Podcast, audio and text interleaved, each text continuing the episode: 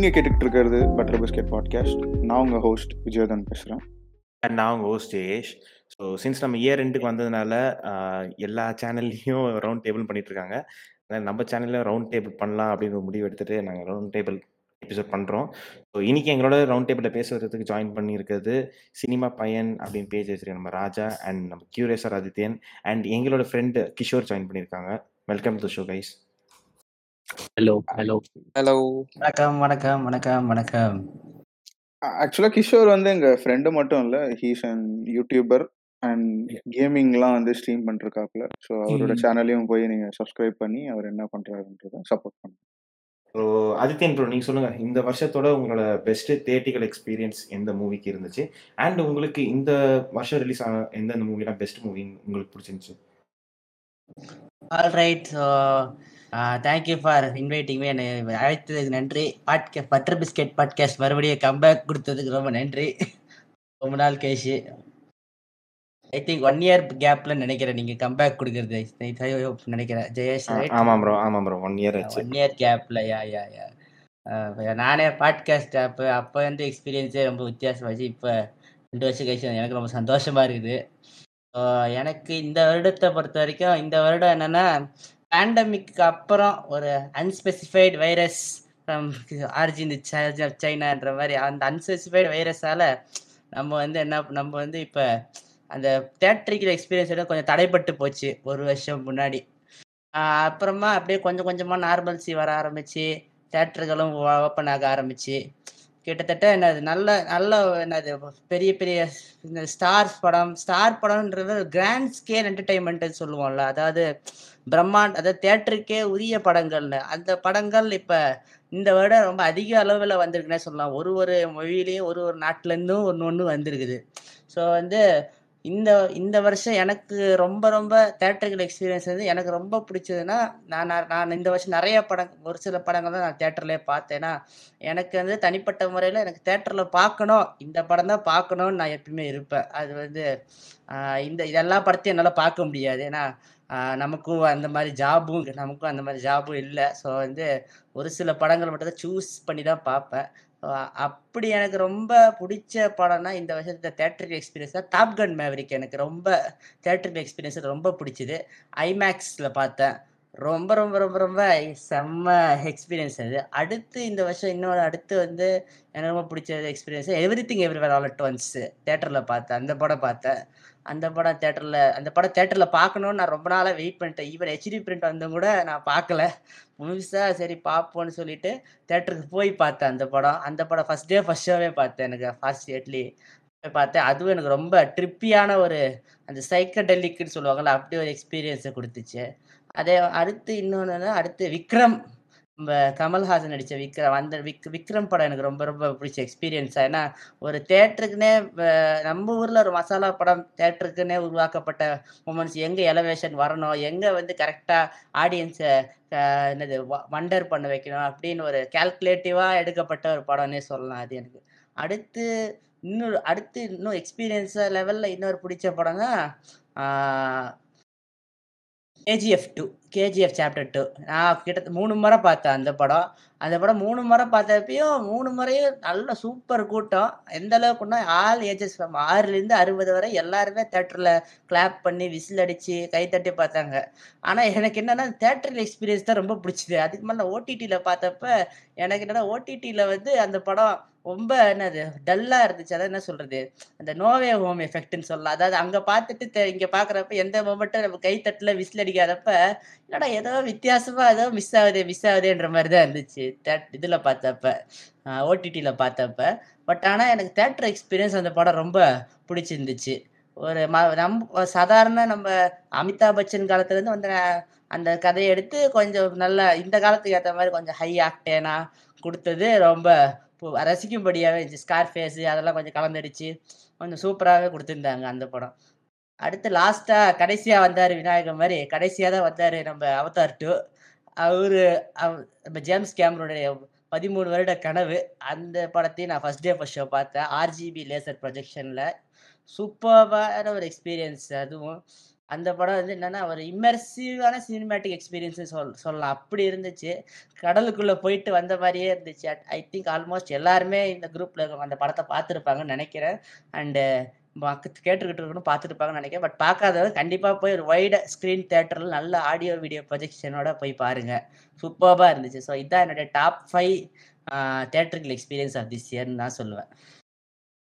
Actually to add in list எனக்கும் வந்துட்டு இந்த வருஷத்தோட பெஸ்ட்டு தியேட்ரிக்கல் எக்ஸ்பீரியன்ஸ்னால் அது டாப் கன் மேவரிக்காக தான் இருந்துச்சு. த ஃபர்ஸ்ட் அதுதான் இருந்துச்சு. ஸோ எங்கள் ரெண்டு பேர் இப்போ எந்த விஜயதும் சொல்கிறதுக்கு முன்னாடி நெக்ஸ்ட்டு நம்ம ராஜா ப்ரோ நீங்கள் சொல்லுங்கள் உங்களோட பெஸ்ட்டு தியேட்ரிக்கல் எக்ஸ்பீரியன்ஸ் எதுவாக இருந்துச்சு இந்த இயர்து இந்த வருஷத்துல ரொம்ப செலக்டிவா தான் நான் தேட்டர் போனேன். அது ஏன்னு எனக்கு தெரியல பட் ரொம்ப செலக்டிவா போனேன். அப்படி பார்க்கும்போது எனக்கு ஒரு மறக்க முடியாத தேட்டரிக்கல் எக்ஸ்பீரியன்ஸ்னா ரெண்டு படம் நான் சொல்லுவேன். என்ன சொல்றதுன்னா எனக்கு அந்த பார்த்த ஒரு எக்ஸ்பீரியன்ஸ் என்னால இன்னும் அந்த மறக்க முடியாதுன்னு சொல்லுவாங்கல்ல. பேட்மேனும் தள்ளுமல்லாவும் இருந்துச்சு. பேட்மேனை வந்து ஆக்சுவலா ஃபர்ஸ்ட் டே ஃபர்ஸ்ட் ஷோ போயிருந்தோம்.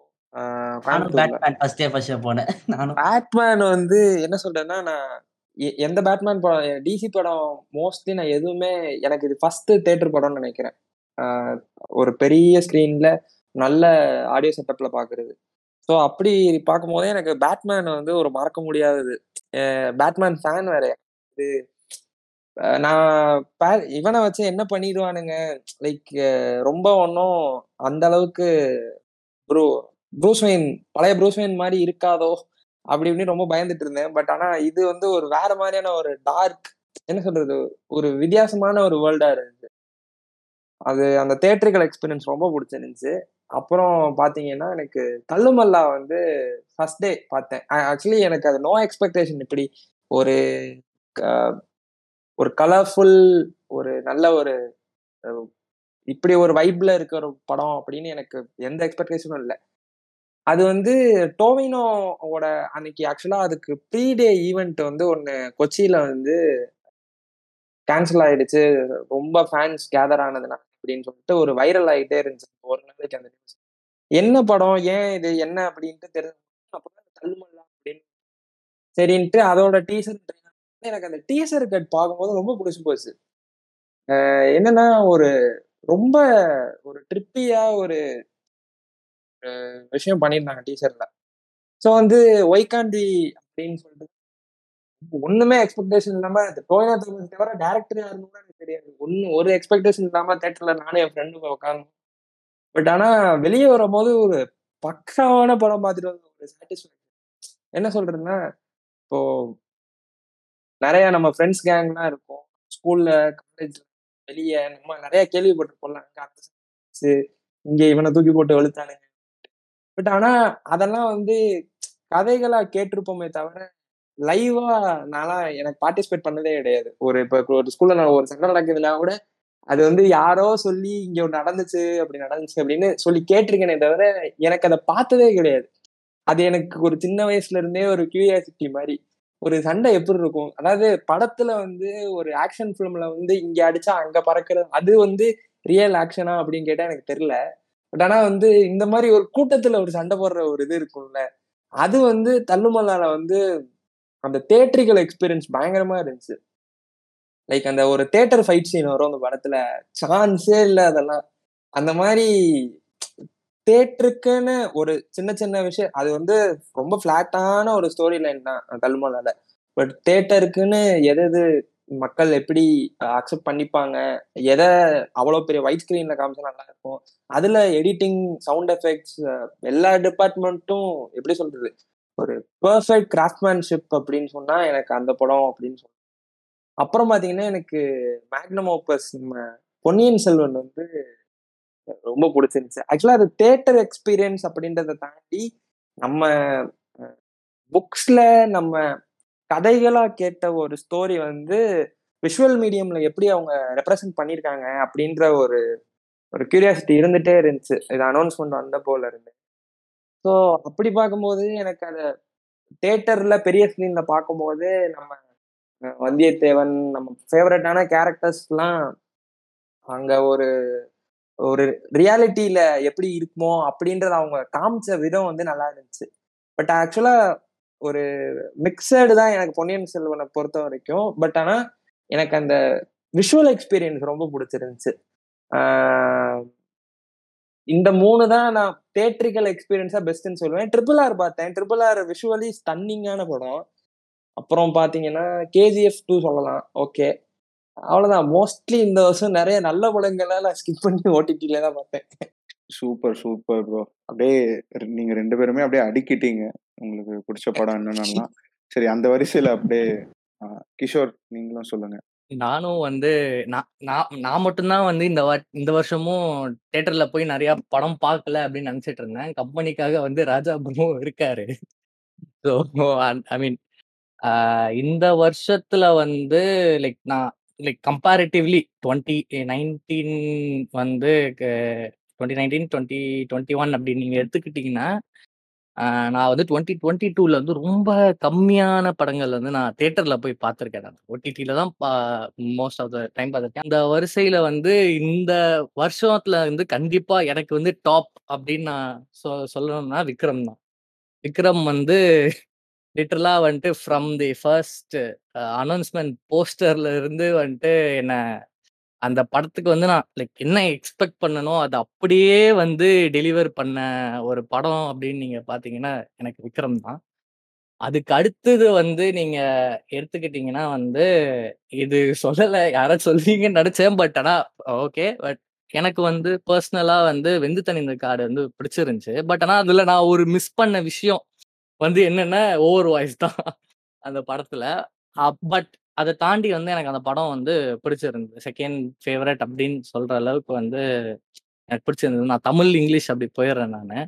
ஸோ அதுக்கு அடுத்து வந்து தேர்ட் வந்து எனக்கு வந்து எது வந்து பயங்கரமா தேட்டர் எக்ஸ்பீரியன்ஸ் வைஸ் வந்து நல்லா ரொம்ப என்கேஜிங்காக வந்து வச்சிருந்தது வந்து லவ் டுடே அது வந்து ரொம்ப நாள் கழிச்சு வந்து எப்படி சொல்றது? ஒரு ஒரு காமெடி ஃபிலிம் வந்து இவ்வளோ நல்லா ஆடியன்ஸோட ஆடியன்ஸ் வந்து லைக் திருப்பி கவுண்டர் அடிச்சு அப்படி வந்து பேசி அப்படி இன்ட்ராக்ட் ஒரு மூவி வந்து இன்ட்ராக்ட் பண்ணி அப்படி பார்த்தது வந்து நான் வந்து இந்த ஃபிலிம் தான். இல்லை நான் போயிருக்கும் போது அந்த தேட்டர்ல அப்படி இருந்துச்சா அப்படின்றது தெரியல. பட் ஆனா வந்து ஒரு மாதிரி வந்து ஒரு நல் நல்ல ஃபீல் கொடுத்துச்சு. நம்ம நம்ம ஏன் தேட்டர்ல போய் ஒரு படம் பார்க்குறோம் அப்படின்றதுக்கான ரீசனிங் வந்து லவ் டுடே பண்ணியிருந்தது. என என்ன எனக்கு வந்து அது வந்து ரொம்ப இதாக இதா இருந்தது. லைக் தேட்டர் எக்ஸ்பீரியன்ஸா நல்லா இருந்தது. படத்துல வந்து சில பல குறைகள் எனக்கு இருக்கு பர்சனலா பட் அதை அதை பேச வேணாம். பட் ஆனால் எனக்கு தேட்டர் எக்ஸ்பீரியன்ஸாக நான் இதை நான் சொல்லிட்டு இருக்கேன்.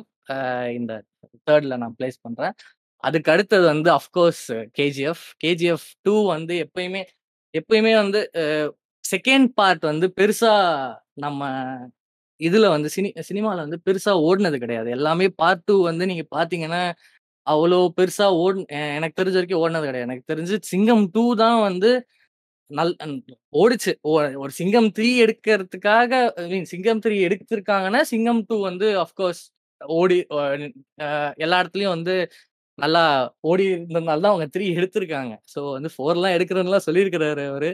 அது என்ன என்ன கதை அப்படின்றதெல்லாம் எனக்கு தெரியல.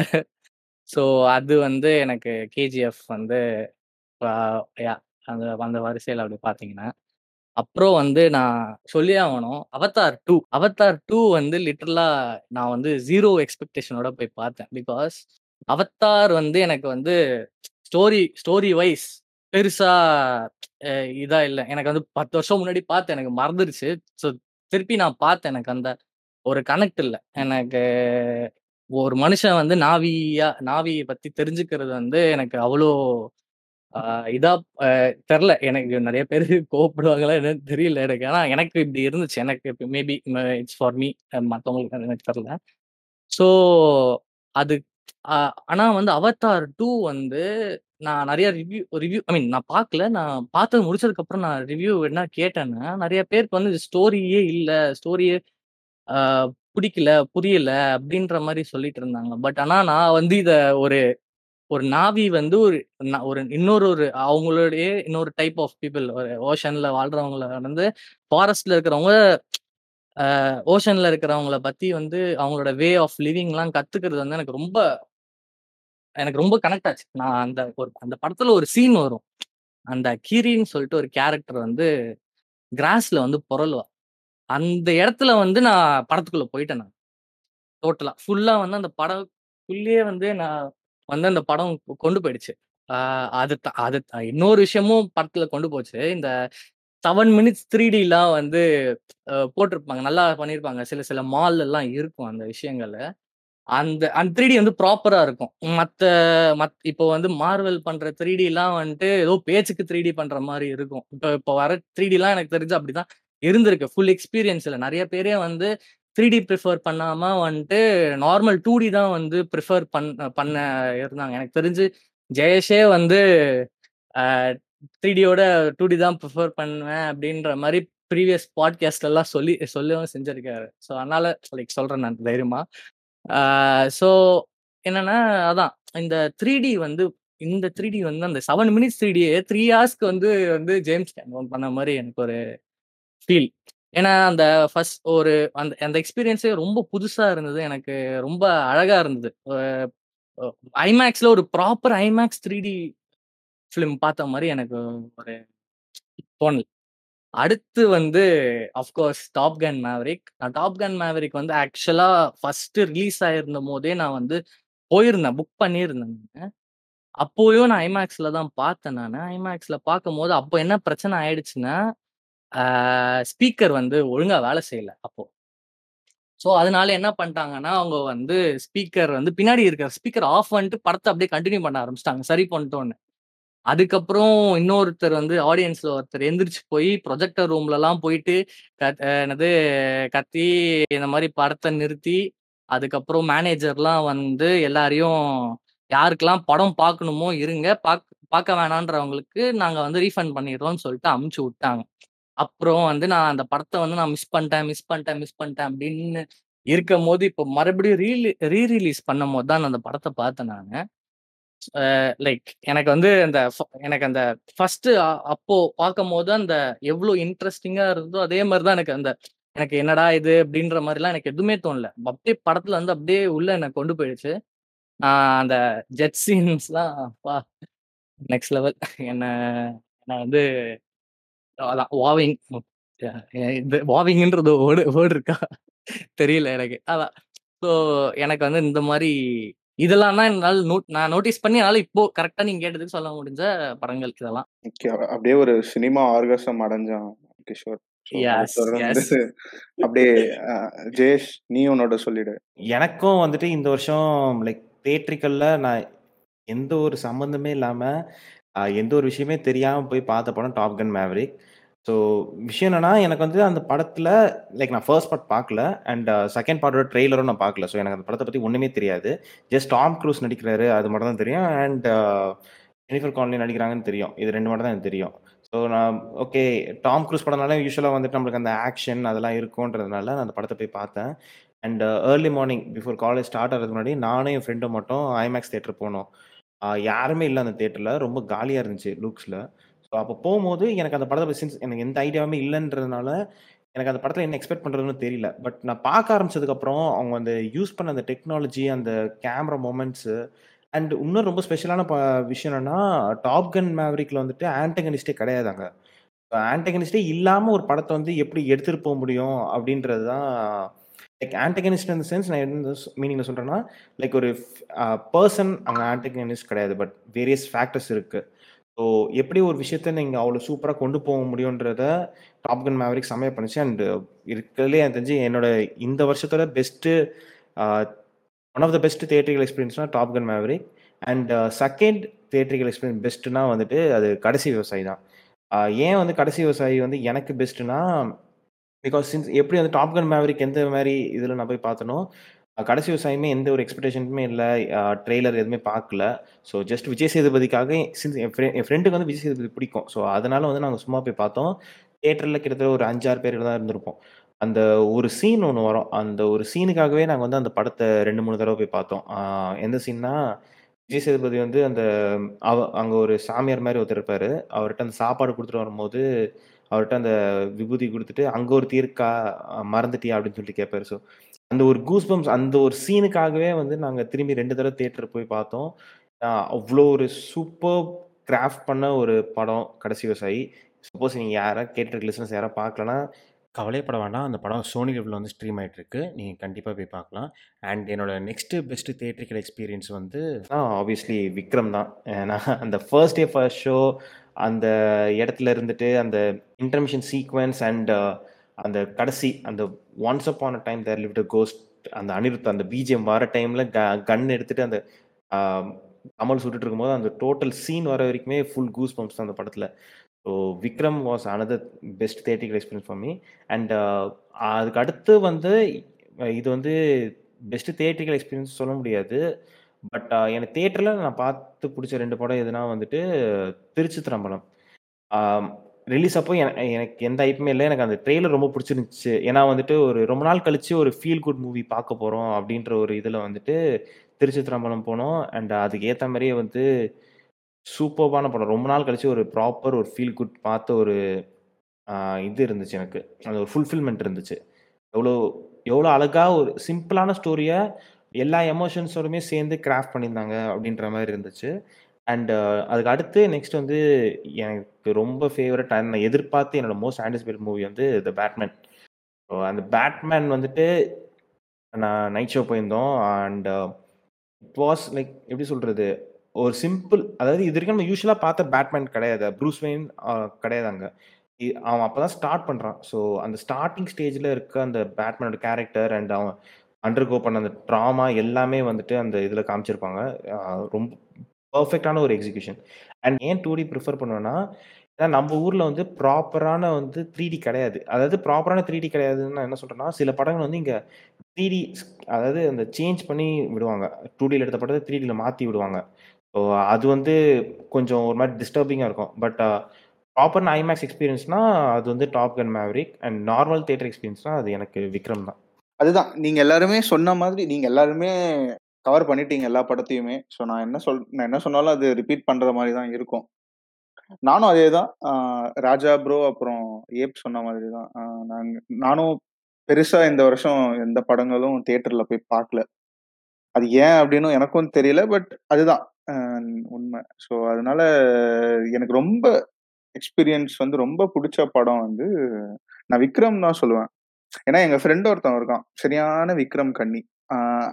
அவனை வெறுப்பேத்துறதுக்கே படம் ஓடக்கூடாது அப்படின்றதுக்காக சொன்னேன் படம் ஓடிடுச்சுன்னா இப்போவே இந்த இந்த போஸ்டரு இந்த ஃபர்ஸ்ட் சிங்கிள் அப்புறம் சின்ன கிளிம்ஸ்லாம் இருக்கும் இல்லைங்களா? அதுக்கு முன்னாடி ஃபர்ஸ்ட் இந்த டீசர் வந்துச்சு. இந்த மேக்கிங் டீசர் மாதிரி த- வாழை இலை போட்டு சாப்பிட்ற மாதிரி அந்த ஒரு வீடியோ வந்துச்சு. ஸோ அப்படிலாம் வரும்போது இது வரைக்கும் இந்த மாதிரி ஓவர் ஹைப் அந்த டீசர்ல இருந்து போஸ்டர்ஸ் வந்து நல்ல ஹைப் இருக்கிற படம் எல்லாமே வந்து ஒன்னு ட்ரெய்லர்ல ட்ரெய்லர்லயே நம்மளுக்கு தெரிஞ்சும் சரி இது அவ்வளவுதான் அப்படின்னு. அப்படி இல்லைன்னா படம் வந்து ரொம்ப மொக்கையா இருக்கும். இது நிறைய எக்ஸ்பீரியன்ஸ் நம்ம பட்டிருக்கோம் இல்லைங்களா? ஆனா இது ஒரே ஒரு படம் தான் எல்லா இடத்துலயுமே வந்து நல்லா இருந்துச்சு. ஃப்ரம் போஸ்டர்ஸ்ல இருந்து சிங்கிள்ல இருந்து டில் படம். ஃபர்ஸ்ட் ஹாஃப்லாம் நான் வெற்றியில தான் உட்காந்து பார்த்தேன். அவ்வளவுதான் முடிஞ்சு. இந்த வேற லெவல்ல இருக்கே படம். இவன் சும்மாவே ஆடுவான். அவ்வளவுதான் அப்படின்ற மாதிரி. இந்த இதெல்லாம் மறந்து படமா பார்க்கும்போது வேற லெவல் எக்ஸ்பீரியன்ஸ் இந்த ஃபஹத் ஃபாசில் சொல்லுவாரு என் உள்ளங்கால்ல வேர்த்திருச்சுன்ற மாதிரி. அப்படிதான் இருந்துச்சு எனக்கு படம் பார்த்துட்டு வெளில போது பா அதில் படத்தை. அப்படின்ற ஒரு ஃபேன் இப்போ நிறைய பேர் சொல்லுவாங்களே நான் இவரோட ஃபேனு இவருக்காக நான் ஜஸ்டிஃபை பண்ண போறேன். அப்படின்லாம். பட் ப்ராப்பர் தரமான சம்பவம் வந்து விக்ரம். அதுக்கப்புறம் வந்து எனக்கு ரொம்ப தெட்ரிக்கலாக பிடிச்சது வந்து பேட்மேன் பேட்மேன் எனக்கு ரொம்ப பிடிச்சது நான் பேசிக்காக வந்து இந்த சூப்பர் ஹீரோஸ் படம்லாம் பெருசாக பார்க்க மாட்டேன். ஆனால் எல்லா கிட்டத்தட்ட முக்கால்வாசி படத்துக்கு என்ன கூட்டு போயிடுவாங்க. ஸோ வரும்போது பேட்மேன் வந்து எனக்கு ரொம்ப பிடிச்சிருந்தது.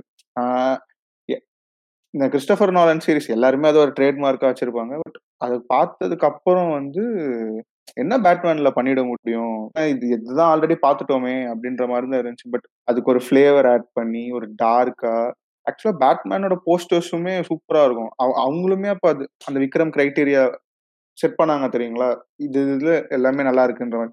ஸோ அதுவும் அப்படி சொல்லலாம். அடுத்து வந்து எனக்கு ரொம்ப தேட்டருக்கெல்லாம் பிடிச்சது வந்து அவதார் டூ எனக்கு ரொம்ப எக்ஸ்பென்சிவ் எனக்கு சின்ன வயசுல இருந்து எனக்கு நல்லா ஞாபகம் இருக்கு. நான் அவத்தார் வந்து அப்போ அப்போ இந்த த்ரீ டி எல்லாம் பெரிய பூம் இல்லைல்ல அப்போ வந்து வரும்போது. ஸோ நான் வந்து டூ டி தேட்டர்ல தான் பார்த்தேன். நான் இந்த ப- நான் என்ன என்ன மாதிரி theatre, நீங்க இந்த கொய்யாக்கா அப்புறம் இந்த மாங்காயில உப்பு போட்டு அதெல்லாம் எடுத்துட்டு போய் உட்காந்து சாப்பிட்டு படம் அப்படியே பார்க்கலாம். அந்த மாதிரியான ஒரு தேட்டர் தான். ஸோ நான் அப்படிதான் போய் உட்காந்து பார்த்துட்டு சாப்பிட்டு பார்த்துட்டு இருக்கேன். என்னடா படம் இது? ஒன்று வேற லெவலில் இருக்கேன். அப்போலேருந்தே ஒரு சின்ன அப்புறம் ப்ளூரே சிடிலாம் வாங்கி வீட்டில் பார்த்து பார்த்து பார்த்து. அப்புறம் நிறைய சேனல்ஸ்லேயும் போட்டே இருப்பாங்க இல்லையா? தேய்ச்சி தேய்ச்சி தேய்ச்சி அந்த படத்தை வந்து நம்ம என்ன சொல்றது? ஒரு நம்மளுக்கு பரிச்சயமான படம் அது. அப்படிதான் இருந்துச்சு. சரி அவத்தார் டூ வரும்போது எனக்குலாம் வேற லெவல் எக்ஸ்பெக்டேஷன் சரி என்ன பண்ணியிருக்காங்க? அப்படின்னு. பட் ஆனால் அன்லக்கிலி எனக்கு வந்து ஐமேக்ஸில் டிக்கெட் கிடைக்கல. கிட்டத்தட்ட ஒரு ஃபர்ஸ்ட் ஒரு ஒரு வாரம் வந்து டிக்கெட் வந்து ஐமேக்ஸ்லலாம் ஓப்பன் ஆகும் போதே ஃபுல்லு தான். அந்த எப்படி அந்த டிக்கெட்டை பிளாக் பண்ணுறானுங்க யாரு யாருக்கு பண்ணுறானுங்கன்னுலாம் எனக்கு தெரியல. ஸோ அதில் நானும் பாதிக்கப்பட்டிருக்கேன். ஸோ டிக்கெட் வரல. ஸோ அப்போ என்ன பண்ணுறது அப்படின்னு ஃப்ரெண்ட்ஸை கூப்பிட்டா ஃப்ரெண்ட்ஸும் யாருமே வரல. என்னடா அவத்தார் டூ பார்த்தே ஆகணுமேனு நான் தனியாக போய் பார்த்தேன். ஸோ நான் பெருசாக தனியாலாம் போய் படம் பார்க்க மாட்டேன். பட் ட்ரஸ்ட் மீ இதுல நம்ம கேட்டிருக்க எல்லாருமே நீங்க தனியா போய் பார்த்தீங்கன்னா வேற லெவல்ல இருக்கும். அது எந்த படமா இருந்தாலும் சரி. சப்ஜெக்டும் நல்லா இருக்கணும் நல்லா இல்லை பட் அது உங்க ஒப்பீனியன் பட் நான் அவதார் டூ லக்கிலி பார்த்தேன். வேற லெவல் எக்ஸ்பீரியன்ஸ் இந்த டிஸ்டர்பன்ஸுமே நம்ம சைட்ல கிடையாது. ஆப்வியஸ்லி பாக்குறவங்க குழந்தை கத்தும் மொபைல் சவுண்ட் வரும். அப்பன்னு பார்த்து தான் வந்து உள்ள ஃபோன் பேசுவான். ஏன்டா வெளில பேசிட்டு வரேன்றதுன்ற மாதிரிலாம் இருக்கும். பட் தரமான சம்பவம் அது. தனியா பாக்குறது. ஸோ லக்கிலி எனக்கு அது கிடச்சிது. அண்ட் இது இதெல்லாம் வந்து தேட்டர் எக்ஸ்பீரியன்ஸாக சொல்லலாம் பட் நானும் நிறையா படம் வந்து ஓடிடியில தான் பார்த்தேன். எனக்கு இந்த இன்னொரு படம் வந்து எனக்கு ரொம்ப பிடிச்சது வந்து இந்த All Quiet on the Western Front எனக்கு அது சவுண்டு என் வீட்டில் இருந்து ஹோம் தேட்டர் இருக்கு. நான் ஹோம் தேட்டரில் போட்டு பார்க்கும்போது வேற லெவலில் இருந்துச்சு எனக்கு அந்த படம். ஸோ அந்த படமும் நான் லிஸ்ட்ல சொல்லுவோம் அப்புறம் இது பாப்புலர் ஒப்பீனியனான்னு எனக்கு தெரியல பட் தீபிகா பட்கோன் நடிச்ச இந்த கிரக கெஹரேன் எனக்கு வாயிலே நுழையல. ஸோ அந்த படம் கெஹரையன் ஸோ எனக்கு அந்த படமும் ரொம்ப எனக்கு பிடிச்சிருந்தது. நிறைய பேர் வந்து அது நல்லா இல்ல இப்படி அப்படின்லாம் சொன்னாங்க பட் எனக்கு அந்த படம் பிடிச்சிருந்தது. அப்புறம் பிருத்திவிராஜோட இந்த ஜனகணமன எனக்கு ஒரு எக்ஸ்பெக்டேஷனும் இல்ல வீக்கெண்ட் ஆயிடுச்சு ஏதாவது ஒரு படம் பார்க்கணும் என்ன படம் பார்க்கறது? அந்த ஜனகணமனைய போட்டோம் சூப்பரா இருந்துச்சு. அதுவும் அந்த கிளைமேக்ஸ்ல எல்லாம் சூப்பரா இருந்துச்சு படம். ஸோ நம்மளுக்கு தெரியும் பிருத்திவிராஜோட ஆக்டிங் எப்படி பிரிச்சு மேய்ஞ்சிருவாரு அப்படின்னு. பட் இதெல்லாம் வேற லெவல் எக்ஸ்பீரியன்ஸ் அப்புறம் triple R so triple R வந்து எல்லாருமே நீங்களே பேசிட்டீங்க நிறையா. ஸோ எனக்கு அது தேட்டரிக்கல் எக்ஸ்பீரியன்ஸாக இருந்துச்சு. பட் ஆஃப் தேட்டர் வந்து எனக்கு அந்த படம் சுத்தமாக ஒர்க்கே ஆகலை. என்னடா அப்படின்ற மாதிரி தான் இருந்துச்சு. அதுக்கப்புறம் எனக்கு ரீசெண்டா ஒரு படம் பார்த்தேன். டாக்டர் ஜி அப்படின்னு சொல்லிட்டு ஆயுஷ்மான் குரானது எனக்கு அந்த படமும் பிடிச்சிருந்தது. ஸோ ஒரே ஒரு மாதிரி மிக்ஸ் அண்ட் மேட்சா தான் இருக்கும்னு நினைக்கிறேன் என் கலெக்ஷன் ஒரு பக்கம் மாஷா இருக்கும் இன்னொரு பக்கம் கண்டென்ட் ஓரியன்டா இருக்கும். விஜய் விஜய் ப்ரோ நானும் உங்களை மாதிரி தான். அவதார் படம் நான் எல்லா ஃபார்மேட்லயும் வச்சிருக்கேன். அது VCD CD DVD Ayngaran print அப்புறம் Blu-ray print Blu-ray four K print three D Blu-ray three D print கூட வச்சிருக்கிறேன். அப்பா. அவ்வளவுதான். Thanks to my dad thanks to my அப்பா. அப்பா இஸ் மை அப்பா என் அப்பா வந்து தீவிரமான ஜேம்ஸ் கேமரூன் ஃபேன் அவரு. அவரு அந்த காலத்துல டெர்மினேட்டர் படத்தையே. தியேட்டர்ல பார்த்தாரு ஃபர்ஸ்ட் டே ஃபர்ஸ்ட் தீவிரமான ரசிகர் அவரு அப்பா. சூப்பர். நீங்க சொல்லும் போதே கண்டுபிடிச்சிட்டேன். அதே மாதிரி இன்னொரு படம் நான் வச்சிருக்கேன் இன்ட்ரெஸ்ட் எல்லாரு எல்லாத்துலயுமே வச்சிருக்கேன். த்ரீ டில இல்ல மத்த எல்லாத்துலயுமே எல்லா ஃபார்மேட்லயும் இன்ட்ரெஸ்ட் எல்லாரு என்கிட்ட. சூப்பர்.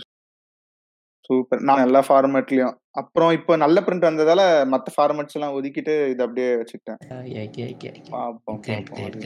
இல்ல நடுவுல நீங்க வந்து அந்த புக்கிங் பத்தி சொன்னீங்க. இந்த ஆக்சுவலா வந்துட்டு அது ஏன் வந்து அது பிளாக்ன்றது வந்து ஃபர்ஸ்ட் எப்பயுமே ஃபர்ஸ்ட் மேல இருக்கிற ரோ வந்து பிளாக் பண்ணிடுவாங்க. ஏன் அது பிளாக் பண்ணிடுவாங்கன்னா கடைசியில இப்போ அது கடைசியில ஒன் ஹவருக்கு முன்னாடி நீங்க வந்து எல்லாம் எல் ஐ மீன் நான் வந்து ஜாஸ்ல நோட் பண்ணியிருக்கேன். ஏன்னா நான் என் வீடு பக்கம் அதனால பட்டன் புக் பண்ணிட்டு பத்து நிமிஷத்துல எனது என்னது நான் க- கிளம்பி போயிடுவேன் நான். ஸோ வந்துட்டு நீங்க கடைசி ஒன் ஹவர் முன்னாடி நீங்க எந்த ஷோவா இருந்தாலும் செக் பண்ணி பாருங்க. ஹவுஸ்ஃபுல்லான ஷோ உங்களுக்கு வந்து மேலே வந்து உங்களுக்கு ஓப்பன் ஆகும். ஒன் ஹவர் முன்னாடி. இப்போ ஒன் ஓ கிளாக் ஷோனா நீங்க டுவெல் ஓ கிளாக் செக் பண்ணி பாருங்க.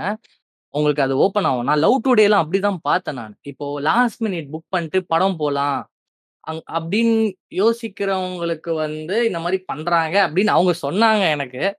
நான் எப்பயோ ஒரு மூணு வருஷம் முன்னாடி நான் கேட்டிருந்தேன். டூ தௌசண்ட் நைன்டீன்ல நான் ஒரு ஒரு படம் கூட நான் விடல.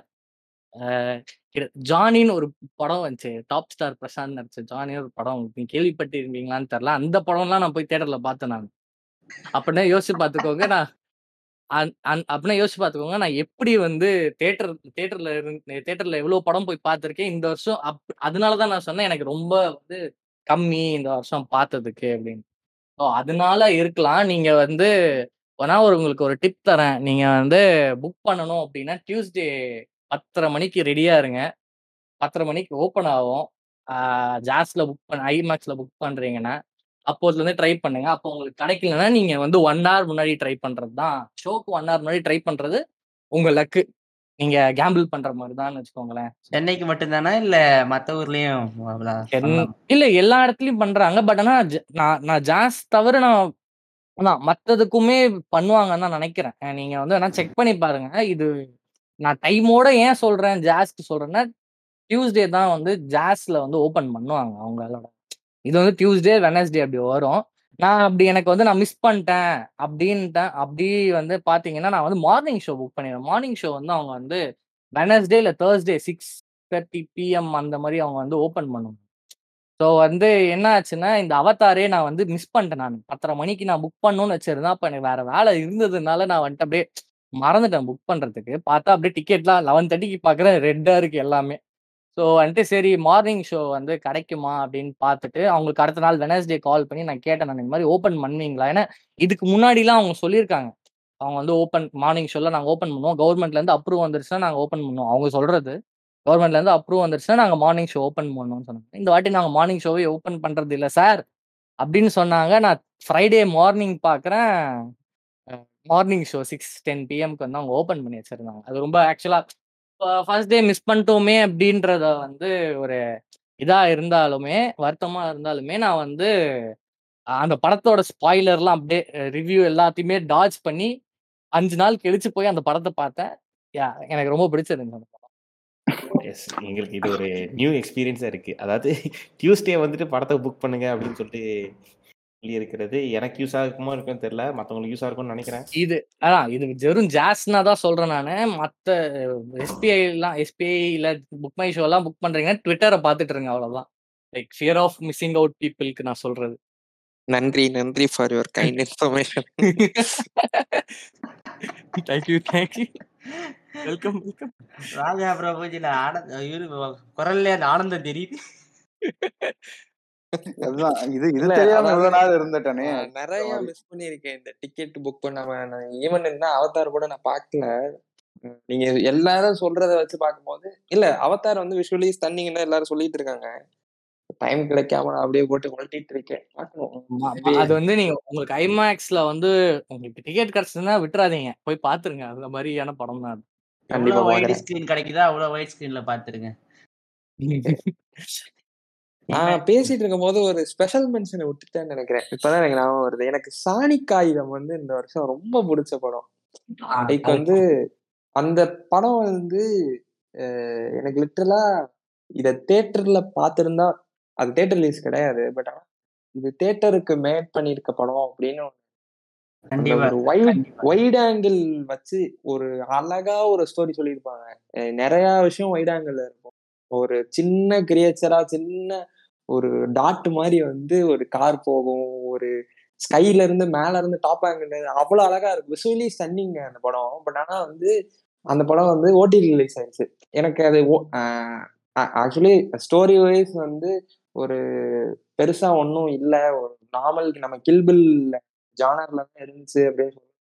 பட் ஆனா அது வந்து தனியா நீங்க படத்தை மியூட் பண்ணிட்டு அது ஒரு ஊம படமா பார்த்தா கூட வந்து அது விஷுவலி ஒரு கதை சொல்லும்.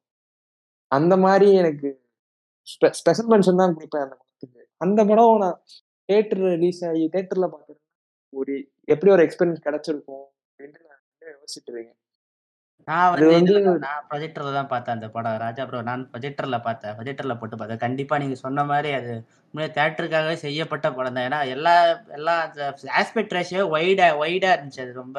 ஆமா அந்த நம்ம பிளாக் அண்ட் ஒயிட் அந்த நாயர் யூஸ் பண்ணியிருப்பாங்க. அவ்வளோ எனக்கு டீடைலிங் வந்து எனக்கு ரொம்ப பிடிச்சிருக்கும். ஒரு சின்ன ஃபிளாஷ்பேக் சீன்ஸ்லாம் வந்து கொஞ்சம் ராக்கி மாதிரியே தான் இதுலயும் சில ஃபிளாஷ்பேக் சீன்ஸ் பிளாக் அண்ட் ஒயிட்ல இருக்கும் சில இது வந்து கலர்ல இருக்கும்.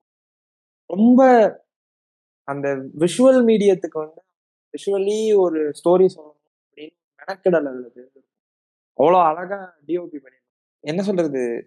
இன்னுமே அந்த விஷுவல்ஸ் வந்து ஒவ்வொரு இதுவும் சொல்லுவாங்கல்ல ஒரு ஒரு ஃப்ரேமும் வந்து ஒரு பெயிண்டிங் மாதிரி ஃப்ரேம் போட்டு வச்சுக்கலாம் அப்படின்ற மாதிரி நீங்க ராக்கிக்கும் சரி இந்த படத்துக்கும் சரி நீங்க வந்து ஏதாவது ஒரு இதுல ஸ்கிரீன் கிராப் எடுக்கணும்னு எங்கேயாவது டைம் லைன்ல போய் ஸ்டெப் பண்ணா கூட அப்படியே நிப்பாட்டி வச்சா கூட அது ஒரு இது மாதிரி இருக்கும். அவ்வளோ அழகா விசுவலி சொல்லியிருப்பாங்க. அதை வந்து தேட்டர்ல மிஸ் பண்ணது அது ஓடிடிக்கு மட்டும்தான் ரிலீஸ் பண்ணது அது கொஞ்சம் மன வருத்தம். இது ஒரு ஸ்பெஷல் மென்ஷன் ஆட் பண்ணணும்னு நினைச்சேன். பாயிண்ட் விட்டுட்டேன். இப்பதான் பேசிட்டு இருக்கோம் போது எனக்கு ஞாபகம் வந்துச்சு. அதான் திருப்பி ஆட் பண்ணிட்டேன் இல்ல ஆக்சுவலா நானுமே ஒரு படத்தை சொல்ல நினைச்சிட்டு இருந்தேன். சரி யாராவது ஸ்பெஷல் மென்ஷன் ஆரம்பிச்சா நம்ம கோத்துட்டுருவோம் உள்ள அப்படின்னு. எனக்கு இந்த இதுல வந்து அன்டே சுந்தரிக்கு வந்து அது எனக்கு ஸ்பெஷல் மென்ஷனா போடுவேன் எஸ் எஸ் அது தேட்டர்ல Sup- மிஸ் பண்ணிட்டேனே நானும் எனக்கு ரொம்ப அது அதான் நான் அது ஆக்சுவலா அடுத்தது கேட்கலான்னு வந்தேன். நான் ரெண்டு கொஸ்டின் வைக்கலான்னு வந்தேன் நானு. ஏன் ம். வந்து நிறைய ஏன்னா நானு நீங்க அப்புறம் ராஜா ப்ரோ எல்லாம் தேட்டர் இந்த வருஷம் போகவே இல்லாதனால ஏன் வந்து உங்களுக்கு தேட்டர் போகிறதுக்கு அந்த இது இல்ல? ஏன் அதனால தேட்டர் அந்த மாதிரி ஏதாவது கேட்கலான்னு வந்தேன். சரி ஓகே. அதான். சாரி ஃபார் த இன்டரப்ஷன் நான் கண்டினியூ. இல்ல இல்ல. அதுதான். நீ ஏன் கவர் பண்ணிட்ட? ஸோ என்னன்னா அந்த ஒரு படம் தியேட்டர்ல ஏன்டா மிஸ் பண்ணோம்? அப்படின்னு இருந்துச்சு. இல்ல நான் பயங்கரமான நசரியா ஃபேன் ஸோ படம் வரும்போது பாத்துரலாம் அப்படின்னும் போது அதுதான். எப்படியோ அந்த படம் பார்க்காம தள்ளி தள்ளி போயிட்டு நான் ஒரு கட்டத்துல வந்து ஓடிடியே லேட்டா தான் ரிலீஸ் ஆச்சுன்னு நினைக்கிறேன் அந்த படம். So if I'm not wrong so லேட்டா ரிலீஸ் ஆகும்போது சரி இது எப்படா வரும் வரும் வரும் வரும்னு பார்த்து வெயிட் பண்ணி பார்த்த படம் அது. ஸோ வேற லெவல் எக்ஸ்பெக்டேஷன் அந்த படம். ஆக்சுவலாக அந்த படத்தை நான் தேட்டர் பிரிண்ட்ல வந்து கிடைக்கல எங்கேயுமே படம் போக முடியல அப்படின்றத தேட்டர் பிரிண்ட்ல வந்து நான் ஃபர்ஸ்ட் ஃபர்ஸ்ட் ஆஃப் மட்டும் பார்த்தேன். அப்படியே ஃபர்ஸ்ட் ஆஃப் பார்த்துட்டு நான் மூடி வச்சுட்டேன். சரி ஓகே இந்த படம் நம்ம எதர் எங்கேயாவது தியேட்டர்ல ஓடுச்சுன்னா பார்க்கலாம். அப்படி இல்லைன்னா ஓடிடியில் வந்து பார்க்கலாம் அப்படின்ற மாதிரி அப்பயே மூடி வச்சிட்டேன். ஸோ அந்த படம் ஒரு செம செம்மையா நல்லா இருந்துச்சு எனக்கு. ரொம்ப பிடிச்சது எனக்கு வந்து இதுல தேட்ரிக்கல்ல இன்னொரு படம் அதாவது இப்போ அவங்க சொன்னாங்க சாணிக்காதம் வந்து எப்படி ஓடிடியில் ரிலீஸ் ஆகாம தேட்டர் ரிலீஸ் ஆயிருக்கலான்னு ம். பக்கத்துல ஏதோ ரேப்பரை போட்டு எதோ நசிக்கிட்டு இருக்கேன் ஜோரோகன் ஜோரோகன் ஜோரோகன் ஃபீல் ஸோ எனக்கு வந்து இந்த படமும் சரி ஓகே தேட்டரில் ரிலீஸ் ஆகலாம் அப்படின்னு ஃபீல் பண்ணது மகான். வந்து தேட்டர் ரிலீஸ் ஆகலாம் அப்படின்னு ஃபீல் இருந்துச்சு. ஏன்னா மகான் பார்க்கும்போது எனக்கு ஒரு சில மேபி ஒரு சில விஷயம் எனக்கு பிடிக்கல பட் ஒரு சில விஷயம் ரொம்ப பிடிச்சிருந்துச்சி. எஸ்பெஷலி சனாவோட பிஜிஎம் அந்த இன்டர்மிஷன் சீன் அது இன்டர்மிஷனான்னு தெரில எனக்கு. அந்த ஆமாம் த்ருவர அந்த சீனும் அண்ட் அதுக்கு முன்னாடி அந்த விக்ரமோட டிரான்ஸ்ஃபார்மேஷன் சீன்லாம் பயங்கரமான ஐப்பான ஒரு மொமெண்ட்டு அது தியேட்டரில் வந்திருந்தா இன்னும் பயங்கரமா இருந்திருக்குமோ அப்படின்ற மாதிரி எனக்கு தோணுச்சு.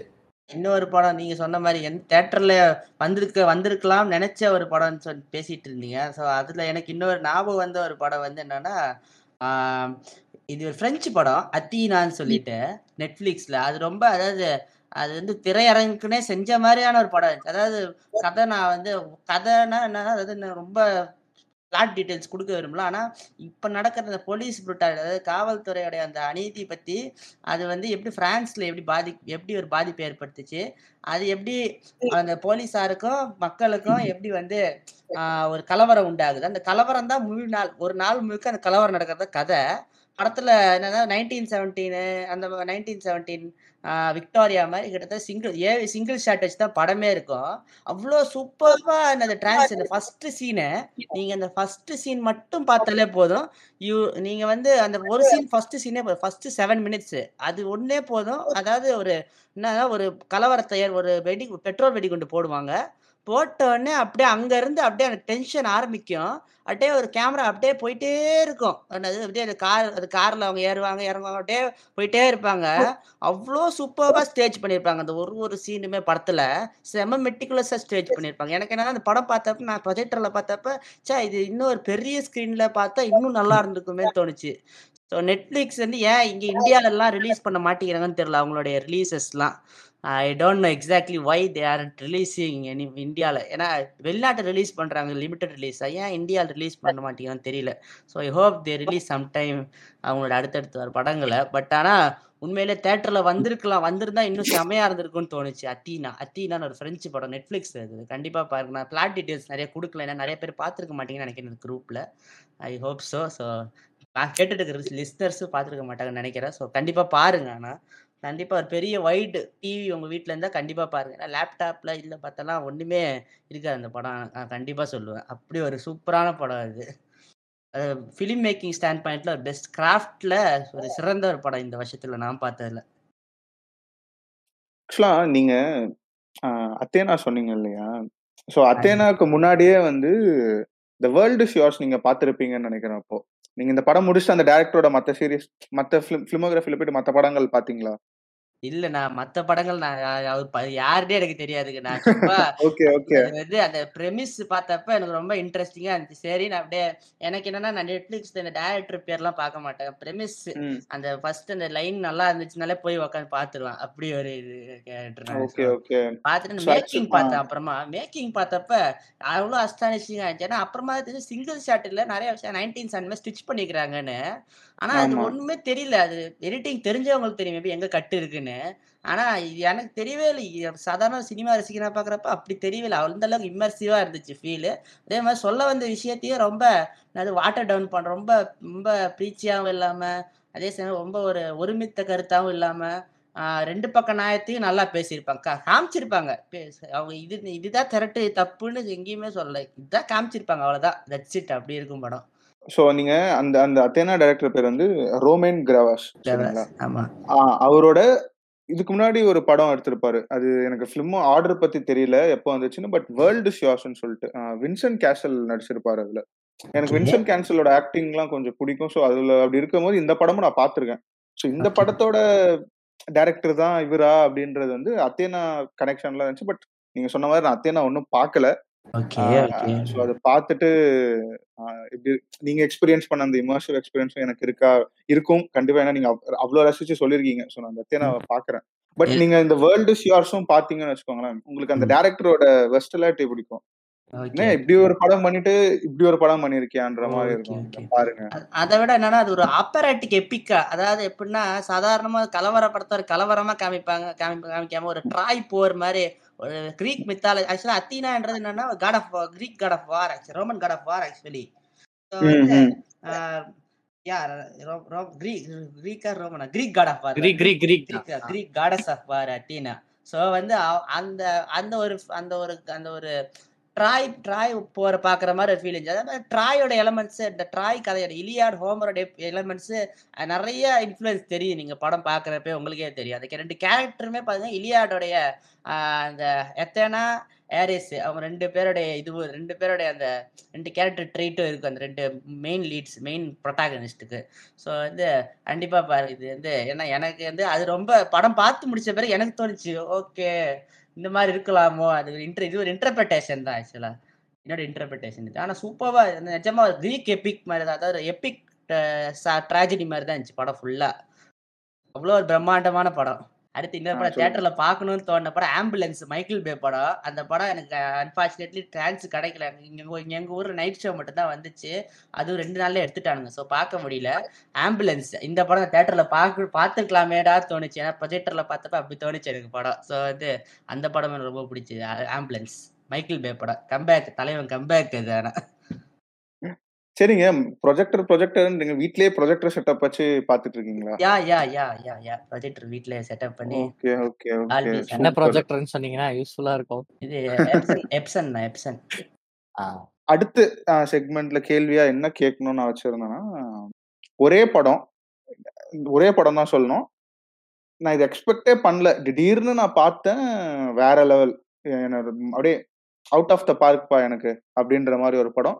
இன்னொரு படம் செம்ம ஹைப்பா இருந்தீங்க. ஆனா போயிட்டு படம் பார்க்கும்போது புஷ் ஆயிடுச்சு ஸோ இந்த ரெண்டு படங்கள் ஆரம்பிங்க. யா யா ஐ ஸ்டார்ட் என்னன்னா அன்எக்ஸ்பெக்டடா அதான் போய் தேட்டர்ல செமையா இருந்துச்சுன்னு சொன்ன படம்னா நான் ஏற்கனவே சொன்ன மாதிரி எனக்கு தள்ளுமல்லா தான் ஏன்னா எனக்கு ஒண்ணுமே தெரியாது. அந்த டோவினா தாமஸ் நடிச்சிருக்காருன்ற தவிர ஒண்ணுமே தெரியாது அந்த படத்துல.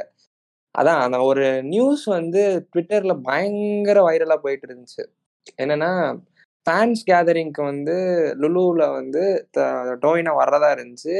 ஓவர் க்ரௌடட் ஆனதுனால வரல. லைக் என்னன்னா அதில் இருக்க ஒரு நாலு அஞ்சு ஃப்ளோருக்கு வந்து ஃபுல்லாக கவர் ஆகி ஜாம் ஆயிடுச்சு மாலு. அதனால தான் டோவினா வர முடியல அப்படின்ட்டு அந்த கேதரிங்கை கேன்சல் பண்ணிட்டாங்க. இது வந்து தள்ளுமல்லாவோட ப்ரொமோஷன்ஸ் கண்டி. அப்படி என்ன இந்த படத்துல இருக்கு? என்ன ஏன் இப்படி? அப்படின்ற மாதிரி எனக்கு ஒரு கொஸ்டின் இருந்துச்சு. சரி அப் இது ஒரு ஒரு ஒன் ஹவர் முன்னாடி இந்த நியூஸ் நான் பார்க்குறேன் சரி ஃப்ரீயாக தானே இருக்கும். டிக்கெட் புக் பண்ணலாமா? அப்படின்னு செக் பண்ணிக்கும்போது டிக்கெட்ஸும் இருந்துச்சு. நானும் என் ஃப்ரெண்டும் போய் உட்காடுறோம் ஒரு எக்ஸ்பெக்டேஷன் இல்லை. டோவினோ வராரு. டீசரோட நாங்கள் போகிற வழியில் பார்த்துட்டு இருக்கோம். எனக்கு அவ்வளோலாம் ஒன்றும் என்கேஜிங்காலாம் ஒன்றும் டீசர் இருந்த மாதிரி தெரில பட் அந்த டீசர் அவங்க ப்ரெசென்ட் பண்ண விதம் சூப்பராக இருந்துச்சு.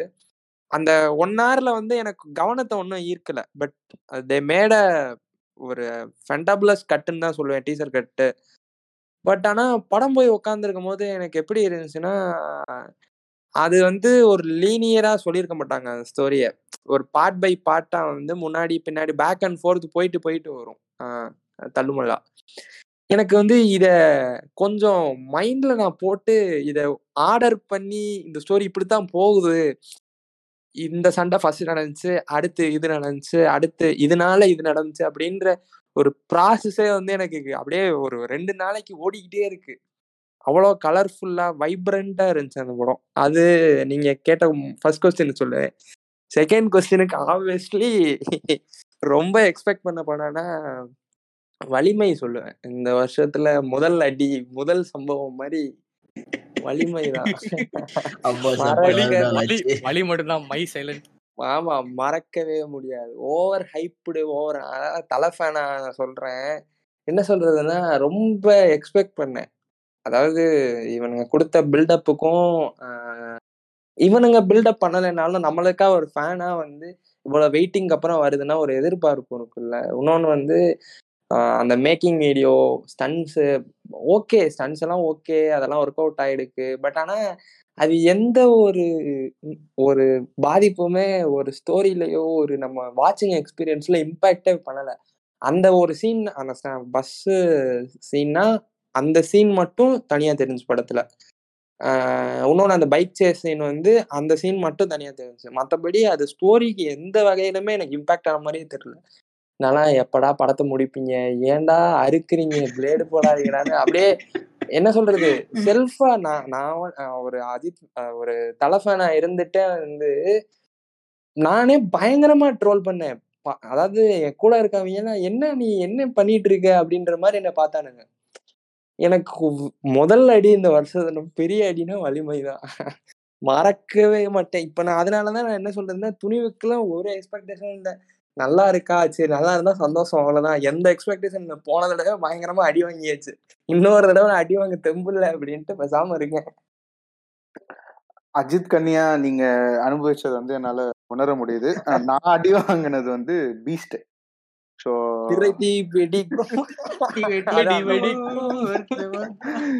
எனக்கு அப்படியே ஹைப்ல கொதிச்சுட்டு இருந்தேன். தலைவர் நெல்சன். லெவல் ஆனா. முடியல. சொல்றா சொல்லு. இல்ல எனக்கு வந்து நான் வந்து அது ரொம்ப என்னோட எக்ஸ்பெக்டேஷனே வந்து எப்படி ஆயிடுச்சுன்னா சுறாக்கு கீழே நான் வச்சிட்டேன் நான். அதனால நான் தப்பிச்சிட்டேன். சோ அது நானும் நானும் கண்டிப்பா நானும் நானும் ஏப் நிஞ்சா நானும். இல்ல நான் நீங்க எல்லாம் ட்ரெய்லர் பார்த்துட்டு தான் சொல்றீங்க. பட் நான் ட்ரெய்லர் பார்த்துட்டு சரி ஓகே படம் வேற லெவல் இருக்கு. அதனால எக்ஸ்பெக்டேஷனை குறைக்க பிளான் பண்றாங்கன்ற மாதிரிலாம் நானே என்ன நம்ப வச்சுக்கிட்டு போய் பார்த்தேன்.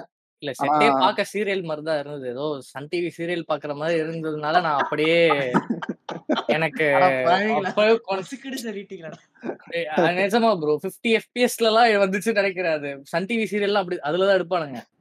ஆறு மணி சீரியல் பார்த்தா என்ன ஸ்மூத்தா ஓடிட்டு இருக்கு அப்படின்னு பா இருக்கும். பார்த்தா சிக்ஸ்டி எஃபிஎஸ்ல எடுத்துட்டு இருப்பானுங்க. செட் எல்லாம் வந்து ஏதோ கிரீன் ஸ்கிரீன் எல்லாம் போட்டு செட் எல்லாம் வச்சிருப்பானுங்க ஒரு சீரியலுக்கு. அதெல்லாம் பார்த்துட்டு சரி அந்த மாதிரி இருக்கே அப்படின்னு சொல்லி நான் எனக்கு அப்பவே எக்ஸ்பெக்டேஷன் கம்மி ஆயிடுச்சு. அதனால நான் அதுல இருந்து அடி வாங்கல. வலிமையும் அதே மாதிரிதான். So, அது வலிமை ரெண்டுமே என்னன்னா எனக்கு வந்து என்னன்னா வலிமை பீஸ்ட் எதற்கும் துணிதவன் மூணு படமே என்னன்னா அதாவது வேஸ்டட் பொட்டன்ஷியல் தான் சொல்லுவேன். அதாவது வேஸ்டட் பொட்டன்ஷியல் படம் எனக்கு வந்து மட்டமா இல்ல ஓகே பரவால்ல. அவ்வளவுதான் அந்த மீட்டர்ல இருந்துச்சு. ஆனா எங்க அப்பாலாம் அது ஃபர்ஸ்ட் ஹாஃப்லாம் பீஸ்ட் பார்த்துட்டு டேய் செம்மையா இருக்குதடா என்னடா ஃபாஸ்ட் அண்ட் பீரியஸ் லெவலுக்கு இருக்குதுடாடு அது செம்மையா இருக்குடாடு அப்புறம் செகண்ட் ஹாஃப்லாம் பார்த்து செகண்ட் ஹாஃப் கூட ஏதோ அப்படியே உட்காந்துட்டாரு அப்பா அப்புறமா அந்த கிளைமேக்ஸ்ல ஒரு ஜெட் எடுத்துன்னு பாகிஸ்தான் போறதெல்லாம் பார்த்துட்டு என்னடா இவ்வளவு நேரம் நல்லா தாண்டா இருந்துச்சு என்னடா ஆச்சு? அப்படி. அது என்னன்னு தெரியல. டாக்டர்லயும் கிளைமேக்ஸ்ல இந்த ஆர்பிஜி எனக்கு வந்து ஒரு மாதிரியா இருந்தது. பீஸ்ட்லயும் வந்து ஒரு கிளைமேக்ஸ் பாயிண்ட் வந்துரும் முடிஞ்சிருச்சு. இந்த விட படம் முடிஞ்சிருச்சு அப்படின்ற மாதிரி வந்துட்டு அதுக்கப்புறம் இன்னும் முடியல. இருங்க ஆஹ் உங்களை செய்யறோம் அப்படின்னு செஞ்ச மாதிரி. இருந்துச்சு எனக்கு. எனக்கு என்னன்னா படத்தை வந்து அங்க அப்படியே விஜய் வந்து அது கத்திய பிடிச்சிட்டு அது வாயில வச்சு முடிச்சு அப்படியே கரெக்டா ரிட்டர்ன் டேரக்டர் நில்சன் போட்டு முடிச்சிருந்தா சிறப்பா இருந்திருக்கும்னு தோணுச்சு. ஏன்னா அதுவே படம் முடிஞ்சு போச்சு நான் நினைச்சு ஏஞ்சி ஏஞ்சிட்டேன் ஆக்சுவலா ஏன்னா அப்படி இருந்துச்சு அந்த சீனு. அந்த வச்ச சீனு தளபதி கத்தி அப்படி வாயில வச்சுன்னு போன சீனு. அப்படி இருந்துச்சு அது. சத்தியமா தேட்டர்ல பாக்குறப்ப. அதுதான். ஸோ இந்த மாதிரி அப்பா வச்சுட்டாங்க. பெரிய அப்பா வச்சுட்டாங்க. இல்ல அது எந்த அளவுக்கு ஆப்புனா எல்லா பக்கமும் அப்படியே வெடிக்குது. இந்த பக்கம் நெல் நெல்சன் அவரு டாக்டர் படம் ஹிட் வந்ததால இப்படி அப்படி இப்படி இப்படின்னு விஜய் வேணுமே ஃபிளாப் பண்றாரு. அடுத்த படம் மாசா வருதுக்கு அப்படி இப்படின்னு என்னென்னமோ சொல்றாங்க. என்ன சொல்லியும் அப்படியே மனசே கேட்கல அப்படியே சரி ஓகே அப்படின்னு போயிடுச்சு. ஆனா தலைவர் வேற சைன் பண்ணியிருக்கிறாரு ஜெயிலரு. இல்ல நான் உங்க உங்க உங்க ஸ்டேஜுக்கு வந்துட்டேனா எக்ஸ்பெக்டேஷனே வைக்கல. வந்துட்டு போட்டோம். அண்ணா தெக்கியே வச்சு அப்பதான் ஏதோ நல்லா இருக்கும் ஓரளவுக்கு. இல்ல நான் டாக்டருக்கு அப்புறம் நெல்சன் மேல செம்ம இது வந்துருச்சு எனக்கு எக்ஸ்பெக்டேஷன் வேற லெவல் அப்படின்ற மாதிரி. பட் சரி ஓகே. பீஸ்ட் வந்து ஒரு பேக் ஸ்டெப்பா தான் இருக்கும். இது ஒரு டவுன்ஃபாலா இருக்காது அப்படின்னு நான் நினை நம்புறேன். சரி இது வந்து புஷ் வாங்கின படமா? சுத்தமா அப்படியே எக்ஸ்பெக்டேஷனே இல்லாம பார்த்து மைண்ட் ப்ளோன் ஆன படம் வந்து everything everywhere all all at once இது வந்து எல்லாருமே ஒன்ஸ் அந்த படம் வந்து கொஞ்சம் அவார்ட்ஸ் எல்லாம் வாங்கினதுக்கு அப்புறம் தான் நிறைய பேர் அதை பத்தி பேசினாங்கன்னு நான் நினைக்கிறேன். நான் வந்து ரிலீ அது இந்த அளவுக்கு பெருசா பேசப்படுறதுக்கு முன்னாடியே நான் அதை பார்த்துட்டேன். நான் தியேட்டர்ல பார்க்கல. நான் டவுன்லோட் பண்ணி தான் பார்த்தேன். பார்க்கும்போது எந்த எக்ஸ்பெக்டேஷனும் இல்லை. சரி ஏதாவது ஒரு படம் பார்க்கலாம் வா அப்படின்னு பார்க்கும்போது அப்படியே எனக்கு என்னடா என்னென்னமோ பண்றீங்கன்ற மாதிரி இருந்துச்சு. வேற லெவல் எக்ஸ்பீரியன்ஸ் ஆக்சுவலா நம்மளதுலயே யாரோ சொல்லியிருந்தாங்க everything all at once so அது சொல்லும் போதே நான் அப்படியே ஏஞ்சி வந்தேன். பட் சரி இந்த செக்மெண்ட்டுக்கு அந்த ஆன்சர். வச்சுக்கலாம் ஆஹ் ஆதித்யன் ப்ரோ சொன்னாரு நினைக்கிறேன். ப்ரோ வேற லெவல்ல அந்த படம் கண்டிப்பா எஃப் நான் ஃபர்ஸ்ட் டே ஃபர்ஸ்ட் ஷோ நான் ஆடியன்ஸ் நிறைய பேர் இருந்தாங்க படத்துக்கு. எல்லாருமே டீசெண்டா படத்துல எங்க சிரிக்கணுமோ சிரிச்சாங்க எங்க அழணுமோ அங்க அழுதாங்க எங்க சைலண்டா இருக்கணுமோ சைலன்ஸை யூஸ் பண்ண விதம் அந்த ராக் அந்த ராக் டைமென்ஷன் போவாங்க. அதுல ஃபுல் சைலன்ஸ் தேட்டரே அப்படியே சைலன்ஸ் அப்படியே எதிர்பார்க்கவே இல்லை அந்த சீக்வன்ஸ் ஏன்னா நான் இதுலயே பார்க்கல தேட்டர்லயே பார்க்கல. சாரி நான் வந்து இது சீடியோ எதுவுமே எந்த சீனு ட்ரெய்லர் கூட நான் பார்க்கல அந்த படம். ஏன்னா அந்த போஸ்டர் வந்ததுலேருந்து எனக்கு அப்படி ஒரு ஃபீல் விக்ரம்க்கு சொன்ன மாதிரி தான். போஸ்டர் வந்ததுலேருந்து எனக்கு அதுவே ஒரு ஹைப்பை கொடுத்துருச்சு. ஓகே மிஷல் யோ இருக்கிறாங்க. இது இது ஒரு போஸ்டர் வேறு செம்மையா இருக்கு. ஓகே ஃபைன் மிஷல் யோலாம் எனக்கு ரொம்ப பிடிக்கும் அவங்கள. அவங்க செம்ம ஒரு ஆக்ஷன் ஸ்டார் அவங்க. சூப்பர் ஸ்டார் அவங்க. அவங்க ஸோ வந்து அதனால பிடிக்கும் அவங்கள. ஸோ அதான் சரி பார்த்துருவோம் அப்படின்னு சொல்லிட்டு தேட் இதுக்காகவே வெயிட் பண்ணேன் பார்த்தேன். செம்ம செம்மையா எக்ஸ்பீரியன்ஸ் வேற லெவலான எக்ஸ்பீரியன்ஸ் ஆனா இவ்வளோ எக்ஸிஸ்டென்ஷியலிஸ்டா ஒரு கதை அதே சமயத்து எவ்வளோ ஜாலியா ஃபன்னா எல்லாமே எல்லா எமோஷனும் அதில் everything everywhere all tones அந்த டைட்டில் சொல்ற மாதிரி. எவ்ரி திங் எவ்ரி ஆல் எல்லா ஜானரும் இருக்குது. எல்லா எமோஷனும் கலந்துருக்குது. கிட்டத்தட்ட நம்ம ஊர் மசாலா படம் மாதிரி தான் நான் சொல்லுவேன். Everything every all tones so எல்லா ஜானரும் எல்லா எமோஷன் இருக்குது.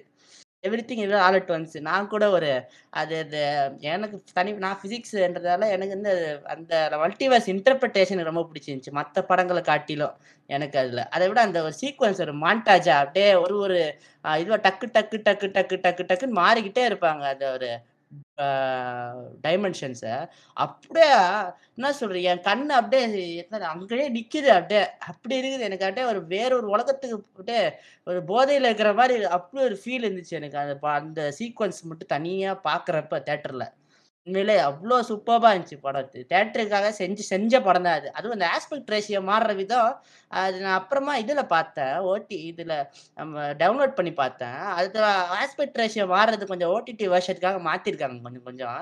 ஆனால் தேட்டரில் பார்க்குறப்ப அந்த அது வந்து தியேட்டர்ல பார்த்துருக்கு அதுக்கு நிறைய வித்தியாசம் தெரிஞ்சுது எனக்கு ஓடிடி வெர்ஷனுக்கும் அந்த ஆஸ்பெக்ட் ரேஷியோ சேஞ்சஸ் பண்ற பண்ற பண்ண பண்ற அந்த என்ன சொல்றது? அந்த ஒரு ஒரு மல்டிவர்ஸ்க்கு ஆஸ்பெக்ட் ரேஷியோ மாத்துவாங்க. ஸோ அதனால தெரிஞ்சுது எனக்கு நிறைய விஷயம் அது. அதான் நான் சொல்றேன் ஒரு மீம் ஒன்று இருக்கும்ல. இதெல்லாம் நான் சொல்லணும்னு நினச்சா நான் அவர் சொல்லிட்டாருன்னு. அதே மாதிரிதான். இந்த படத்தை பத்தி நான் என்னெல்லாம் சொல்லலாம்னு வச்சிருந்தேனோ எனக்கு அதை சிறப்பா சொல்லி முடிச்சிட்டாரு. கண்டிப்பா. ஆதித்யன் அப்படியே அப்படியே நீங்களும் சொல்லிடுங்க. உங்களுக்கு புஷான படம் அவுட் ஆஃப் த பாக்ஸ் வந்து இந்த வருஷம் நிறைய நிறைய படங்கள் சர்ப்ரைசிங்காக தான் இருந்துச்சு எனக்கு. நான் சொன்ன டாப் கன் மேவரிக் ஆகட்டும் பொன்னியின் செல்வன் ஆகட்டும் அப்புறம் வந்து விக்ரம் எல்லாமே எனக்கு என்னென்னா பேட்மேன் பேட்மேன்லாம் நான் வந்து பேட்மேன் தான் ஏன்னா நான் வந்து காமிக்ஸு அந்த என்னது பேட்மேன் ஏர் ஒன்று அதெல்லாம் முத கொண்டு படி படிச்சிருக்கிறேன். ஸோ அது அதனால் அந்த ஃபீலை கொடுக்க முடியுமா? அந்த லாங் ஹாலோவின் ஃபீலை கொடுத்துருவாரா இவர்? அந்த ஒரு இது இருந்துச்சு. ஆனால் அதெல்லாம் தவிடுபடி ஆக்கிட்டாரு மேட்ரிஸ் சொல்ல போனால் அந்த படத்தில். அப்படி இருந்துச்சு. நான்லாம் அந்த படம் பார்த்து முடிச்சுட்டு ஒரு மாதத்துக்கு ஹெல்மெட்டை போட்டுக்கின்னு ஹெட்ஃபோனில் சம்திங் இந்த பாட்டை போட்டுக்கின்னு போயிட்டே இருந்தேன். பைக்லலாம் அப்படிப்பட்ட ஒரு ஃபீல் எனக்கு படத்தில். அந்த ஆஃப்டர் டேஸ்ட் அதை விட நான்லாம் அதுக்கப்புறம் நிர்வாணா பாட்டெலாம் கேட்க ஆரம்பித்தேன் அப்படி ஒரு இருந்துச்சு. இந்த வருஷம் பெஸ்ட் ஃபைண்ட் எனக்கு நிர்வாணா அந்த ஆல்பம்ஸு அது கேட்டேன். சூப்பராக இருந்துச்சு. ஸோ வந்து அது அது அது நிறைய இந்த இது இது இருக்குது. காந்தாரா அப்புறம் வந்து இப்போ சமீபத்து கழகத் தலைவன் எல்லாமே பார்த்தீங்கன்னா மோனிகா ஓமே டார்லிங் இதெல்லாமே பார்த்தீங்கன்னா எனக்கு வந்து நான் எக்ஸ்பெக்டே பண்ணல. இவ்வளோ நல்லா இவ்வளோ சூப்பராக இருக்குமாடா அப்படின்னு. அந்த மாதிரி எக்ஸ்பெக்டே பண்ண. ஆனால் என்ன டாப்னா என்ன சொல்லுவேன்னா நான் இதெல்லாம் இந்த படத்துக்குலாம் தேட்டருக்கு போவேனானே நினச்சி பார்க்கல. அப்படி ஒரு படம். அது வந்து சீதாராமம். ஸோ ஏன் நான் இதை தேர்ந்தெடுத்தேன்னா நான் தேட்டரில் நான் இந்த படம்லாம் பார்க்க மாட்டேன். நான் வந்து எக்கா என்னன்னா கொஞ்சம் இந்த கான்வர்சேஷனாக ரொம்ப போனால் ரொம்ப லவ் படம் அந்த மாதிரிலாம் பார்க்க மாட்டேன். போய் நான் விரும்பி போய் தேட்டரில் பார்க்க மாட்டேன். என்னுடைய இது என்னுடைய என்ன என்னுடைய இதுன்னு வச்சு ப்ரிஃபரன்ஸ் வச்சுக்கலாமே. நான் எப்பயுமே என்னென்னா கொஞ்சம் ஒரு என்ன உங்களை உங்களை விஷுவலாக கட்டி போடணும்னு சொல்லுவாங்க. அந்த மாதிரி படம் தான் பார்ப்பேன். ஸோ வந்து இது எதிர்பாராத விதமாக எங்கள் வீட்டில் எங்கள் அப்பா அம்மா கூப்பிட்டு போனாங்க என்னைய. ஸோ வந்து ஓகே பா வாடா போய் பார்க்கலாம் அப்படின்னு துல்கர் சல்மான் படமாச்சு சரி. சரி போவோன்னு பார்த்தேன். எனக்கு முதல் சீனில் முதல் சீன்லலாம் ஓகே என்னமோ நடக்குது போகலாம் அப்படின்னு. அப்புறம் அந்த லவ் போர்ஷன் ஒன்று ஒன்றா அந்த என்னது அவங்க அந்த லெட்டர்ஸ் எக்ஸ்சேஞ்ச் பண்ணுறது அப்புறமா அவன் அவன் வந்து முதல்ல போய் சந்திக்கிறது நம்ம மிருணால் தாக்கூர் அந்த பொண்ணை சந்திக்கிறது. அப்புறம் அந்த ஒரு ஒரு எக்ஸ்சேஞ்ச் அந்த பாட்டு அப்புறம் ஒரு ஒரு அந்த ஒரு ஒரு அந்த இந்த கடைசியில் அந்த எமோஷனல் கிளைமேக்ஸ் எல்லாமே என்னை கட்டி போட்டுருச்சு அப்படியே.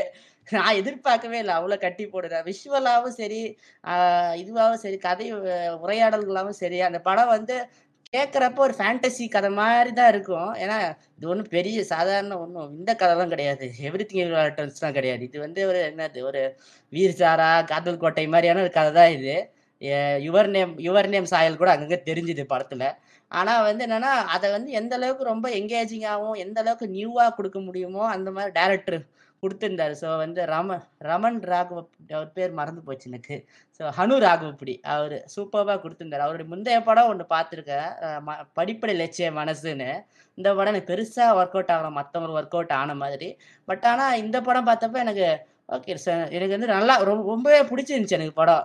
நான் வந்து ஒரு லவ் படம் பார்த்துட்டு நம்மளும் நம்மளும் அந்த ஃபீல்டில் இருப்போம் நம்ம எதிர்பார்க்கவே இல்லை. அதுவும் பாட்டெல்லாம் தமிழ் டப்பிங்கில் தான் நான் பார்த்தேன். தமிழ் டப்பிங்கில் பாட்டெல்லாம் சும்மா அதிரடியாக இருந்துச்சு. விஷால் சந்திரசேகர் இந்த வருஷத்துடைய சர்ப்ரைஸ் தான் அந்த படம் தான். அந்த படம் ஆகட்டும் ஆல்பம் ஆகட்டும் பேக்ரவுண்ட் ஸ்கோர் எல்லாமே சர்ப்ரைஸ் தான் எனக்கு அந்த படம்.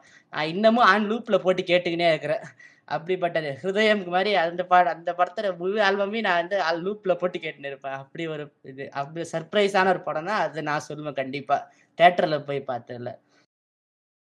மற்றபடி இன்னொரு சர்ப்ரைஸ்னா அது நான் என்ன சொல்லுவேன்னா இதுதான். நான் அது ஓட் இது வந்து என்னன்னா நான் பார்க்கணும் பார்க்கணும்னு நினச்சிக்கிட்டே இருந்தேன் தேட்டரில் ஆனால் பார்க்க முடிய வாய்ப்பு கிடைக்கல எனக்கு எக்ஸாம்ஸால. அப்புறம் காந்தாரா. காந்தாரா வந்து நான் நல்லா இருக்கும்னு எல்லாரும் சொன்னாங்க ஓகே. அப்புறமா இந்த இன்டர்நெட்ல கொஞ்சம் பேச்சுகள் வந்துச்சு. ஓடிடிக்கு அப்புறம் அது படம் இது மாதிரி நல்லா இல்லை அப்படி இப்படின்னு ஒரு சில பிசி ரைட்டப்லாம் வந்துச்சு ஃபைன் அதெல்லாம்னு ஆனால் நான் வந்து போட்டு பார்த்தப்ப எனக்கு அப்படியே எனக்கு அப்படியே அவ்வளோ என்ன சொல்றது ஒரு இது ஒரு இந்த த- சிவதாண்டவம் சொல்லுவாங்க தெரியுமா? அந்த உணர்வை கொடுத்துச்சு படம். எனக்கு ஏன்னா என்ன எனக்கு இந்த மாதிரி ஃபொக்லோர் அதாவது இந்த நாட்டுப்புற நாட்டார் தெய்வம் நாட்டுப்புற கதை இந்த மாதிரி சொன்னாலே எனக்கு ரொம்ப பிடிச்சிரும் முதல்ல. ஆனால் முதல் ஃப்ரேம்லேருந்து என்னை வந்து ஹோல்ட் பண்ணி கடைசி வரைக்கும் எல்லாரும் என்னன்னா இந்த படத்துல இந்த காந்தாரா படத்தில் விமர்சனம் பண்ணுறப்ப எல்லாருமே என்னன்னா first scene second last scene தான் நல்லா இருந்துச்சு நல்லா இருந்துச்சுன்னு அப்படியே சரியா அந்த டாப்னு. ஒத்துக்கிற சரியா அந்த டாப் தான் ரெண்டு சீக்வன்ஸும் ஆனால் படத்தை நடுவில் வர நிறையா போர்ஷன்ஸ் ஃபார் எக்ஸாம்பிள் அந்த கம்பாலா சீக்வன்ஸ் ஆகட்டும் அப்புறம் வந்து அவன் வந்து அந்த சிவா வந்து அந்த போலீஸ் அந்த ஐஎஃப்எஸ் ஆஃபீஸர் நம்ம கி கிஷோர் கிட்ட வந்து அந்த ஒவ்வொரு எக்ஸ்சேஞ்சு அது கவர்மெண்ட்டுக்கு நான் நீங்கள் தான் சார் கேட்டேன் நீங்கள் தான் சார் உங்கள் கவர்மெண்ட் எங்களுக்கு முன்னாடி தான் வந்துச்சு.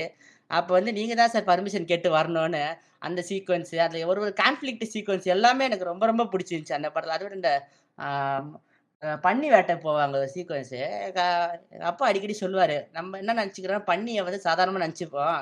ஆனால் பன்னியை வேட்டையாடுறது ரொம்ப ரொம்ப கஷ்டம். ஏன்னா வந்து பன்னி வந்து சின்னதுன்னு நினச்சிட்டு இருப்பாங்க மனுஷங்க.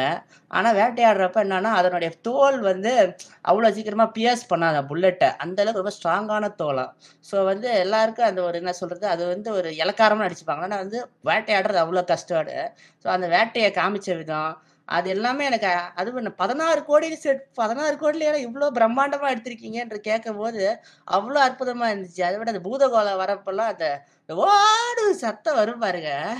எவ்வாட்டே ஒவ்வொரு நிமிஷம் தூக்கி வாரி போட்டுச்சு எனக்கு படம் பார்த்தப்ப. அது செவன் பாயிண்ட் ஃபைவ் பாயிண்ட் ஒன்ல பார்த்தப்ப. அப்படி ஒரு சர்ப்ரைசிங்கான படம்னா அது இன்னொன்று காந்தாரா ஓடிடியில் நான் சொல்லப்போ ஓடிடி ரிலீஸ் நான் பார்த்ததில்ல. புஷ்ஷான படம்னா இந்த வருஷம் ரொம்ப ரொம்ப எக்ஸ்பெக்டேஷன் ஆகி ரொம்ப இதுவான படம்னா அது வந்து ஆஸ் யூஷுவல் நீங்கள்லாம் சொல்லிட்டீங்க. எல்லாரும் பீஸ்ட்டு வலிமை அஹ் இதற்கும் துணிதவன் எல்லாம் சொல்லிட்டீங்க. ஆனால் எனக்கு வந்து ரொம்ப ரொம்ப ரொம்ப டேய் இது என்னடா என்னடா படம் படம் இது அப்படின்னு இப்போ நான் பாட படம்னா ரெண்டு படம் இருக்குது. ஒன்று வந்து முதல் நீ முடியும் நீ. இந்த வருஷம் ஃபஸ்ட்டில் வந்து எல்லாரையும் ரொம்ப ட்ரெண்டில் அது அந்த நாஸ்டாலஜியா அப்படி இப்படின்னு சொன்னானுங்க. சரின்னு எல்லாரும் போய் பார்த்தேன். ஏய் என்னடா பண்ணி வச்சிருக்கீங்கன்னா அதாவது இந்த வாட்பேடில் ஃபேன் வாட்பேட்னு ஒரு வெப்சைட் இருக்கும். ஃபேன் ஃபிக்ஷன்லாம் எழுதுவானுங்க. அந்த ஃபேன் ஃபிக்ஷன் கதையை எடுத்து அதாவது இது ஓமை கடவுள் நைன்டி சிக்ஸுக்கு ஒரு ஃபேன் ஃபிக்ஷன் கதை எப்படி இருக்குமோ அந்த மாதிரிதான் இருந்துச்சு இந்த படம் எனக்கு. முதல் நீ முடியும் நீ. வந்து எனக்கு ஏன்னா அந்த பா அந்த பாடம் வந்து கிட்டத்தட்ட ஒரு மியூசிக் வீடியோவா இருந்திருக்கலாம். என்னை பொறுத்தவரை ஒரு டெ ஒரு டென் மினிட் மியூசிக் வீடியோவா இருந்ததுன்னா அந்த படத்துல அந்த முதல் நீ முடியும் நீ அந்த சாங் வர போர்ஷன் மட்டும் அவ்- அவ்வளோ எமோஷனலா இருக்கு அந்த ஒரு போர்ஷன் மட்டும். அந்த போர்ஷன் ஒன்று போதும் அது அந்த படம் வந்து என்ன அந்த படம் அந்த ஒரு ஒரு போர்ஷனே கதையை சொல்லிடுது.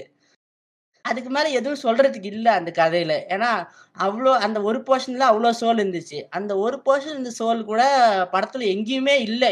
ஃபீல் பண்ண முடியல எங்கேயுமே. ஈவன் அந்த கிளைமேக்ஸ்லலாம் அவர் சேர சேர்ந்துட்டாரு. இந்த பொண்ணை விட்டு பொண்ணுக்காக அவர் கனவு விட்டாருலாம் டே இதை நம்புற மாதிரி எந்த காலத்துல தான் இருக்கிறீங்க? இன்னுமாடா சின்ன பசங்க மாதிரி இருக்கிறீங்கன்னு எனக்கு எனக்கு தோணுச்சு. இது ஏன் வந்து ரெசனேட் ஆச்சுன்னு தெரியல. அதாவது இந்த சென்னை சூப்பர் கிங்ஸ் ஜெயிச்சிட்டா நமக்குலாம் நம்மளே ஜெயிச்ச மாதிரி ஃபீல் வரும் தெரியுமா?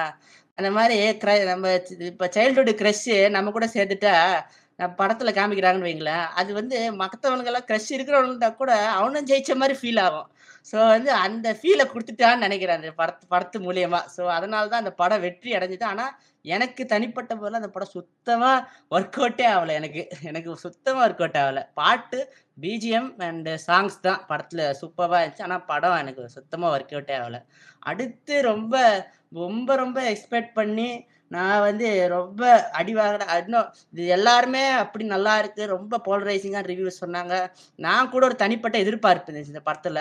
ஏன்னா வந்து ஒரு பத்து வருஷம் ஆந்த மேக்கிங்னு சொன்னாங்க. ஸோ வந்து எனக்கு வந்து தனிப்பட்ட முறையில் இந்த படத்துல மேல ஒரு எதிர்பார்ப்பு. Brahmastra part one Shiva. இந்த படத்து மேல எனக்கு நான் பார்த்தேன் ஓடிடில பார்த்து கொஞ்ச நேரத்துல அந்த ஷாருக் கான் சீனுக்கு அப்புறமே நான் அந்த படத்தை வந்து ஓட்டி ஓட்டி தான் பார்த்தேன் நான். ஓகே. ஸோ நான் வந்து நான் வந்து தேட்டர்ல பார்க்கலாம்னு நினைச்சேன். நான் ரொம்ப எதிர்பார்த்தேன். அதுக்காக தான் ஆக்சுவலாக நான் ஊருக்கு வந்த பிறகு சரி பார்ப்போம் அப்படின்னு. ஆனா அப்பதான் எவ்ரி திங் ஆல்டர்ன்ஸ் ஃபர்ஸ்ட் டே ஃபர்ஸ்ட் டேவே வந்துச்சு. அதனால விட்டுட்டு நான் அப்புறம் சரி இது வந்துருச்சே இதை பார்த்துட்டு சொல்லி எவ்ரி திங் ஆல்டர்ன்ஸ் பார்த்தேன். ஆனா பிரம்மாஸ்திரா பார்த்த பிறகு நல்ல வேளை நான் அன்னைக்கு கரெக்டான முடிவு எடுத்தேன்னு. ஏன்னா எல்லாருமே அங்க உள்ள விமர்சகர்கள் எல்லாருமே என்ன படம் பிரம்மாண்டமா இருக்கு ஆ ஊ அப்படின்னு. ஆனா என்னன்னா எந்த அளவுக்கு ஒரு செட்டை அதாவது பார்ட் டூ பார்ட் அதாவது ஒரு ஃப்ரான்ச்சைஸி எடுக்கணுன்றதுக்காகவே எடுத்த மாதிரி இருந்துச்சு. எந்த அளவுக்கு மார்வல் சினிமா வந்து நம்ம சினிமா எல்லாத்தையும் கெடுத்துருச்சுன்னு தான் அப்பதான் புரிஞ்சுது எனக்கு. ஏன்னா ஒரு ஒரு ஐபி ஒரு ஒரு இன்டலெக்சுவல் ப்ராப்பர்ட்டி உருவாக்கணுன்றதுக்காகவே எடுத்த மாதிரி இருந்துச்சு ஒரு படம். டூ மச் ஆஃப் செட்டப்ஸ் நிறைய செட்டப் இருக்குது. ஆனால் எங்கேயுமே ஒரு பே ஆஃப்னே ஒரு சாட்டிஸ்ஃபேக்டரி பே ஆஃப்னே இல்லவே இல்லை. அதை விட அங்கங்கே இன்ஸ்பிரேஷன்ஸு இன்ஸ்பிரேஷன்லாம் இருக்கட்டும். ஏன்னா உலகத்தில் எல்லா கதையும் ஏ பிளாட்டு தான் இருக்குது. நம்ம படித்து நம்ம கேள்விப்பட்டிருப்போம். ஸோ வந்து அது ஒரு மேட்டர் இல்லை. ஆனால் என்னதான் அந்த அஸ்திரம் அதெல்லாம் சொல்கிற விஷயத்த ரொம்ப பில் நல்லா பில்ட் பண்ணியிருப்பாங்க. ஃபர்ஸ்ட்ல ஃபர்ஸ்ட் டென் மினிட்ஸ் அந்த ஷாருக் கான் சீக்வன்ஸ் ஆகட்டும் அந்த ஒரு அனிமையை போ அனிமே மாதிரி ஒன்று ட்ரை பண்ணியிருப்பாங்க. அதெல்லாம் ஓகே எனக்கு ஒரு நல்லா தான் இருந்துச்சு. பட் ஆனால் என்னன்னா அதுக்கப்புறமேட்டு படம் வந்து ஆலியா பட் போர்ஷனு அப்புறம் அப்படியே சரி அப்புறம் நந்தி அஸ்திரம் நம்ம நாகார்ஜுனா வந்த பிறகு அப்புறம் கொஞ்சம் அப்படி நிமிந்து பார்க்க ஆரம்பிச்சேன். அப்புறம் அங்கேருந்து அப்படியே டவுன் ஆகிட்டே இருந்த படம். அப்புறம் அப்படியே செட்டே போயிட்டேன் படம் முடிகிறப்ப இதில் வேற பார்ட் டூ தேவன் போட்டப்ப பார்ட் டூவா டே விட்டுறா இல்லையா அப்படின்னு ஆகி போச்சு எனக்கு. வந்து அப்படி ரொம்ப படம் ஓடிடுச்சு. ஸோ வந்து பாட்டு எடுக்கிறதுக்கான வாய்ப்புகள் அதிகம். ஸோ படம் ஓடிடுச்சு அங்க. எனக்கு ரொம்ப ஆச்சரியம் தான் படம் எப்படி ஆனா என்ன சொல்லலாம்னா அதாவது ஒரு என்னது அதாவது அது என்னன்னா ஒரு பெரிய பட்ஜெட்ல எடுக்கப்பட்ட ஒரு லேசர் ஷோன்னு நான் சொல்லுவேன். அப்படிதான் இருந்துச்சு. அப்படிதான் இருந்துச்சு. லேசர் லைட் ஷோ அப்படிதான் இருந்துச்சு அது. அந்த மாதிரி ரேவ் பண்ணிட்டு இருக்கீங்க என்னங்க? அதான். அதான் அப்படி அப்படிதான் எனக்கு இருந்துச்சு அந்த படம் அது பிரம்மாஸ்திரா நான் வந்து நல்ல நல்ல வேலை நான் பார்க்கல நல்ல வேலை நான் அதை பார்க்கல தான் இருந்துச்சு ரன்பீர் கபூர் அது வேற என்ன பத்து வருஷமா பத்து வருஷமா எடுத்தேன்னு சொல்றப்ப எனக்கு என்னன்னா அந்த தூள் படத்துல ஒரு காமெடி வரும். என்னது அந்த என்னது அந்த இவர் வந்து விவேக் வந்து கஷ்டப்பட்டு அந்த தம் இதை தூக்குவாரு இந்த வெயிட் லிஃப்ட் பண்ணுவாரு. அப்ப வந்து பரவ முடியுமா தூக்கி- இந்த கருமத்தை தான் பல நைட்ல இருந்து தேய்ச்சிட்டு இருந்தியா கூடி தெரியுமா? அது மாதிரி இந்த கருமத்தை தான் பத்து வருஷமா தேய்ச்சிட்டு இருந்தியா கூடி. ஏன்னா எனக்கு இந்த டேரக்டர் மேல சுத்தமா ஃபர்ஸ்ட் நம்பி ஃபர்ஸ்ட் கொஞ்சம் நம்பிக்கை ஏன்னா wake up Sid Yeh Jawaani Yeh Deewani Yeh Jawaani Yeh Deewani எனக்கு பிடிக்கல. எனக்கு பர்சனலி பிடிக்கல. நான் சின்ன அப்பயே பார்த்ததால ஸோ மறுபடியும் ரீவாச் பண்ணா மேபி பிடிக்கலாம். ஆனா வேக்கப் சிட்டு எனக்கு ரொம்ப ரொம்ப பிடிச்ச ஒரு படம். ஹிந்தி படத்துல எனக்கு ரொம்ப ரொம்ப one of my favourite Hindi films தான் வேக்கப் சிட் ஏன்னா அந்த ஆல்பம் ஆகட்டும் அதுல வர ஒரு ஒரு சீக்கு அதுல வர ஒரு ஒரு அந்த பேஷன்னு சொல்ற அந்த விஷயத்த பத்தி எவ்வளவு அழகா சொல்லியிருப்பாங்க. அந்த ஃபேமிலி ரிலேஷனு அது ஃப்ரெண்ட்ஸு அவ கொங்கனா சென் ஐஷா பேனர்ஜி அந்த கேரக்டர் அந்த ஐஷா பேனர்ஜி கேரக்டருக்காகவே எனக்கு அந்த படம் அவ்வளோ பிடிச்சிது அந்த படம்லாம் ஏன்னா அப் நல்லா எழுதியிருக்கு நல்லா சூப்பராக ஏன்னா படத்தில் எங்கேயுமே நீங்கள் ஆக்ஷன் சீக்வன்ஸ் அந்த ஹிந்தி படம்னு சொல்லுவாங்கள்ல அந்த ஹிந்தி படத்துக்கான எந்த ஒரு சாயலுமே இல்லை. எனக்கு அந்த ஃபர்ஸ்ட் டைம் பார்த்தப்ப அப்படி ஒரு ஃபீல் கொடுத்துச்சு அந்த மேக்கப் சிட்டுன்னு ஒரு படம். நான் இன்னைக்கு கூட இக்குத்தாரா பாட்டெலாம் உட்காந்து அப்படி கேட்பேன் அப்படி எனக்கு ரொம்ப பிடிக்கும். நான் வந்து இந்த இந்த ப்ராஜெக்டை பற்றி கேள்விப்பட்டப்ப ஓகே நல்லா பண்ணுவார் போல ஒரு நம்பிக்கை. தான். ஏன்னா ரெண்டு படம் சூப்பர் ஹிட்டை கொடுத்துட்டு இந்த படம் அப்படியே வேற டோட்டலி டிஃப்ரெண்ட் ஜானர் பார்த்தா கடைசியில் ஏ ஜவானி ஏ திவானியே ஏதோ ஒரு பெரிய பட்ஜெட்டில் எடுத்த மாதிரி தான் இருந்துச்சு எனக்கு இந்த படம். வந்து ரொம்ப எதிர்பார்த்தெல்லாம் இது ரொம்ப எதிர்பார்த்து ரொம்ப அடி வாங்கின படம் பிரம்மாஸ்திரா அது சொல்லுவேன். சூப்பர் சூப்பர் ப்ரோ ஒரு ராண்டாவே இருந்துச்சு. ஸோ நம்ம எல்லாருமே நினைச்சது அப்படியே சொல்லிட்டீங்க. பிரம்மாஸ்திரா காந்தாரா எல்லாமே பேசணும். ஸோ ஆ ஜெயேஷ் உன்னை விட்டாச்சுப்பா. நீ சொல்லு. ஓகே சார் எனக்கு வந்து இந்த வருஷம் டிசப்பாயின்மெண்ட்னு ஒன்று கிடையாது. ஏன்னா வந்து எனக்கு எந்த படத்துக்கும் எக்ஸ்பெக்டே பண்ணி போகல. அது ஒன்று தான் ஒரு நல்ல விஷயம். ஏன்னா போன வருஷத்துக்கு போன வருஷம் ஆல்ரெடி நிறைய தடவை அடி வாங்கியாச்சு. அது ராஜா ப்ரோ வந்து எப்படி வலிமைக்கு அடி வாங்கினாரோ நான் அந்த மாதிரி பல படத்தில் அடி வாங்கிட்டேன். அதனால வந்துட்டு சரி ஓகே இந்த வருஷம் எந்த படமும் எக்ஸ்பெக்ட் பண்ணக்கூடாதுன்னு சொல்லிட்டு நிறைய படம் எக்ஸ்பெக்ட் பண்ணாமல் போனேன். அதனால எனக்கு பிடிச்சிருந்துச்சு. But to uh, my honest uh, ஒரு சர்ப்ரைஸ் அப்படின்னா வந்துட்டு ரீசெண்டாக வந்த படம் இது நித்தம் ஒரு வானம். அந்த படத்தை பற்றி எனக்கு எதுவுமே தெரியாது. ஸோ தேட்டரில் uh, என் ஃப்ரெண்டு போய் பார்க்கலாம்டா அப்படின்னா பட் நாங்கள் அது பதிலாக லவ் டுடே போயிட்டோம். அந்த படம் வந்து லவ் டுடேவோட ரிலீஸ் ஆச்சு. ஸோ நித்தம் ஒரு வானம் சும்மா வீட்டில் வந்து நெட்ஃப்ளிக்ஸில் போட்டு பார்த்தேன். எனக்கு ரொம்பவே பிடிச்சிருந்துச்சு. அதாவது இந்த எந்த மாதிரி பிடிச்சிருந்துச்சுன்னா இந்த இப்போ இம்தியாஸ் அலியோட படம் நம்ம இது பார்த்துருப்போம் தமாஷா பார்த்துருப்போம். எப்படி வந்து ஸ்டோரிஸ் வந்து ஒரு பர்சனை வந்து ரிஃபார்ம் பண்ணி எடுத்துகிட்டு போகுது அதாவது ஸ்டோரிஸ் வந்து எவ்வளோ இம்பார்ட்டன்ட் அப்படின்னு. ஸோ ஒரு ஒரு ரொம்ப சிம்பிளான ஒரு ஸ்டோரி அந்த கதைக்குள்ளே ஒரு கதையை வச்சு அது ஒரு கேரக்டர் எப்படி சேஞ்ச் பண்ணுது அப்படின்றத சூப்பராக எடுத்துகிட்டு போயிருப்பாங்க. அண்ட் ஆப்வியஸ்லி அசோக் செல்வன் படம்னாலே நம்மளுக்கு வந்து ஒரு ஃபீல் குட்டாக தான் இருக்கும். அதுலேயும் ரித்து வர்மா வேறு நடிச்சிருந்தானுங்க. ஸோ நிறைய ஃபீல் குட் மூமெண்ட்ஸ் இருந்துச்சு இந்த மூவியில் அது எனக்கு வந்து ஆக்சுவலி எக்ஸ்பெக்டே பண்ணல. ஓகே இவ்வளோ சூப்பராக இருக்கும் அந்த படம் அப்படின்னு சொல்லிட்டு. அண்ட் செகண்டாக நான் எக்ஸ்பெக்டே பண்ணாமல் பார்த்த ஒரு படம் எனக்கு ரொம்ப சூப்பர் சாட்டிஸ்ஃபேக்ஷன் இருந்துச்சுன்னா கழக தலைவன். கழக தலைவன் வந்து என்ன விஷயம்னா எனக்கு அந்த படத்தில் ஒரு சில ஃப்ளாஸ்லாம் இருக்குது பட் ஸ்டார்டிங் கொஞ்ச நேரம் அந்த படம் பார்த்துட்டு ஆஃப் பண்ணிட்டு நான் வச்சிட்டேன். ஏன்னா இதுக்கப்புறம் இந்த படம் பார்க்கக்கூடாது அப்படின்னு. சரி ஓகே அதுக்கப்புறம் இது பார்க்கலாம் அப்படின்னு சொல்லிட்டு முடிவு எடுத்ததுக்கப்புறம் தான் ரொம்பவே சூப்பராக இருந்துச்சு. And one one of the finest made thrillers in Indian சினிமான்னு நினைக்கிறேன். கண்டிப்பா கண்டிப்பா கண்டிப்பா ஆமா ப்ரோ வாங்க நம்ம வருவோம் கழக தலைவனுக்கு.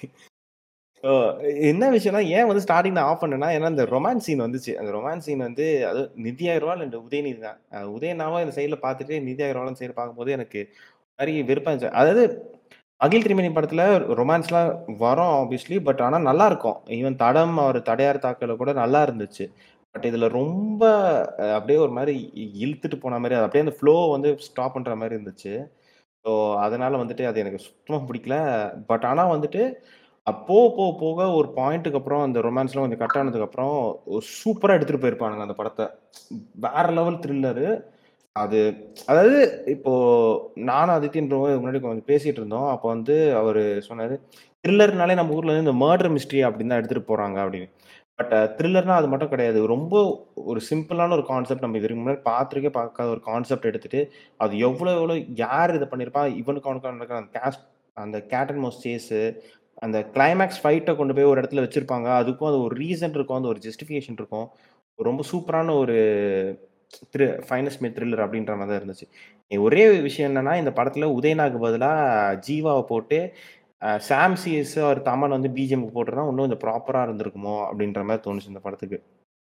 எக்ஸாக்ட்லி மை தாட்ஸ் ஜீவா நடிச்சிருந்தா அந்த படம் எப்படி இருக்கும்னு நான் இன்னைக்கு கூட அம்மாட்ட பேசிட்டு இருந்தேன். ஆனா ஜீவா நடிச்சிருந்தாலும் என்னமோ அது வந்து என்னன்னா அந்த கேரக்டர் ஜீவா நடிச்சிருந்தாலும் என்னமோ எனக்கு என்ன தோணுச்சுன்னா அந்த கேரக்டர் வந்து ரொம்ப ஸ்ட்ராங்கான physically strong character so Jiiva பாக்குறப்ப ஹேண்ட் அவர்லாம் ஹங்க் மாதிரி தான் இருப்பாரு. ஸோ வந்து அந்த கேரக்டர் அருண் விஜய் அதாவது நம்ம மகிழ் திருமேனி அவரு ப்ரீவியஸ் தடம் அந்த அருண் விஜயோட கேரக்டரைசேஷனோட இதுக்கு அப்படியே சூப்பரா அந்த பாடி பிசிக் ஒரு நல்ல ஒரு ஸ்ட்ராங்கான ஒரு ப்ரொட்டாகனிஸ்ட் அப்படின்றப்ப ஏன்னா இந்த பக்கம் நீங்க பாத்தீங்கன்னா ஆரவ் வந்து பயங்கரமான ஒரு டெரிஃபிக் வில்லனா காமிச்சிருந்தாங்க.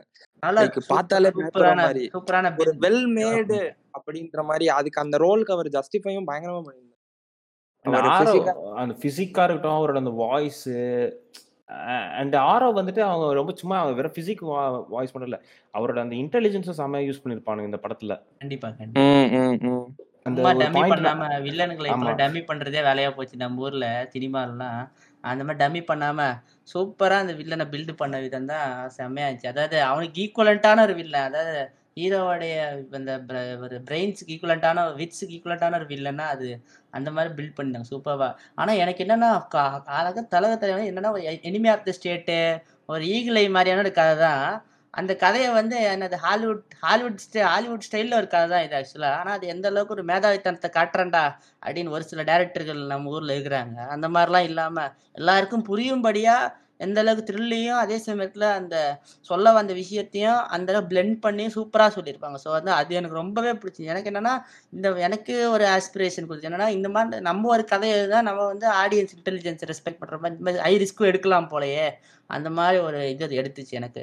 ஆனால் எனக்கு இன்னும் இந்த படத்தில் இன்னை நேற்று நேற்று வரைக்கும் எனக்கு சூப்பர்னு சொன்ன படம் இன்னைக்கு பெஸ்ட்டாக மாறதுக்கு காரணம் இன்னைக்கு வந்து இந்து பேப்பரில் நான் ஒரு ஆர்டிக்கல் இன்னைக்கு எதை போட்டாங்க. என்னன்னா economic confessions of an economic ஹிட்மேன்னு சொல்லிட்டு ஒரு புக்கு அந்த புக்கை பற்றி இன்னைக்கு ஒரு ஆர்டிக்கல் போட்டிருக்காங்க. அந்த படத்தை அந்த அந்த புக்கை எழுதினவர் பேர் ஜான் பெர்கின்ஸ்னு. அவர் அவர் வந்து ஒரு எக்கனாமிக் ஹிட்மேன் அதாவது அவருடைய வேலை என்னன்னா அஹ் சொல்லலாமா இதை பற்றி ஏன்னா உங்களது பாட்காஸ்ட் எனி கான்ட்ரவர்சிஸ் அந்த மாதிரிலாம் இல்ல இல்ல ப்ரோ அதெல்லாம் அதெல்லாம் பிரச்சனை இல்லை. நம்மளுக்கு கான்ட்ரவர்சிலாம் கிடையாது. சொல்லுங்க. ஓகே இல்லை. So okay so I keep it short so வந்து என்னன்னா என்ன அவங்களோட எக்கனாமிக் ஹிட்மேன் அந்த ஜாப் ப்ரொஃபஷனோட வேலை அவங்களோட அந்த வேலை என்னன்னா பெரிய பெரிய கம் அமெரிக்கா கம்பெனிஸ்ல என்ன பண்றாங்களா இவங்கள மாதிரி எக்கனாமிக் ஹிட்மேன்ஸ் ஹயர் பண்றாங்க. இவங்களோட வேலை என்னன்னா இப்போ ஒரு இப்போ ஒரு கம்பெனி இருக்குன்னா அது கம்ப் இப்போ ஒரு வளர்ற மாதிரி கம்பெனியோ இல்லை ஒரு திவாலான திவாலாக நிலைமையில இருக்க கம்பெனி தான் அதை இன்னும் திவாலாக்குறது. திவாலாக்கி அவங்க கடனில் கொண்டு வர வச்சு அந்த கடனில் கொண்டு வர வச்ச கம்பெனியை அமெரிக்கா அந்த கம்ப் கன்சர்ன் கம்பெனி வாங்க வைக்கிறது தான் இந்த எக்கனாமிக் ஹிட்மேன்ஸோடைய வேலை. இவங்க by any means by be be it any beat by weapons beat by be by violence beat by intelligence by anything they can என்னது? They can bring down the company அந்த மாதிரி ஒரு பவரை உடையவங்க இந்த எக்கனாமிக் ஹிட்மேனு ஸோ இவர் வந்து ஆய இவர் பல காலமாக பல கம்பெனிஸ் வேலை செஞ்சுருக்கிறாரு. இவர் வந்து என்னென்னா ஆயிரத்தி தொள்ளாயிரத்தி எண்பத்தி ஒன்றுலேயே எப்பயோ ஒரு த தன்னுடைய தப்பை உணர்ந்து இவர் ஒரு விசில் ப்ளோயராக மாறிட்டாரு. இவர் வந்து என்னன்னா இந்த மாதிரி எக்கனாமிக் ஹிட்மேன் பற்றி சொல்றாரு உலகத்துக்கு. இர- ரெண்டாயிரத்தி நாலில் ஒரு புக்கை வெளியிடுறாரு. கன்ஃபர்ஸ் ஆஃப் எக்கனாமிக் ஹிட்மேன்னு சொல்லிட்டு. இதை பற்றி எழுதின பிறகு அவ்வளோ அதிர்வலைகள் உண்டாச்சு. இன்னைக்கும் எக்கனாமிக் ஹிட்மேன்கள் உள்ளார்கள் அப்படின்னு என்ன இன்னைக்கு அவர் இன்டர்வியூவில் சொல்றாரு. இன்னைக்கும் வெவ்வேறு விதத்தில் அந்த அதாவது மீன்ஸ் தான் மாறிடுச்சு தவிர இன்னைக்கு இன்டர்நெட் வையா இப்படின்னு பல விதங்கள்ல என்னது மாறி இருக்குன்னு சொல்றேன். ஸோ வந்து எனக்கு அந்த ஆரவ் கேரக்டர் பார்த்தப்ப இன்னும் அப்படியே என்னது க்ளோஸ் டு ரியாலிட்டியா இருந்துச்சு. அந்த அதாவது தேடின்ட் ஜஸ்ட் அதாவது சும்மா ஒன்றும் உருவாக்கல அந்த கேரக்டரை எதுவும். அவ்வளோ ரிசர்ச் பண்ணி மெனக்கிட்டு இருக்காங்க ரிசர்ச்சுக்குன்னு தெரிஞ்சுது ஒரு அந்த கதையோடைய பாணிக்கு. எனக்கு இன்னொன்று கூட இது இந்த அந்த புக்கை பற்றி படிக்கிறப்ப த்ரீ டேஸ் ஆஃப் த கேண்டார்னு சொல்லிட்டு ஒரு படம். அந்த படத்தை நான் பார்க்கல ஆக்சுவலாக ஆனால் ஒன் ஆஃப் த கிளாசிக்ஸ்னே சொல்லுவாங்க அது. சிஏஏ இன்டெலிஜென்ஸ் பற்றிய படங்களில். ஸோ வந்து கண்டிப்பாக அதை பார்த்தா நான் மேபி சொல்லலாம். மேபி அதோட இன்ஸ்பிரேஷன் கூட இந்த படத்துக்கு வந்திருக்கலாம் மேபி ஸோ கழகத்தலைவன். ஸோ வந்து அன்டவுட்டட்லி அதாவது one of the best well made well well written ஸ்மார்ட்டாக ஸ்மார்ட்ல ஸ்மார்ட்டாக எழுதப்பட்டு எழுதப்பட்ட ஒரு த்ரில்லர்னா மர்டர் மிஸ்ட்ரி அல்லாத ஒரு புதுமையான த்ரில்லர் படம் தான் கழகத்தலைவன் கண்டிப்பாக சொல்லுவேன் இந்த வருஷத்துல. அதே மாதிரி இன்னொரு சீரிஸ் ஃபர்ஸ்ட் ஒரு டுவெண்ட்டி மினிட்ஸ் வந்து இந்த படம் பார்க்கும்போது எனக்கு வந்து ஒரு டிஃப்ரெண்டான ஒரு ஒப்பீனியன் இருந்துச்சு. பார்க்கணுமா வேணாமா? அமதி என்ன யூஸ்வலா என்னன்னா ஃபர்ஸ்ட் அந்த கார்பரேட்டை காம்பானுங்க அப்புறம் ஆஸ் யூஸ்வல் உதயனாவை காம்பானுங்க இது எப்படி இருந்துச்சுன்னா யூஸ்வலான ஒன் மேன் வர்சஸ் கார்பரேட் அந்த இன்னொன்னு அந்த கார்பரேட்டோட சிஇஓ ரொம்ப காமிச்சிட்டே சுத்திட்டே இருப்பானுங்க. நான் என்ன நினைச்சேன் சரி அவன் தான் வில்லன் போல வழக்கம் போல ஒரு வடக்கு வில்லன் ஒரு இங்க பாலிடிக்ஸ் பேசுற ஒரு பொலிட்டீஷியன் ஹீரோ எனக்கு சரி இது இதுக்கு நடுவில் ஒரு ரொமான்ஸ் இது தேவையா பார்க்கணுமா அப்படின்னு யோசிச்சுட்டு இருக்கப்ப பட் ஆனா கொஞ்சம் கதை நகர நகர நகர ஒரு அந்த வேர்ல்ட் ஆஃப் கழகத்தலைவனுக்குள்ள அவங்க கொண்டு போன விதம் தான் சூப்பர் இந்த ரயில்வே ஸ்டேஷன் சீன்லாம் பக்கா அவ்வளோ மாஸ் ஸ்மார்ட்டா எக்ஸிக்யூட் பண்ணிருப்பாங்க என்ன சொல்றது? அது வந்து அவ்வளோ மெனக்கெடல் அதுக்கு. ரிட்டன் மூலியமாவும் சரி நீங்க எடிட்டிங்லையும் பாத்துக்கிட்டீங்கன்னா பிசுரே இருக்காது அதுல. அவ்வளோ ப்ராப்பரா நம்மளுக்கு வந்து அடுத்து என்ன நடக்க போகுது? அந்த சஸ்பென்ஸை கடத்துற சீன் வந்து இதுல நீங்க நீங்க ஒரு பாதி படம் வந்து நீங்க உதய உதயநிதி தான் எல்லாமே காரணம் அப்படின்னு நினைச்சிட்டு இருக்கும்போது இவரை க- அன்பரசனை கொ- கலையரசனை கொண்டு வந்தது வந்து இன்னும் ஒரு சஸ்பென்ஸ் அது வந்து என்ன சொல்றது? இவன் யாருடா நீ என்னடா பண்ற? இவங்களுக்கு ரெண்டு பேத்துக்கு என்ன? அந்த கொஸ்டின் மார்க்ஸ் ஒவ்வொரு இதுவும் வரப்ப என்ன சொல்றது? ஒரு இந்த படம் ஏன் வந்து ஒரு ரிசீவ் ஆகல? ஏன் ஒரு பெரிய அளவுக்கு ஒன்றும் பேசப்படலை அப்படின்னு எனக்கு தெரியல. பட் ஆனா நீங்க நம்ம நீங்க பேசின மாதிரி தான் பார்த்தவங்க எல்லாரும் சொல்ற ஒரே கருத்து வந்து ரொமான்ஸ் போர்ஷன் தான் ரொம்ப ஒன்றும் இதாக இது பண்ணல. பட் ரொம்ப பிடிச்ச படம் தான் நீங்கள் சொன்னீங்க. அதே மாதிரி தான் பார்த்த வரைக்கும் எல்லாரும் தான் அதான் சொல்கிறாங்க பட் ஆனால் ஒய் இதுக்கு ஏன் இவ்வளோ ஒரு நல்ல இது கிடைக்கல அப்ரிசியேஷன் கிடைக்கல ஒரு வரவேற்பு கிடைக்கல அப்படின்னு தான் எனக்கு இன்னும் புரியல. அதான் எனக்கு தெரியல. அது ப்ராப்பர் ப்ரொமோஷன் இல்லையா? இல்லை என்ன ரீசன்னு தெரில பட் கழகத்தலைவன் ஆக்சுவலியாக வந்துட்டு இவங்க சொன்ன அளவுக்கு அது வேர்ஸ்ட் கிடையாது. அது ஜஸ்ட் ஒரு சில விஷயம் மட்டும்தான் பட் அது உண்மையிலே வேற லெவல் அதாவது அதான் எல்லாரும் நம்ம முன்பே சொன்ன மாதிரி அது ஒரு ப்ராப்பர்லி ரிட்டன் த்ரில்லர் ஃபிலிம் தான். அண்ட் த்ரில்லர் ஃபிலிம்னு சொல்லும் போது நான் சொன்னல நான் டிசப்பாயிண்ட் ஆகக்கூடாதுன்னே சில படத்தில் நான் அவாய்ட் பண்ணியிருந்தேன். அதில் இந்த படம் அவாய்ட் பண்ணணும்னு நினச்சேன். பட் என் எஸ்கேனால தெரியாதனமா அந்த படம் தேட்டரில் என் ஃப்ரெண்ட்ஸோட போய் உட்காந்து பார்த்து டிசப்பாயிண்ட் ஆகிட்டு வெளில வந்தேன். கோப்ரா அப்படின்னு சொல்லிட்டு ஒரு படம். அந்த படத்துல போய் உட்கார்ந்ததுக்கு அப்புறம் எதுக்குடா இந்த படத்துக்கு நான் மாதிரி படத்துல இருந்து தப்பிச்ச ஒரு ஒன் பர்சன்ட் ஆஃப் மக்கள்ல நானும் ஒண்ணு. நான் நானும் ஓகே நான் பார்க்கவும் இல்ல அதை பத்தி கேட்கவும் இல்ல. ஏன்னா நான் அந்த படத்துல போய் உட்கார்ந்ததுக்கு ஒன்றாவது ரீசன் வந்து ஏஆர் ரகுமான் தான். ஏன்னா செம்மையா இருந்துச்சு. ஆல்பம் எனக்கு ரொம்ப பிடிச்சிருந்துச்சு.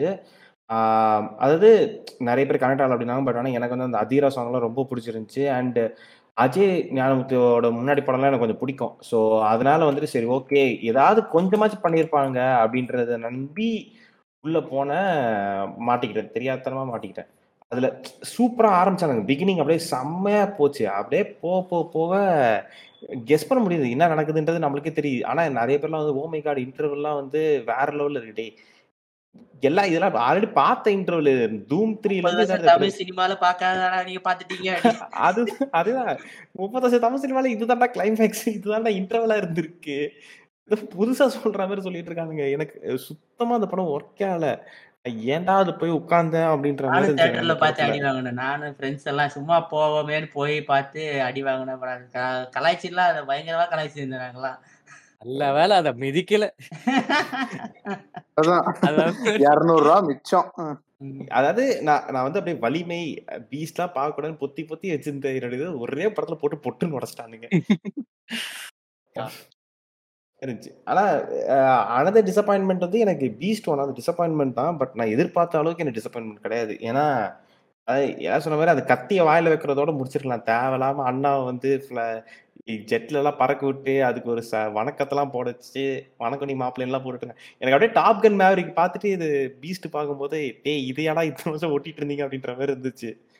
அதாவது இப்போ நம்ம சொன்னோம்ல எவ்- எந்த அளவுக்கு ஒரு ரிசர்ச் போயிருக்கு அதாவது கழக தலைவனுக்கு அப்படின்னு. பட் ஒரு ப்ராப்பர் ரிசர்ச்ல சரி என்னதான் ஒரு ஃபன்னுக்குன்னு ஒரு படம் நீங்கள் எடுத்தாலும் ஒரு கொஞ்சமாச்சும் ரிசர்ச் போடாமல் எப்படி ஒரு படத்தை எடுத்திருப்பீங்கன்றது தெரில எனக்கு. அவ்வளோ ஒரு கிரியேட்டிவே இல்லாமல் ஒரு படம். அதாவது அது முன்னாடி வரைக்கும் சரி ஓகே ஒரு டையார்ட் மாதிரி இல்லைனாலும் ஒரு ஃபன்னாக அவரோட ஸ்டைலில் ஒரு படத்தை கொண்டு போனாரு Nelson but full and full அந்த கிளைமேக்ஸில் போட்டு அப்படியே உடச்சிட்டானுங்க. சல்லி சல்லியாக உடச்சிட்டானுங்க. ஓ நெக்ஸ்ட்டு மூவிங் ஆன் இது பேசியே ஆகணும் அப்படின்னு எனக்கு தோணுச்சு. ஏன்னா பீஸ்ட்டு அப்படின்னு நம்ம வேற ஒரு படத்தை பற்றிலாம் பேசும்போது தமிழ் சினிமாவை இந்த வருஷம் ஒரு இது முன்னாடி இருந்த வருஷத்துலேருந்து அனிருத் தான் வந்து ரூல் பண்ணிகிட்டு இருக்காரு. எனக்கு இது பார்க்கும்போது ஒரு விஷயம் என்ன தோணுதுன்னா நம்மளுக்காக இப்போ ஒர்க் பண்ண அதாவது இப்போ வாரிஸ் அண்ட் வலிம் துணியோட ஆல்பம் கேட்கும்போது ரொம்ப மோசமாக இருக்கு. ஸோ எனக்கு என்ன ஒரு இதுனா நம்மளுக்கு சவுண்ட் ட்ராக் ஆர் ஒரு ப்ராப்பர் மியூசிக் ஆர் லிரிக்ஸ் வந்து நம்மளுக்கு இல்லாமல் போயிடுச்சோ அப்படின்ற மாதிரி தோணுது தமிழ் சினிமாவில் உங்களோட ஒப்பீனியன் என்ன இதில்? ஓகே ஸோ வந்து ஓகே உங்களுடைய உங்களுடைய வாதம் வந்து ஓகே உங்களுடைய வாதம் புரியுது. ஆனால் என்னுடைய கருத்து என்னன்னா என்னுடைய கருத்து முற்றிலும் ஆப்போசிட் தான். ஏன்னா இந்த வருஷத்துல கொஞ்சம் நல்லாவே ஒரிஜினல் சவுண்ட் ட்ராக்குன்னு சொன்னோம்னா தமிழ் நல்லா நிறைய சூப்பராகவே வந்திருக்குன்னு தான் நான் சொல்லுவேன். இந்த வருஷம் எனக்கு பொறுத்த வரைக்கும். ஸோ வந்து ஏன்னா நம்ம நிறைய எல்லாமே பெரிய பெரிய ஸ்டாராக படமாக நம்ம வந்து அந்த ஆல்பமாக கன்சிடர் பண்ணுறதால என்னமோ தெரியல. நம்ம விட்டுருவோமோன்னு தோணுது. நித்தம் ஒரு வானம் ஆல்பம் ஆகட்டும். அப்புறம் வந்து லவ் டுடே அப்புறம் அனிருத்திலே என்னன்னா நம்ம வந்து பீஸ்ட் அது இதுன்னு சொல்றோம். ஆனா அதை விட காத்துவாக்குல ரெண்டு காதல் அப்புறம். திருச்சிற்றம்பலம் வெந்து தணிந்தது காடு இந்த வருஷத்துல. பொன்னியின் செல்வன். பொன்னியின் செல்வன் வந்து அது வந்து பக்காவான ஓஎஸ்டி ஆக்சுவலி பக்காவான ஓஎஸ்டி நல்ல பக்காவான ஓஎஸ்டி ஏன்னா வந்து பொன்னியின் செல்வன் நீங்க எந்த பாட்டை எடுத்தாலும் அது கதை கதைக்கு எனக்கு என்ன தனிப்பட்டமா ராட்சச மாமனை வந்து படத்துல கொஞ்சம் சுருக்கி இருக்கலாமோன்னு தான் தோணுச்சு. ஆஹ் ஏன்னா புக்கு படிச்சதால சொல்றேன். ஆனா வந்து என்னன்னா படம் படமா பாக்குறப்ப என்னன்னா எந்த ஒரு பாட்டுமே அது ஒரு தடையா இல்லை. எல்லாமே சீம்லெஸ்ஸா ஒரு என்ன அது சீம்லெஸ்ஸா அந்த கதைக்கு உகந்ததாவே போச்சு. அந்த பாட்டுடைய ஓட்டம் பாத்தீங்கன்னா. அதே மாதிரி இது வந்து இது வந்து என்ன சொல்றது இப்ப தமிழ் டப்பிங்காவே இருந்தாலும் இந்த படத்தை சொல்லி தான் ஆகணும். இந்த படத்தோட டப்பிங் இந்த படத்தோட பாடல்களை பத்தி. RR RRR and Sitaramam. அப்புறம் சீதாராமம். இந்த ரெண்டு படத்துல வந்து தமிழ் டப்பிங்காவே இருந்தாலும் அந்த படத்துல வந்து பாடல்கள் வரிகள் ஆகட்டும் மதன் கார்கி லிரிக்ஸு ரெண்டு படத்துலையுமே லிரிக்ஸும் சரி டைலாகும் சரி அவ்வளோ சூப்பராக இருக்கும். அதுவும் இதெல்லாம் என்னது நட்- நட்பே நட்பு பாட்டெலாம் நம்ம ஆர்ஆர்ஆரில் அதாவது ஆப்பராட்டிக் ஃபீல்னு சொல்லுவாங்க தெரியுமா? ஒரு அப்பேரால ஒரு ஆப்ரா கதைகள் இருக்கு தெரியுமா? அந்த கதை பாடல்கள்னு. அந்த கதை பாடல் ஃபீல் கொடுத்துச்சு அந்த பாட அந்த பாட்டு ஆனால் சொல்ல போனால் அந்த பாட்டு அப்புறம் இந்த பாட்டை நிறைய பேர் சொல்ல மாட்டாங்க. ஆனால் எனக்கு ரொம்ப ரொம்ப பிடிக்கும் இந்த பாட்டு. குமரம் பீமா பாட்டு. ஒவ்வொரு மாதிரி கேட்குறப்ப அப்படியே கண்ணுலேருந்து அப்படியே ஒரு மாதிரி ஒரு கலங் கலங்கு கலங்கும் அந்த மாதிரி ஒரு பாட்டு அது எனக்கு. குமரன் பீமாலாம் அது ஆறன்றை போலே தன் குருதி தந்தானோ? அந்த லைன்லாம் அப்படியே ஒரு மாதிரி இருக்கு எனக்கு கேட்குறப்பே அப்படி அப்படி எப்படிலாம் எழுதுனீங்கன்ற மாதிரி தான் அதுவும் நான் இது நட்பு பாட்டில் கூட ஈரதிர் துருவங்கள் இணையும் என்று அந்த லைன்லாம் அது ஆக்சுவலாக கலீல் ஜிப்ரானோட இன்ஸ்பிரேஷன்னு கேள்விப்பட்ட சமீபத்தில் அந்த கவிதை. ஆனால் அவ்வளோ சூப்பராக இருக்கு அந்த ஒரு ஒரு பாட்டு அந்த படத்துல. எனக்கு என்னன்னா அந்த மாதிரி வரிகள் வந்து ஏன் வந்து ரொம்ப ரிஸ்க் எடுக்க மாட்டேங்கிறாங்களோ அதில் அதுல வரிகள்ல ரிஸ்க் எடுத்த பாட்டினா பொன்னியின் செல்வன் சொல்லுவேன் எல்லா பாட்டுமே அந்த வரிகள்ல ஒரு எஃபர்ட் தெரிஞ்சுது. பொன்னியின் செல்வன் பாட்டுல. மற்ற அப்புறம் இது வெந்து தணிந்தது கிடையாது. எல்லா பாட்டுமே மல்லிகைப்பூ வச்சு வச்சு வாடுது. அதெல்லாம் டிப்பிக்கல் சாங் கிடையாது எதுவுமே அந்த படத்துல எல்லா பாட்டுமே. ஒரு டிப்பிக்கலா இருக்காது எல்லாமே அன்யூஷுவலா இருக்கு. அந்த படத்துல சவுண்ட் ட்ராக்கே பாத்தீங்கன்னா ஆஹ் வா- இதெல்லாம் எது மறக்குமா நெஞ்ச பாட்டுல you tend expect to be in shootout scene right யாருமே எக்ஸ்பெக்ட் பண்ணிருக்க மாட்டாங்க. இதெல்லாம் அந்த ஆமா. பிளேஸ்மெண்ட் எப்படா வச்சீங்க? அப்படின்னு தான் எனக்கு தெரிஞ்சு படம் பார்க்க. என் மனசுல இருக்கிறத நீங்க சொல்றீங்க. யா, யா. யா, இந்த. எபிசோட் ஃபுல்லா எல்லாரோட மனசுல இருக்கிறது நீங்க சொல்லி இ- நான்லாம் எக்ஸ்பெக்டே பண்ணல. என்னடா இவ்ளோ அன்யூஷுவல் சாய்ஸா இருக்குது? அப்படின்னு அடங்காத ராட்டி நேரத்தில் லைன் வரப்ப அது ஒரு கரெக்டா அந்த கன் எடுக்க டேய் எப்படிரா எப்படிரா இது யோசிச்சீங்க? அந்த படமே அதான் நீங்க சொல்ற மாதிரி அன்யூஷுவல் ஜிவிஎம்மோட டைரக்ஷனா இருக்கட்டும். ஏன்னா ஓவர் வாய்ஸ் இல்லாத எனக்கு தெரிஞ்சு இதான் வந்து ஃபர்ஸ்ட் படம்னு நினைக்கிறேன். கண்டிப்பா. ஆக்சுவலா எப்பயோ ஒரு முறை பாண்டிராஜ் டைரக்டர் பாண்டிராஜ் தெரியும் நினைக்கிறேன். எதற்கும் துணிந்தவன் இந்த படம். அவரு ஒரு முறை சொன்னாரு என்னது அவர் ஒரு முறை ஒரு இன்டர் இப்ப ஜிவிஎம்மால பாத்தீங்கன்னா ஒரு கிராமத்து படமோ ஒரு ரொம்ப அந்த எலியிட்டு தனத்தை எடுத்துட்டு ஒரு படம் எடுக்க முடியாது அவரால அப்படின்னு சொன்னாரு ஒரு முறை ஒரு இன்டர்வியூல ஸ்டில் ரிமெம்பர் அதனால மேபி. அதை சேலஞ்சா எடுத்துக்கிட்டு என்னமோ மேபி அவர் எடுத்திருக்காரு இல்ல இந்த கதை எனக்கு தெரிஞ்ச அவர் ஆல்ரெடி வந்து மைண்ட்ல வச்சிருந்தாருக்காரு போல. ஏன்னா இது வந்து நான் ஒரு ரீல்ல தான் பார்த்தேன். அந்த ரீல்ல வந்து இந்த மாதிரி வினை தாண்டி வருவாயால வந்து சிம்பு வந்து இதே ஸ்டோரிய வந்து விடிவி கணேஷ் கிட்ட சொல்ற மாதிரி. வந்து மாதிரி ரீல். பார்த்தேன் நான். அங்க ஸ்கார்பேஸ் போஸ்டர் ஆ. கூட இருக்கும் வீட்டுல கூட. அதனால. ஸ்கார்பேஸ் அந்த சாயல் நல்லா தெரியும் பில்லாவோட படத்தை தானே அந்த கதையை சொல்லியிருந்தானுங்க? இல்லையா?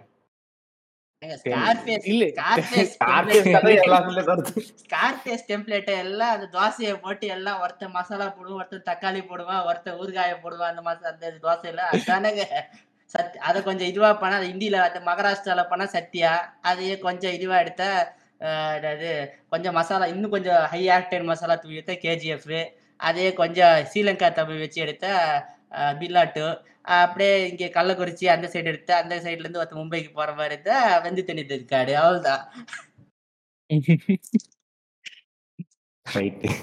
So, அது அது டெம்ப்ளேட் தான் டெம்ப்ளேட் தான். டெம்ப்ளேட்டை நம்ம எப்படி யூஸ் பண்ணிக்கிறோம் தான் அதுதான் முக்கியமானது.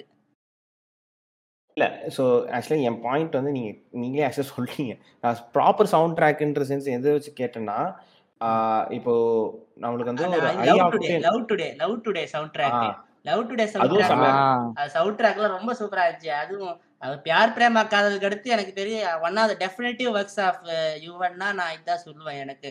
தனிப்பட்ட முறையில். அதுவும் இதுல அந்த கிளைமேக்ஸ்ல வந்து அந்த காதல் என்றால் அத்தம் அந்த இந்த லைனை கரெக்டா வச்சிருப்பா பாரு. கரெக்டா அதை கியூ பண்ணிருக்க விதம் எவ்வா ஏய் செமடா எக்ஸ்ட்ரா எக்ஸ்ட்ராடரிடா அப்படி இருந்துச்சு எனக்கு. அதுல அது உண்மையில சூப்பரா இருந்துச்சு. எனக்கு தெரிஞ்சு மேபி நான் இது பண்ண பேச சவுண்ட் ட்ராக்னு நினைக்கல. ஐ திங்க் நான் எதை பத்தி கேட்கணும்னு இருந்தேன்னா மேபி அந்த சவுண்ட் ட்ராக்ன்ற சென்ஸ் எதை சொன்னோம்னா அந்த லிரிக்ஸ் நீங்க இப்போ மென்ஷன் பண்ணீங்கல்ல. ட்ரிபிள் ஆருக்கு வந்துட்டு மதன் கார்கி வந்து ஒரு லிரிக்ஸ் எழுதி கொடுத்தது. ஒரு uh, அது அது ஆக்சுவலியா வந்துட்டு ரொம்ப சூப்பரான லிரிக்ஸ் மதன் கார்கே இல்லை சீதாராமனுக்கும் சரி ட்ரிபிள் ஆருக்கும் சரி அந்த மாதிரி லிரிக்ஸ் தமிழ் பாட்டுக்கு வரல. பட் எனக்கு ரொம்ப ரொம்ப நாள் கழிச்சு வந்தது மறக்குமா நெஞ்சம் வெந்து தனிந்தது காடு. அந்த படத்துக்கு வந்த சாங்கோட லிரிக்ஸும் அண்ட் இதுக்கு வந்த லிரிக்ஸும் சூப்பராக இருந்துச்சு. பொன்னியின் செல்வன் அண்ட் ஈவன் திருச்சித்ராம்பலமுக்கு வந்த லிரிக்ஸும் சூப்பராக இருந்துச்சு. நீங்க மறந்துட்டு யாரையும் பேச பேசல நினைக்கிறேன். ஆனா விருமன் படத்துல வந்து கஞ்சா பூவு கண்ணால பாட்டுல. வரி சூப்பரா இருக்கும்.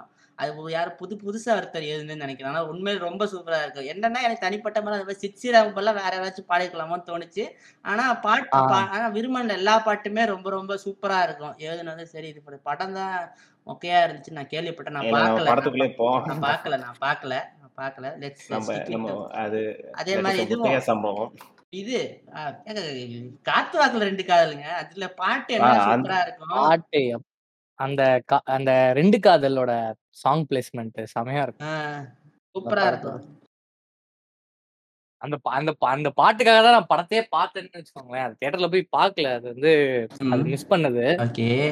ஆனா எனக்கு வந்து அது பர்சனலா வந்து அந்த படத்தோட ஸ்டார்டிங் வந்து நான் அந்த அது நல்லா ஒக்கா பண்ணிருச்சு அதனாலயே அந்த படம் வந்து எனக்கு எனக்கு பர்சனலா பிடிச்சிருந்துச்சு. அது நாட் பேட் எல்லாருமே வந்து கழுவி ஊத்துற அளவுக்கு அது ஒன்றும் அவ்வளோ மோசம் இல்லைன்ற அளவுக்கு எனக்கு தோணுச்சு அவ்வளவுதான். ஆனா நிறைய பேர் வந்ததான் அதுல ஃபுல்லா நான் நெகட்டிவ் ரிவ்யூஸ் பார்த்தேன் நான். காத்து வாக்குல பட் ஆனா எனக்கு அது பர்சனலா லவ் டுடேக்கே நெகட்டிவ் ரிவ்யூஸ் தான் பார்த்தோம். லவ் டுடே வந்து ரைட் அப்ஸ் தான் பார்த்தேன். ரைட் அப்ஸ் பார்த்தேன் நானு. இதுக்கு காத்துவாக்க ரெண்டு ரெண்டு காதலும் எனக்கு அது பெரிய டிஃபரன்ஸ்லாம் தெரியல. எனக்கு அந்த படம் ஆக்சுவலா பிடிச்சிருந்துச்சு. ஓகே நித்தம் ஒரு வானம் ஆல்பம் எல்லாம் ரொம்ப சூப்பரா இருந்துச்சு. படத்தோட போக்குலயும் சரி அது கேட்கும் போது சரி ரொம்ப நல்லா இருந்துச்சு. கிட்டத்தட்ட இம்தியாஸ் அலி அந்த ஃபீல்ல தான் இருந்துச்சு படமே அந்த படத்தோட ஆல்பம் சொல்ல போனா. நித்தம் ஒரு வாரம். டோட்டல் சர்ப்ரைஸ் பேக்கேஜ்னு நினைக்கிறேன் அந்த படம். கண்டிப்பா கண்டிப்பா கண்டிப்பா. யா டெஃபினெட்லி சார் சார் கண்டிப்பா. இது வந்து வீட்டுல விசேஷம்னு நம்ம இந்த படத்துல பாட்டு ஒரு அம்மா பாட்டு ஒன்று வரும் கிளைமேக்ஸ்ல அது ரொம்ப சூப்பரா இருக்கு. சூப்பரா எழுதியிருப்பாங்க அந்த பாட்டு.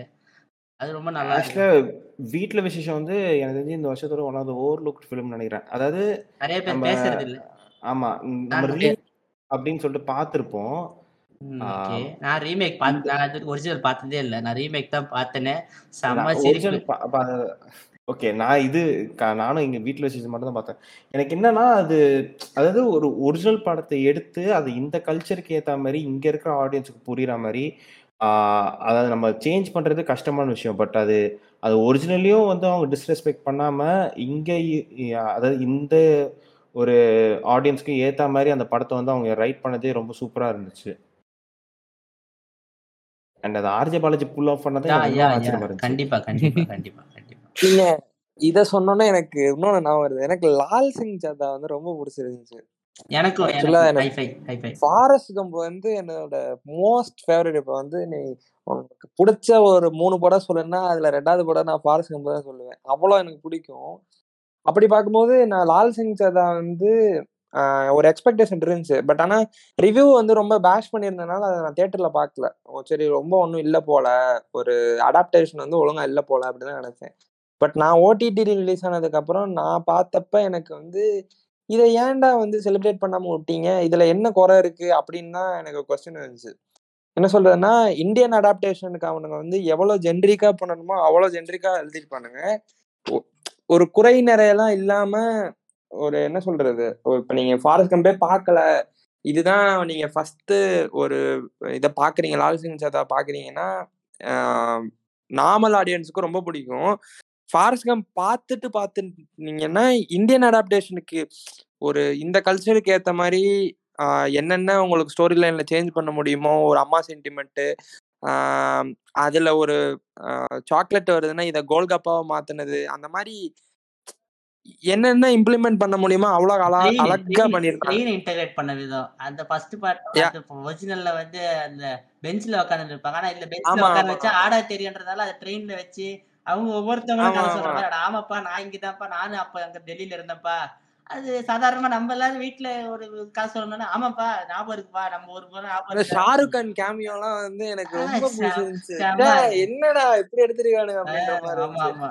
இன்னொன்னு வந்து அந்த இவரு நாக சைத்தன்யாவோட ரோலுமே வந்து இது பப் இது அவ்வளோ அழகா ப்ரெசென்ட் பண்ணிருந்தாங்க பட் ஏன் வந்து அது பேசப்படல நிறைய பேர் ஆனா லால் சிங் அதை பார்க்கலன்னு நினைக்கிறேன்.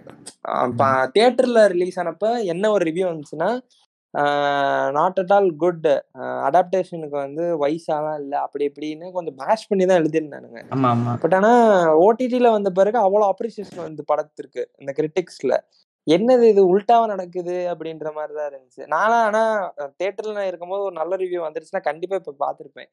பட் என்ன சொல்றது? ஒரு பேட் ஒரு பேட்ல மிஸ் பண்ணிட்டேன் அப்படின்னு சொல்லலாம். ஓடி ரிலீஸ் ஆனதுக்கு அப்புறம் எனக்கு எனக்கு ஏன்னா அந்த படம் ஏன் நான் இவ்வளவு இது பண்றேன்னா எனக்கு ஃபாரஸ்ட் கம்ப் வந்து ரொம்ப ஃபேவரட் நான் வந்து அந்த கேரக்டர் வந்து எழுதின விதமா இருக்கட்டும் அந்த ஃபாரஸ்ட் இவருக்கு ஃபாரஸ்ட்க்கும் ஜென்னிக்கும் உள்ள அந்த ஒரு கெமிஸ்ட்ரியா இருக்கட்டும் அதை வந்து இங்க நம்ம அடாப்டேஷன் ஒரு பண்றோம் அப்படின்னா அதுல நிறைய சேஞ்ச் நடக்கும். நிறைய ஸ்டோரி லைன் மாறும்.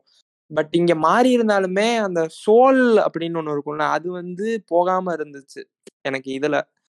பட் ஆனா வந்து அதை ஒன்றும் அவ்வளவா ரிசீவ் பண்ணல. அது ஏன்னு எனக்கு தெரியல. பட் ஆனா நீங்க பாட்காஸ்ட் கேட்டுட்டு இருக்கவங்க லால் சிங் சாதா பார்க்கல. அப்படின்னா தயவு செஞ்சு அதை பாருங்க. அது வந்து ஒரு ஜெம் ஆஃப் மூவின்னு சொல்லுவேன். ஃபாரஸ்ட் கம்பா இருக்கட்டும் சரி இதா இருந்தாலும் சரி எந்த ரெண்டு படமே எனக்கு வந்து ஒரு இதுவா அதுவான்னு கேட்டா நான் ரெண்டுமே தான் சொல்லுவேன். எனக்கு ஒரு பெரிய வித்தியாசம்லாம் எனக்கு தெரியல. பட் வந்து ஒரு ஒரு ஜெம் ஆஃப் அ கைண்ட் இந்த படங்கள். ஸோ வந்து பார்க்காதவங்க பாருங்கன்னு கேட்டுக்கிறேன். அப்படியே அந்த படத்துல அதே மாதிரி தான் ப்ரோ சொன்ன மாதிரி ராஜா அவர் சொன்ன மாதிரி எல்லாமே அவர் ஆக்சுவலிட்லி ட்ரூ உண்மையிலே சொல்றாரு. எல்லாமே. அத்துல் குல்கர்னி ரைட்டர் அத்துல் குல்கர்னி. வேற யாரும் இல்லை. நம்ம ஆஹ், படிக்காதவன் படத்துலலாம் வில்லனா வந்திருப்பார். ஒரு காலத்துல தமிழ் சினிமால வில்லனா வந்தவர். அது ஒரு நார்த் இந்தியன் வில்லன் நல்ல வில்லன்னு சொல்லலாம். அதே மாதிரி ஹேராம் படத்துல கூட நடிச்சிருப்பாரு. அவர் தான் ரைட்டர் அவர் வந்து ரொம்ப நல்லா மெனக்கெடல் தெரிஞ்சுது அந்த பாட்டில் ஆஸ் நம்ம ராஜா ப்ரோ சொன்ன மாதிரி. அதே மாதிரி ப சவுண்ட் ட்ராக் அந்த படத்தோட சவுண்ட் ட்ராக்கு சும்மா சொல்லக்கூடாது. செம்மையான ஒரு சவுண்ட் ட்ராக் இந்த வருஷத்துல எனக்கு ரொம்ப ரொம்ப பிடிச்ச sound track across all Indian language எனக்கு ரொம்ப பிடிச்ச சவுண்ட் ட்ராக்ல லால் சிங் சட்டா ஆல்பமும் ஒன்று அந்த படத்துலயும் க கதையோட போக்குலேயே பாட்டு வரும் எல்லாமே.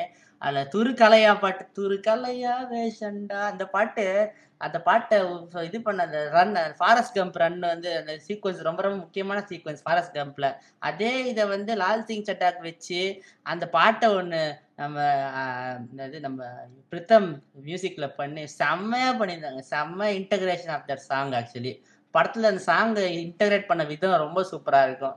அந்த படத்து அந்த படத்துடைய சவுண்ட் ட்ராக் வந்து one of the best of this year ஹிந்தியில எனக்கு பொறுத்த வரைக்கும். அமங்ஸ்ட் என்னது அடுத்து மோனிகா மை டார்லிங் அப்புறம் இன்னொரு ஒரு படம். கங்குபாய் காட்டியாவாடி. அதுக்கடுத்து எனக்கு மூணு இந்த மூணு தான் எனக்கு தெரிஞ்சு இந்த வருஷத்தில் எனக்கு ஹிந்திலேயே ரொம்ப பிடிச்ச சவுண்ட் ட்ராக் ஆல் சவுண்ட் ட்ராக்னா அது லால் சிங் சட்டா தான். இந்த மூணு இந்த மூணுத்தில் லால் சிங் சட்டாவும் ஒன்று எனக்கு. Speaking of which so sound tracks வந்து கண்டிப்பாக ஜெயேஷ் ப்ரோ சொன்ன மாதிரி ஹிந்திலையும் சரி எல்லா மொழியிலும் இந்த வருஷத்தை பொறுத்த எனக்கு தனிப்பட்ட முறையில் கொஞ்சம் நல்லாவே தான் இருந்திருக்குன்னு தோணுது. ஆனால் என்னன்னா தமிழை பொறுத்த லிரிக்ஸ் நான் கமிங் இருக்கிற டாபிக் அப்படியே வரேன் உங்ககிட்ட. வந்து லிரிக்ஸ் வந்து என்னன்னா லிரிக்ஸ்ல என்னன்னா இன்னும் கொஞ்சம் நிறைய எஃபர்ட் போடலாம். நிறைய புது ரைட்டர்களை கொண்டு வர புது ரைட்டர்ஸ் புது வாய்ப்புகள் இன்னும் கொஞ்சம் வரலாம் தான். இன்னும் கொஞ்சம் நிறைய பேர் மெனக்கிடலாம் தான் தோணுது. எனக்கு புது ரைட்டர்ஸ் ஆர் வரலாம். அதை தாண்டி எனக்கு என்னன்னா இப்போ நம்ம விவேக் லிரிக்ஸிஸ்ட் இருக்கார்ல அவரே எடுத்துப்போமே. அவர் வந்துட்டு ரஞ்சிதமே தீ தளபதிலாம் எழுதினாரு. அது ஸ்டாருக்குன்னு போகும்போது வேற மாதிரி மாறிடுது. அதே லிரிசிஸ்ட் ரைட்டர் தான் வந்துட்டு இதே வருஷம் யாரும் இல்லா பொன்னேரமேன்னு சொல்லிட்டு நானே ஒருவன் படத்துக்கு அந்த பாட்டு எழுந்தாரு அது ஒன் ஆஃப் திஸ் அதாவது இந்த வருஷத்தோட ஒன் ஆஃப் த ஓர் அதாவது அந்த சாங் நிறைய பேர் பார்க்கல அவர் அப்ரிஷியேட் பண்ணலன்னு நினைக்கிறேன். இஃப் சப்போஸ் கேட்குறவங்க யாராவது வந்து அந்த பாட்டு கேட்கலன்னா தயவு செஞ்சு போய் கேளுங்க. அந்த பாட்டு வந்து அந்த கேரக்டரோட ஒன் ஆஃப் த என்ன சொல்றது? லைக் அவனோட கேரக்டரிஸ்டிக்ஸ் அண்ட் அந்த மூடை வந்துட்டு ஒரு தனிமையில இருக்கிற ஒருத்தன் எப்படி வந்து ஒரு லவ்ல இருந்தானா எப்படி இருக்குமோ அந்த ஃபுல் இதை வந்து அவர் கேப்சர் பண்ணியிருப்பாரு அவ்வளோ பியூட்டிஃபுல்லாக ஒரு லிரிக்ஸ் எழுதின ஆளு எப்படி தீ தளபதி ரஞ்சிதம்க்கு எங்கே போனாருன்னு தான் புரிய மாட்டேங்குது. ஸோ அது அண்ட் அது மட்டும் இல்லாமல் மதன் கார்கி வந்து தெலுங்கு படத்தை டப் பண்ணுறது மட்டும் இல்லாமல் தமிழுக்கும் வந்து எழுதி கொடுத்தா நல்லா இருக்கும்னு நினைக்கிறேன். கண்டிப்பா. அது என்னன்னா இப்போ என்னன்னா பிரச்சனை என்னன்னா இன்னொரு பிரச்சனை என்னன்னா ரீல் வேர்தின்னு இப்போ ரீல்ஸ் இப்போ யார் living in TikTok era actually எல்லாமே ரீல்ஸு ஷார்ட்ஸு அந்த மாதிரி ஷார்ட் ஃபார்ம் கண்டென்ட்டை சார்ந்து தான் இருக்குது இந்த உலகமே இப்போ சமீப காலங்களில்.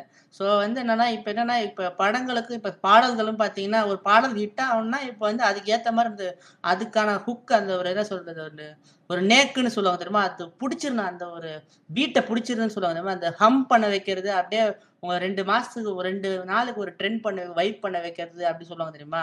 அந்த மாதிரி வந்து அந்த ரீல் வர்த்தியா தான் இப்ப எல்லாரும் கொஞ்சம் இருக்கு. அந்த ப்ரொடியூசர்ஸ் டிமாண்ட் ப்ரொடியூசரோட டேரக்டரா டிமாண்ட் பண்றான்னு நினைக்கிறேன். ஒரு ஒரு ஒரு ஒரு லாங்குவேஜ்ல இப்போ வந்து இல்ல அப்படி நீங்க இங்க பார்த்தாலுமே வந்து இப்போ நிறைய ஒன் மினிட் வீடியோஸ்லாம் இப்போ ரீசெண்டா நிறைய ரிலீஸ் ஆகுது அது. அது வந்து ஒன் மினிட் நீங்க ஒன் மினிட் வீடியோ ஆ one minute one minute video ஆ one minute music video music அப்படின்னு சொல்லிட்டு இப்போ நிறைய இன்ஸ்டால நீங்க பாத்தீங்கன்னா இப்போ ரீசெண்ட் டைம்ஸ்ல வந்து நிறைய பேர் ரிலீஸ் பண்ணிட்டு இருக்காங்க.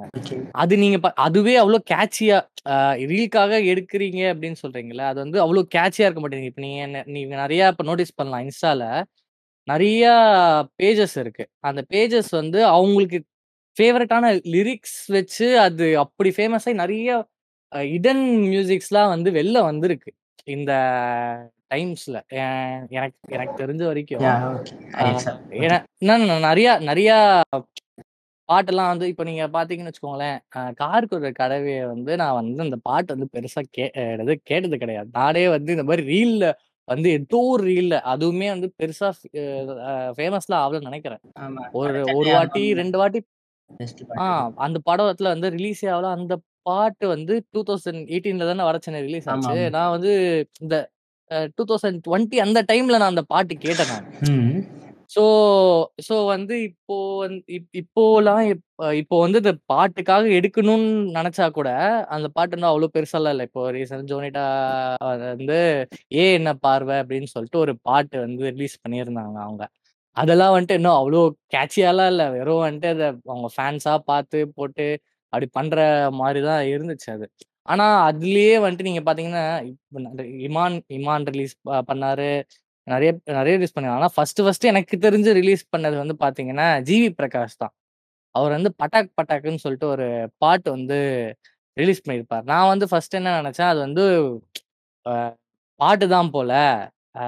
இது ரீலுக்கு எனக்கு அப்போ ஒன் மினிட் வீடியோ பத்தி எனக்கு தெரியல. அப்புறம் தான் வந்து இந்த மாதிரி பார்க்கும்போது ஒன் மினிட் வீடியோன்னு சொல்லிட்டு நிறையா ப்ரொடக்ஷன் ஹவுஸ் இந்த சோனி அவங்க இவங்க அவங்களாம் வந்து விட்டுட்டு அந்த ப- அந்த பக்கம் இந்த மாதிரி வந்து ரீல்ஸ் வந்து ரீல்ஸ் மூலமா நம்ம சம்பாதிக்கலாம் அப்படின்னு வந்து இப்போ இந்த ரீல்ஸ் கல்ச்சர் வந்து இப்படியும் இந்த சைடு வந்து போகிறத நான் பார்க்குறேன் நான்.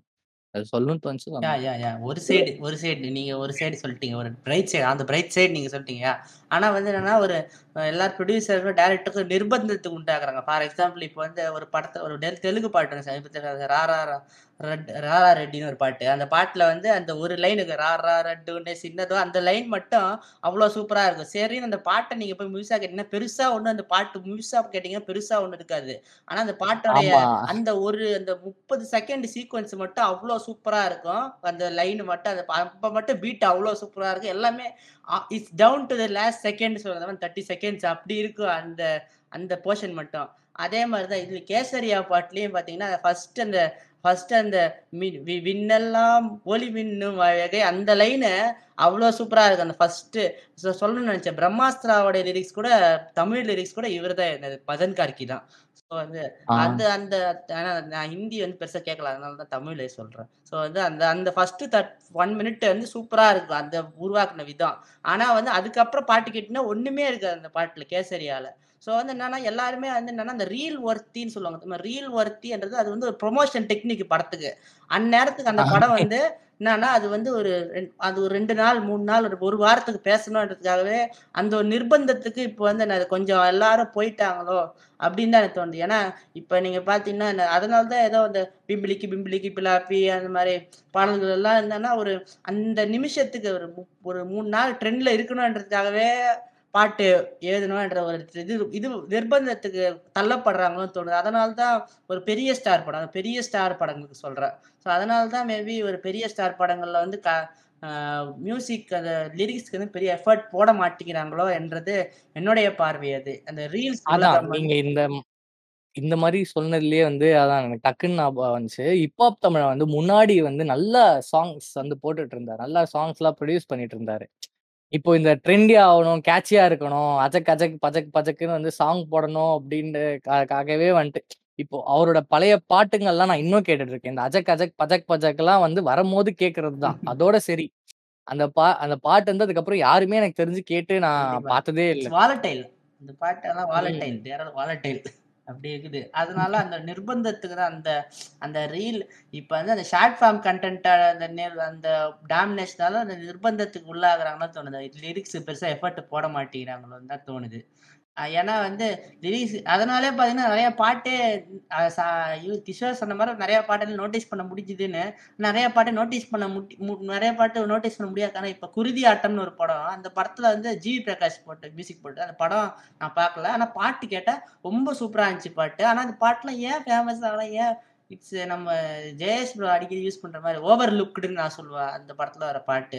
ஸோ கேட்டு பாருங்க கண்டிப்பாக லிஸ்னஸ் கேட்டு பாருங்க. சூப்பராக இருக்கும் பாட்டு. ஜிவி பிரகாஷ் இந்த வருஷத்தில் பெஸ்ட்டு அதே மாதிரி யானை படத்தில் கூட பாட்டு ஜிவி பிரகாஷ் ரொம்ப சூப்பராக இருக்கும். ஸோ அதுவும் நல்லா இருந்துச்சு. ஸோ அதான ஏன்னா ரீல் வாதியா இல் இல்லாதனால தான் அந்த பாட்டுக்கு பாடல்கள் எதுவும் மக்களுக்கும் போய் ரீச் ஆக மாட்டேங்குதுன்னு எனக்கு வந்து தோணுது. இந்த அதனாலே பார்த்தீங்கன்னா ஏன் நம்ம எஃபர்ட் போடணும் என்ற ஒரு ஏன் நம்ம இவ்வளோ எஃபர்ட் போடணும்ன்ற ஒரு இது கேள்வி கேள்வி டிலமா கூட இருக்கலாம் லிரிசிஸ்ட்டுக்கு ஸோ வந்து இப்போ உள்ள லிரிஸ்ட் லிரிசிஸ்ட்டு ஸோ வந்து அதனால தான் மேபி ரொம்ப எஃபர்ட் போடாமல் அப்படி இருக்குதுன்னு நினைக்கிறேன். பெரிய ஸ்டார் படங்களுக்கோ படங்களுக்கு போது தமிழ் படங்களில் மேபி இது வந்து தமிழ்னு இல்லை இந்தியன் சினிமாலே ஃபேஸ் பண்ணுற ஒரு ப்ராப்ளம் தான். ஸோ வந்து இ- இந்த ப்ராப்ளம் மேபி ஓவர் கம் பண்ணலாம் மேபி ஐ சப்போஸ் கண்டிப்பா கண்டிப்பா. ஸோ நீங்க யாருமே அலமத்தி அக்கலன்றது சந்தோஷமா இருக்கு. ஏன்னா ஏன்னா இது அதை விட என்னன்னா ஒரு காலத்துல பாட்டுல பாத்தீங்கன்னா சுச்சுவேஷன் சொல்லுவாங்க தெரியுமா? சுச்சுவேஷன்ஸ் எல்லாம் ரொம்ப ரொம்ப இன்ட்ரெஸ்டிங்கா இருக்கும்.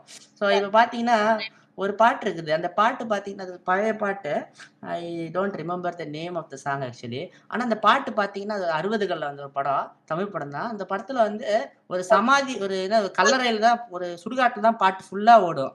அந்த சுடுகாட்டில் அவ்வளோ ஒரு அந்த சுடுகாட்டில் எவ்வளோ பேர் வர அந்த சுடுகாட்டோட இம்பார்ட்டன்ஸ் எல்லா விஷயத்தையும் அதாவது ஒரு சுடுகாடு என்ற விஷயம் வந்து எப்படி வா நம்ம மனித வாழ்க்கைக்கு எப்படி அந்த டெத்துன்னு சொல்லுவோம் டெத்துன்ற விஷயம் எப்படி வந்து ரொம்ப இன்டகரல் எப்படி வந்து இட்ஸ் அன்டினேயபிள் பாட்டுன்னு சொல்றோம்ல அந்த பாட்டை வந்து எப் அவ்வளோ சூப்பராக அந்த பாட்டில் சொல்லியிருப்பாங்க. ஸோ அப்படி அதே மாதிரி பார்த்தீங்கன்னா நீங்கள் வந்து அந்த மாதிரி சுச்சுவேஷன் சொல்லலாம்.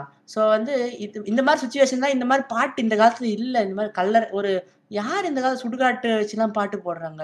பாட்டு எழுதுறாங்க. Who is making like that so வந்து அந்த மாதிரி ஒரு சுச்சுவேஷன்ஸ் இந்த காலத்துல கொஞ்சம் குறைஞ்சிக்கிட்டு தான் வருதுன்னு தோணும் ஏன்னா எல்லாமே இப்போ ஒரு தான் ஹீரோ ஹீரோயினை பார்க்குறாரு ஏதோ நம்ம ஏஆர் ரகுமான் கூட சமீபத்தில் சரி ஏன் நீங்கள் நிறைய படத்தை இசை அமைக்க மாட்டேங்கிறீங்கன்னு? அவர் சொல்றது என்னன்னா சுச்சுவேஷன்ஸ் எனக்கு எல்லாமே ஒன்றுமே நியூவாக இல்லை அப்படின்னு. ஒன்று ஹீரோ ஹீரோ சந்திக்கிறாங்க. அப்புறம் லவ் பாட்டு பிரேக்கப் பாட்டு அப்படி தான் இருக்குது. So I am not interest in doing such ஃபிலிம்ஸ்னு சொல்கிறாரு அதனால தான் இஸ் டூயிங் யூனோ ரொம்ப டிஃப்ரெண்ட்டாக தான் இருக்குது அவருடைய பாடம் ஈவன் இஸ் லவ் அவர் லவ் படம்னு நட எடுத்து அவர் இது படம் ஓகே கண்மணிலாம் பார்த்தீங்கன்னா அந்த ஆல்பமில் வேறு சுச்சுவேஷன்ஸ் எல்லாமே ரொம்ப டிஃப்ரெண்ட்டாக இருக்கும். பாட்டும் செம்ம ரிச் இன் லிரிக்ஸ்னு சொல்லலாம் ரிச் இன் மியூசிக்னு சொல்லலாம். ஸோ அவர் அப்படி அப்படி எடுக்கிறாரு அந்த பாட்டை. என்ன ஏஆர் ரஹ்மான் வந்து is choosing like that movies அதாவது அன்யூஷுவலாக இருக்கணும் சுச்சுவேஷன் அப்படின்னு நினைக்கிறாரு. ஸோ வந்து அந்த சுச்சுவேஷன் பற்றாக்குறை தான் நினைக்கிறேன். இப்போதே இப்போது லிரிக்ஸ் லிரிக்ஸ் ஏன்னா நீங்கள் சாதாரணமாக ஸ்டேப்பிளான ஒரு படம் எடுத்துக்கிட்டிங்கன்னா ஒரு ஹீரோ இன்ட்ரோ சாங்கு அப்புறம் ஒரு ஹீரோ ஹீரோயின் மீட் பண்ணுற சாங்கு இல்லை முடிஞ்சு போனால் ஹீரோயினுக்கு ஒரு சாங் வச்சுப்போம்ப்பா. இல்லைன்னா அப்புறம் ஒரு அப்புறம் ஒரு பிரேக்கப்புக்கு ஒரு சாங்கு பொண்ணு திட்டி அடிதா அவளை உடதா அவளைன்னு வச்சு. இல்லைன்னா அப்புறம் கடைசியாக என்னது கொஞ்சம் இதுவான பிறகு ஒரு பேச்சப் பாட்டு ஒரு பாட்டி சாங்கு அந்த மாதிரி வச்சு முடிச்சிடுறாங்க. ஸோ வந்து அப்படிதான் ஸ்டேப்பிளாக ஒரு ஃபிலிம்னா அப்படிதான் அந்த மாதிரி சுச்சுவேஷன் தான் இருக்குது. ஸோ வந்து அந்த சுச்சுவேஷன் பற்றாக்குறையும் ஒரு இன்னொரு காரணமாக நான் பார்க்குறேன். ஏன் வந்து எஃப் எஃபர்ட்லெஸ்ஸாக சீம்ல ஒரு ஒரு காலத்து இந்த மாதிரி லிரிக்ஸ் ஒரு வல்லமைன்னு சொல்லுவாங்க தெரியுமா? அந்த எழுதும் வல்லமைன்றது இல்லையோ என்றது காரணம் மேபி இது எனக்கு தோணுது. என்னுடைய பார்வை. கண்டிப்பா கண்டிப்பா ப்ரோ நீங்க சொன்ன மாதிரி ஃபியூச்சர்லயாச்சும் நல்ல சுச்சுவேஷன்ஸோட நல்ல சாங்ஸ் வந்து வரணும்.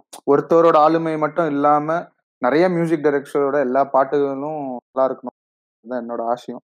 சரி நம்ம ஷோவோட எண்டுக்கு வந்துட்டோம். ஸோ எண்டில் வந்து இந்த வருஷத்திலே வந்த ஒரே ஒரு படம் மட்டும் நீங்க சொல்லணும். உங்களோட ஃபேவரட் படமா இருக்கலாம் இல்லை உங்களுக்கு பிடிக்காத சாரி பிடிக்காத படம் ஏன் சொல்ல போறீங்க? ஃபேவரட் படம் தான்.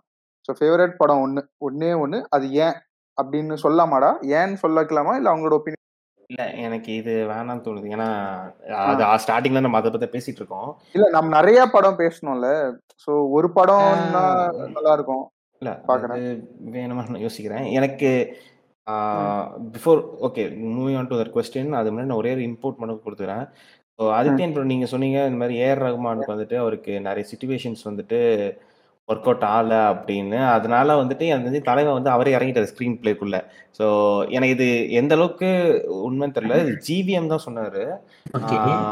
வெந்து தணிந்தது காடுல அந்த மல்லிப்பூ சாங் வந்து the idea was from AR Rahman அப்படின்னு சொல்லிட்டு சொன்னாரு. இங்க ஒரு- இந்த இடத்துல இந்த மல்லிப்பூ ஸோ இப்படி ஒரு சாங் வைக்கலாம் அப்படி. ஏன்னா அதனால தான் எனக்கு தெரிஞ்சு அது ரொம்ப ஒரு ஃப்ரெஷ்ஷா இருந்துச்சுன்னு நினைக்கிறேன். அந்த ஒரு. சுச்சுவேஷன் அண்ட் அந்த சாங் பிளேஸ்மெண்ட் அண்ட் அந்த சாங் அந்த சாங்கே வந்து ஏஆர்ஆர் போட்ட மாதிரியே இருக்காது. கண்டிப்பா அதுக்கப்புறம் தான் வேற வேற வேற யாரோ வேற ஏதோ இது அந்த மூடே வந்து அப்படியே பயங்கரமா செட் பண்ணி விட்டு ம் கரெக்ட் அந்த பாட்டு. இந்த மாதிரி ஐ மீன் இந்த மாதிரி வந்து பாட்டு ரீசெண்ட் டைம்ஸ்ல கேட்கல மேபி முன்னாடி போட்டிருப்பாரு. நான் பட்- பட்டுன்னு வந்து எனக்கு என்னால வந்து நேம் பண்ண முடியல சாங் ஆனா அதான். அதுக்கு ஈக்குவலண்டா சாங் அவர் போட்டதுல கடைசியா நான் சொல்லுவேன். அந்த மல்லிப்பூ ஈக்குவலண்டா மையா மையா தான் குரு படத்துல. ஓகே அதான். எனக்கு வந்து அப்படியே மல்லிப்பூ வந்து அப்படியே பட்டுன்னு வந்து அது அப்படியே இதாயிடுச்சு. ஆஹ் அது அது அதான் அது வர்த்தியான ஒரு இதுதான். அது நல்லா ரீல்ஸ் எல்லாம் ஓடி ஆனா ஏன்னா எல்லாத்துலயும் வந்து சாப்பாடு அது இதுன்னு எல்லாத்துக்குமே அந்த பாட்டு போட்டு சுத்திட்டு இருந்தாங்க. அதுதான் கொஞ்சம் ஒரு காண்டு. ஆனா அது நிறைய தடவை நிறைய தடவை கேட்டாலுமே அது இன்னும் அவ்வளோ இரிட்டேட் ஆகாம ஆன சாங் அது. பட் ஆனா மோஸ்டா தான். அந்த ரீல்ல வந்து உங்களுக்கு சாங்கை கேட்டு கேட்டு இரிட்டேட் ஆகி இரிட்டேட் ஆகி உங்களுக்கு அந்த சாங்கே பிடிக்க முடியாத அளவுக்கு வந்து சில சாங்ஸ்லாம் இருக்கும். ப- பண்ணி விட்டுரும் அது ஒருத்தவங்க. ஒருத்தவங்கள அந்த மாதிரி அதான். அந்த மாதிரி யாருக்காச்சும் ஏதாவது சாங் ஏதாவது இருக்கா? இந்த மாதிரி எந்த மாதிரி அதாவது ரீல்ல கேட்டு கேட்டு நல்ல சாங்கே வந்து அஹ் இந்த சாங்கை நான் இதுக்கு மேல கேட்கவே மாட்டேன்ப்பா. அப்படின்னு வந்து இங்கிலீஷ் பாட்டு ஒரு? சிங் வித் அவுட் மீ அந்த எமினம் பாட்டு தான் எல்லாம் போட்டு வைக்கிறீங்க அப்படிதான் அந்த பாட்டு ரொம்ப பிடிக்கும் எனக்கு எமினம் பாட்டு. எனக்கு அப்பத்துல இருந்து நான் கேட்பேன். ஆனா இது வந்து இவனுக்கு ரீல்ஸா போட்டு போட்டு டேய் விட்டுறா. இவன் சொல்ற மாதிரி அந்த அப்துல் லீ வந்து இதுல இந்த ஒரு இந்த டெம்பிள் மகிழ்ச்சி விட்டுருடா டே விட்டுறா அப்படிதான் இருந்துச்சு. இல்ல அது அது அந்த மாதிரி வெறுக்கிறதுக்கு நிறைய சாங்ஸ் இருக்கு. எனக்கு தெரிஞ்சு அது ஒரு தனி எபிசோடாவே போட்டு கூட போலாம்.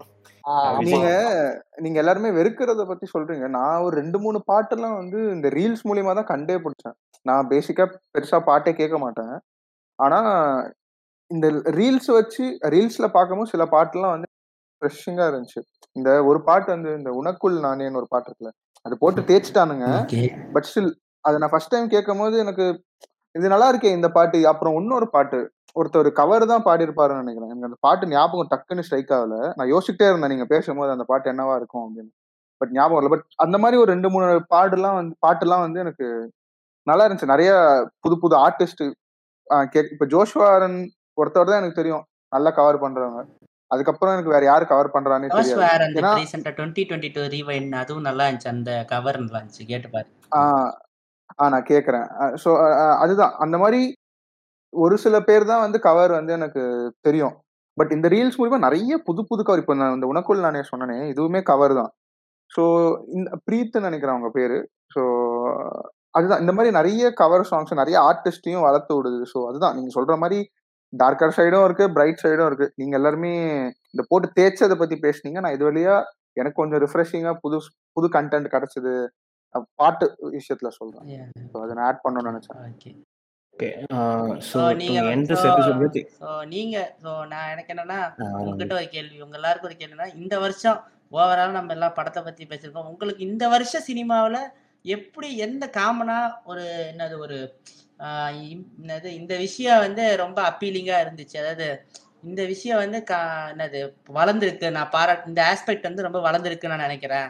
இந்த ஆஸ்பெக்ட் எனக்கு ரொம்ப இந்த வருஷம் சினிமா நான் காமனா பார்த்து பார்த்து அப்சர்வ் பண்ணி எனக்கு ரொம்ப வியக்கிறேன் அப்படின்னு நினைக்கிற ஒரு ஆஸ்பெக்ட் என்னன்னு சொல்லுவீங்க நீங்க? இந்த வருஷம் சினிமாவில் அந்த சினிமாக்கள்ல எனக்கு அப்படி பார்த்தா கிரிட்டிசிசம்ஸ் கொஞ்சம் குறைஞ்சிருக்கு. கம்பேரிட்டிவ்லி லாஸ்ட் இயர் அதுக்கு முந்தின வருஷம் அப்படின்றப்ப அஹ் எனக்கு கொஞ்சம் கிரிட்டிசிசம் குறைஞ்சிருக்கு அப்படின்னு சொல்லுவேன். அது ஏன்னு எனக்கு தெரியல பட் என்னோட ஒரு ஒப்பீனியன் என்னன்னா லாக்டவுன் அப்போ எல்லாரும் படம் பார்த்து எல்லாரும் அவன் ஒப்பீனியன் சொல்லி ஒரு மாதிரி ஒரு இப்போ ஒரு படம் வந்துச்சுன்னா அதுக்கு ஏகப்பட்ட கிரிட்டிசிசம் பண்ணி அதை ஒரு ரொம்ப ஒரு இதா மாத்திட்டானுங்களோ அப்படின்ற ஒரு தாட் இருந்துச்சு.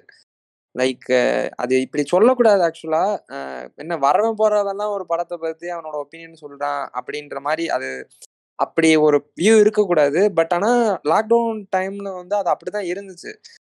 கண்டமேனிக்க இஷ்டத்துக்கு வந்து ஒரு வியூ சொல்லிட்டு போனானுங்க. பட் அது வந்து இப்போ குறைஞ்சிருக்கு. அது குறைஞ்சிருக்குன்றத விட கொஞ்சம் ஜென்ரிக் ஆயிருக்கு அப்படின்னு எனக்கு கொஞ்சம் ஃபீல் ஆகுது. என்னன்னா லைக் கடைசி விவசாயம்னா வந்து எல்லா டைப் ஆஃப் ஆடியன்ஸும் வந்து அக்செப்ட் பண்ணாங்க. எல்லா டைப் ஆஃப் ஆடியன்ஸும் வந்து ஒரு என்ன சொல்றது? ஒரு பாசிட்டிவ் அப்ரோச் கொடுத்தாங்க.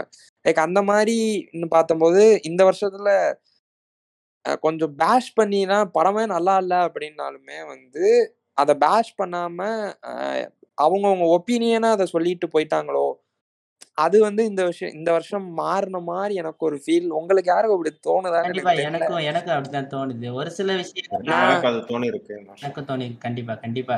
ஏன்னா நான் அதை ஏன் அதை ஃபீல் பண்ணேன் அப்படின்னா பாஸ்ட் அந்த லாக்டவுன்ல இருந்தப்போ ஒரு படம் வந்துச்சு ஜெகமேந்திரம்லாம் வந்துச்சு. படம் நல்லா இல்லை ஓகே. பட் ஆனா அதை வந்து ஒரு அளவா நல்லா இல்லை அப்படின்னு சொல்றதெல்லாம் விட்டுறலாம். பட் ஆனா அதவே ஒரு கண்டென்ட் ஆக்கி நல்லா இல்ல போட்டு படுத்தி எடுத்து அந்த மாதிரி இந்த வருஷம் படம்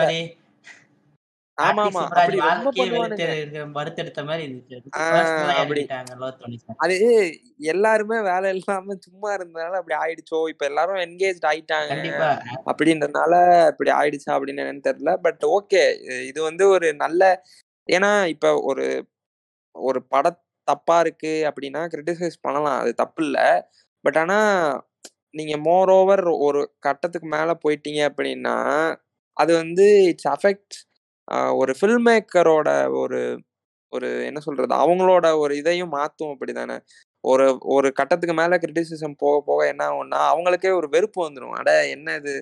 இவ்வளோ எஃபர்ட் போட்டு பண்ணோம் இவ்வளோ பேடாக இது வருது. அவங்க அடுத்து ஒரு ஸ்டெப் எடுக்கும் போது அவங்களோட ஒரிஜினாலிட்டி போகிற மாதிரி ஒரு தன்மை உண்டாயிரும். என்னன்னா அவங்க கிரிட்டிசிசம்ஸை மட்டும் வச்சே அவங்க அடுத்த ஒரு படைப்போ கிரியேஷனோ அவங்க தே டென் டு சேஞ்சில் என்ன சொல்றது? ஒரு இப்போ ஒரு படத்தை பேஷ் பண்ணி எழுதுறாங்க அப்படின்னு சொன்னா ஒரு டேரக்டரோட ஒரிஜினாலிட்டியே அவரோட ஸ்டைல் ஆஃப் மேக்கிங்கே அப்படிதான் இருக்கும்.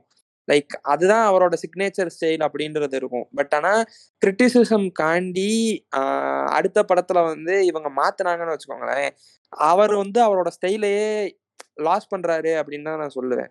ஸோ வந்து it's okay to criticism to some extent but அது ஒரு லெவல் தாண்டி போகும்போது தப்பாயிடுது அப்படின்னு சொல்லுவேன். அது இந்த வருஷம் குறைஞ்சிருக்கு. அது நல்லாவே குறைஞ்சிருக்கு. விசிபிளாவே தெரியுது. ஆஹ் அதான் எனக்கு இந்த பாயிண்ட் தோணுச்சு. லைக் இந்த வருஷத்துல இது ஒரு மாற்றம் அப்படின்ட்டு. நீங்க சொல்லுங்க ஜெயேஷ் ப்ரோ உங்களுக்கு. ஸோ எனக்கு வந்துட்டு இந்த வருஷம் one of the import improvement எதுன்னா ஒன்று வந்துட்டு feel good films and romcom வந்துச்சு நிறையவே. ஸோ எனக்கு அது ஒரு இம்ப்ரூவ்மெண்ட்டாக தோணுச்சு. ஏன்னா அது ஒரு கொஞ்ச நாளாக மிஸ்ஸிங் ஆகிற மாதிரி எனக்கு ஒரு ஃபீல் இருந்துச்சு. அண்ட் நெக்ஸ்ட் வந்து இது ரொம்ப வருஷமாக நான் தமிழ் சினிமாவில் இருக்கணும் அப்படின்னு நினச்சிருது. இம்பார்ட்டன்ஸ் ஆஃப் ரைட்டர்ஸ் அதாவது டேரக்டர்ஸ் எல்லாமே ரைட்டர்ஸோட கொலாபரேட் பண்ணணும் அப்படின்ற ஒரு இது யோசிச்சிருந்தோம்.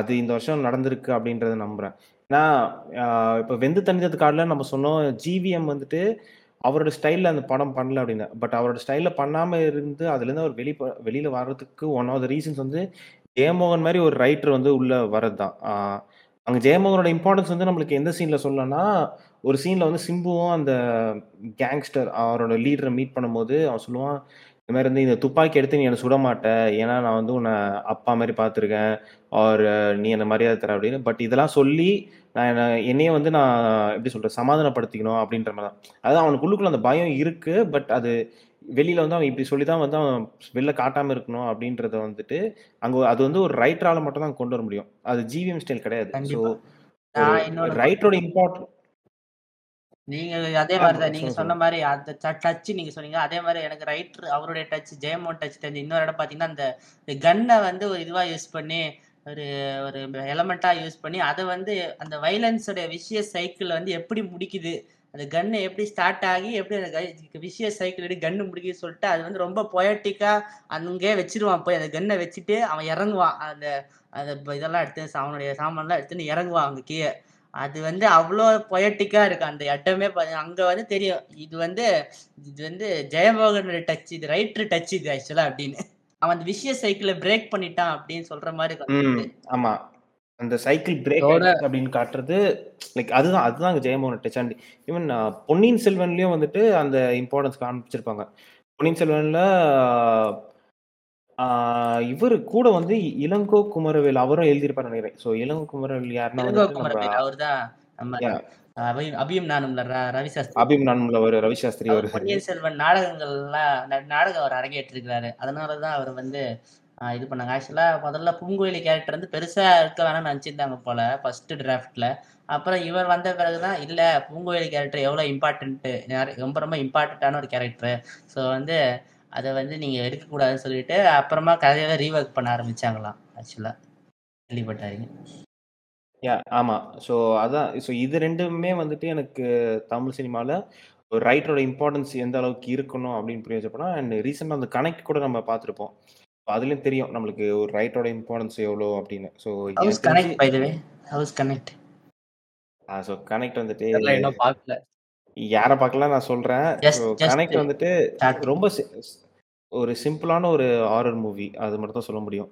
ஸோ நீங்க வந்து அந்த படத்துல வந்து ஜம்ப் ஸ்கேர்ஸ் ஆர் பெரிய இதுக்கெல்லாம் நீங்க போய் பார்க்க முடியாது. ஒரு சிம்பிளான ஹாரர் மூவி நல்ல ஸ்ட்ராங் டெக்னிக்கல் எலிமெண்ட்ஸோட பண்ணது. ஸோ டெக்னிக்கலா ம். ஸ்ட்ராங்கான படம்.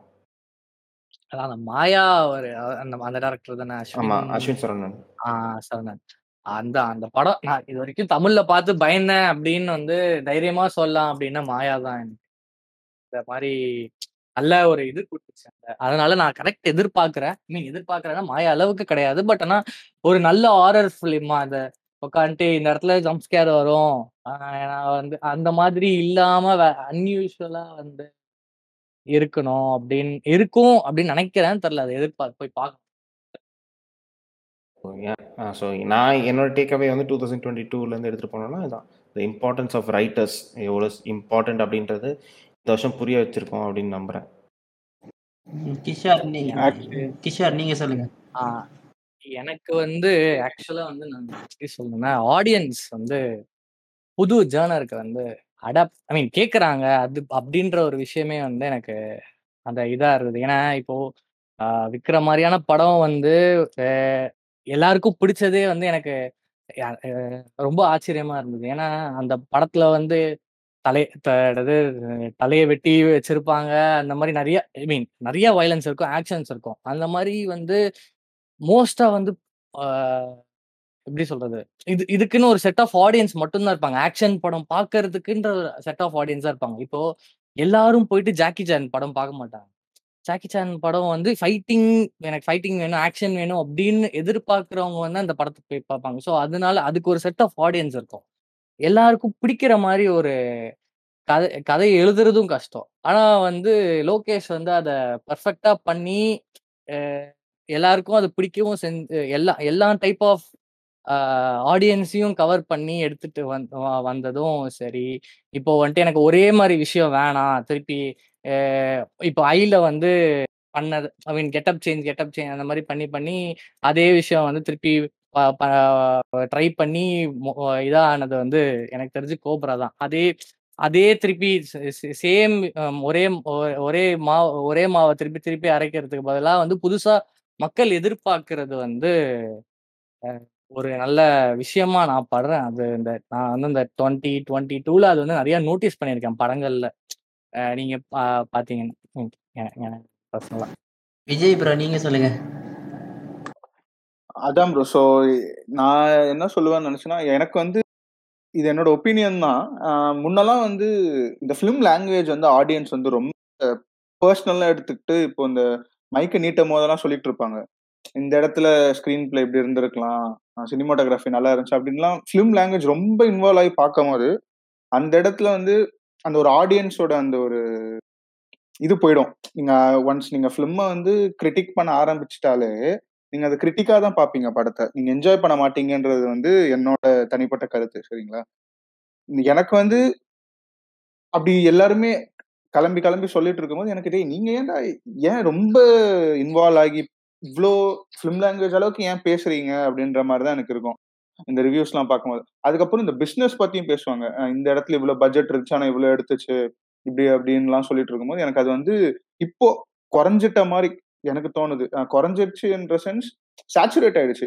எல்லாருக்குமே அது தெரிஞ்சிட்டதால, அது ஒரு இட்ஸ் நாட் யூனோ எப்படி சொல்றது? இது ஒன்றும் அது புது டாப்பிக்கா இல்லை எல்லாருக்குமே தெரிஞ்சிருச்சு என்ன இருக்கு அப்படின்றது வந்து சேச்சுரேட் ஆயிட்டதால, நான் கொஞ்சம் அது ஓகே. இது இது நல்லா இருக்கு அப்படின்ற மாதிரி நான் ஃபீல் பண்ணேன் முன்னெல்லாம் எனக்கு ரொம்ப எப்படி சொல்றது? ஆக்வர்டா இருக்கும். எதுக்குடா நீங்க இதை பத்தி பேசுறீங்க? படம் நல்லா இருக்கா இல்லையா? அவ்வளவுதானே நான் அவ்வளவு சொன்னாலே போதுமே. நம்ம ஏன் ரொம்ப இன்வால்வ் ஆகிக்கிட்டு பேசுறோம் அப்படின்ற மாதிரி எனக்கு தோணும். இப்போ அது சேச்சுரேட் ஆயிடுச்சு. ஸோ அது வந்து நான் டேக் எடுத்துப்பேன் ஓகே ஸோ என்னுடைய டேக்அவே இந்த வருஷத்துல என்னன்னா பிரம்மாண்ட சினிமாவுடைய ஒரு என்னது ஒரு கம்பேக்குன்னே சொல்லலாம் இந்த வருஷத்துல. ஏன்னா எல்லாம் நிறைய படங்கள் பிரம்மாண்டமா இந்த வருஷம் வர ஆரம்பிச்சது சினிமாவுக்குனே செய்யப்பட்ட பெரிய திரையரங்குக்கு செஞ்ச ஒரு அனுபவங்களா இந்த வருஷம் நிறைய படங்கள் எல்லா மொழியிலும் எல்லா நாட்டுல இருந்து வந்திருக்கு. ஆக்சுவலி இந்த இந்த வருஷத்துல. அதாவது சினிமாவுக்கு மறுபடியும் மக்களை அழைச்சிட்டு வர ஏன்னா எல்லாருமே பாத்தீங்கன்னா சினி சினிமா வந்து இனிமே அவ்வளவுதான். இனிமே எல்லாம் போயிடும்பா. இனிமே ஓடிடிலாம் வந்து போச்சு. இனிமே பேண்டமிக்லாம் வந்து போச்சு. இனிமே யார் பார்த்து தேட்டரில் பார்க்க போறோம் நினைச்சுக்கிறப்ப அங்க கரெக்டா வருது. ஒரு ட- ஒரு பேட்மேன் மாதிரி ஒரு படம் ஒரு ஆர்ஆர்ஆர் மாதிரி ஒரு டாப் கன் மேவரிக்கு அப்படின்னு இந்த வருஷம் Top Gun Maverick Top Gun மேவரிக்லாம் days என்ன இது வந்து க- அங்க ஹாலிவுட்ல அது வரைக்கும் நம்பிக்கை சினிமா இது மேலே ஆர்வல் ஆர்வல் தாண்டி அடுத்த சினிமாக்கள் ஏதாச்சும் வருமா அப்படின்னு எதிர்பார்த்தப்ப அப்படியே ஃப்ரெஷ்ஷா ஒரு படையை கொடுத்து ஒரு அதாவது டாப்கன் கன் கொண்டு அப்படியே பயங்கரமான கதைலாம் ரொம்ப இந்த கதைலாம் கிடையாது. ஹை கான்செப்ட் கதைலாம் கிடையாது. கன்ஸ் ஆஃப் நேவரோன் காலத்துல இருந்து வந்த ஒரு ஸ்டார் காலத்துல இருந்து வந்த ஒரு கதை தான். ஆனால் அந்த கதை ஓல்ட் ஸ்கூலாக ஓல்ட் ஸ்கூலாகவும் அதே சமயத்தில் எந்த அளவுக்கு ஆடியன்ஸ்க்கு பிடிக்கிற விதமாகவும் அதை விட ஆடியன்ஸை புரிஞ்சுனுக்கிறாங்கன்னு நினைக்கிறேன். அதாவது யார் வந்து ஆடியன்ஸ்னு இப்போ வந்து டாப் கன் மேவரிக் சக்ஸஸ் ஆகட்டும் ஆர்ஆர்ஆரோட சக்ஸஸ் ஆகட்டும் இப்போ வந்து நம்ம ஆஹ், பொன்னியின் செல்வன் சக்ஸஸ் ஆகட்டும் இந்த மூணு படத்தில் பார்த்தீங்கன்னா ஆடியன்ஸ் பேஸ் வந்து புரிஞ்சுக்கிறாங்க அதாவது ஆடியன்ஸ் யாருன்னா அவதார் டூ கூட.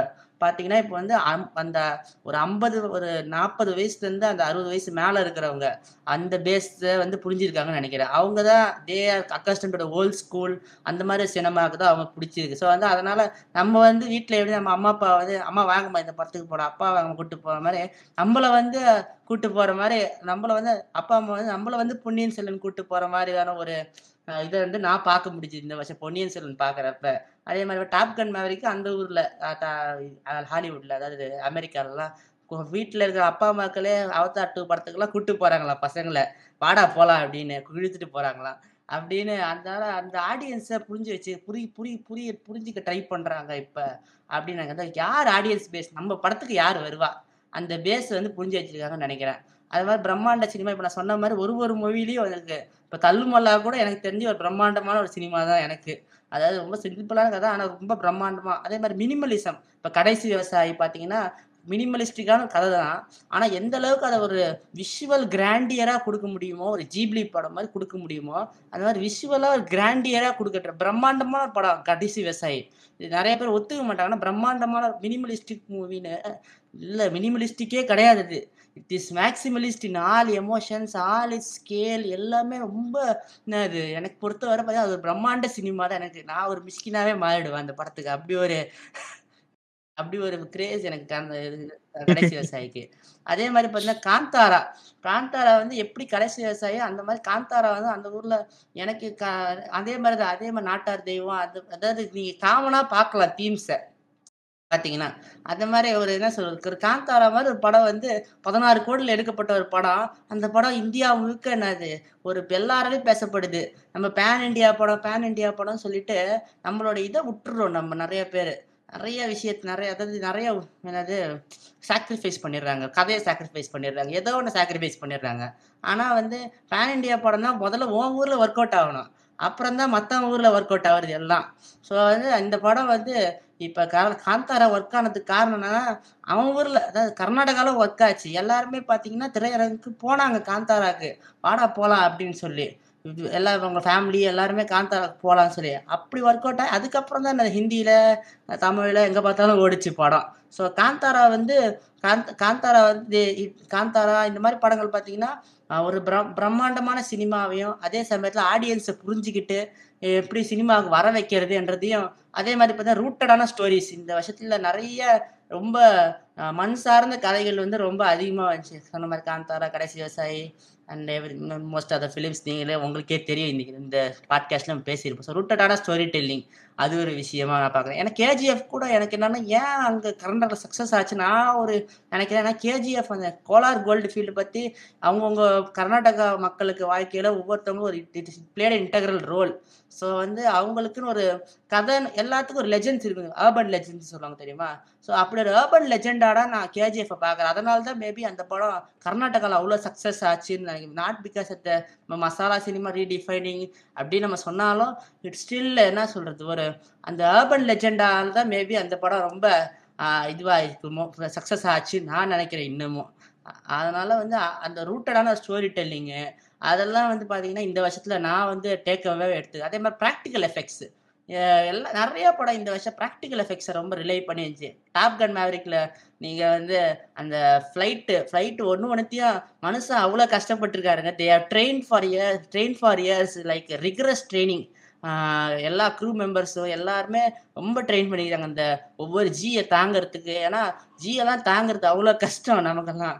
நமக்கு சாதாரண ஃப்ளைட்டில் போகிறப்பே நம்ம காது இங்கே ஒரு செவிடானாலே கொஞ்சம் இதுவானாலே ப்ரெஷர் குறைஞ்சாலே நமக்கு காது கொஞ்சம் கேட்காம போனாலே ஒரு மாதிரி நம்ம ஆகிடுவோம் ஆனால் அங்கே பேனிக் ஆகாமல் எதுவும் ஆகாமல் they literal lewd like fighter pilots Top Gun மாதிரி ஸோ அப்படி ஒரு இது பார்க்க அதே மாதிரி எவ்ரி திங் ஆல்டோன்ஸ்லலாம் இந்த டிரான்சிஷன்லாம் பார்த்தீங்கன்னா ரொம்ப சாதாரணமான ஜம்ப் கட்ஸு ரொம்ப ரொம்ப ஸ்மாஷ் கட் ரொம்ப சாதாரண ஸ்மாஷ் கட்ஸ் அப்படிதான் இருக்குமே. கட்டிங் கட்ஸ் எல்லாம் பார்த்தீங்கன்னா ஆனால் அவ்வளோ சிம்பிளான அந்த விட்டலாச்சாரிய காலத்து எஃபெக்ட்ஸ் தான் இருக்கும் அந்த படத்தில்.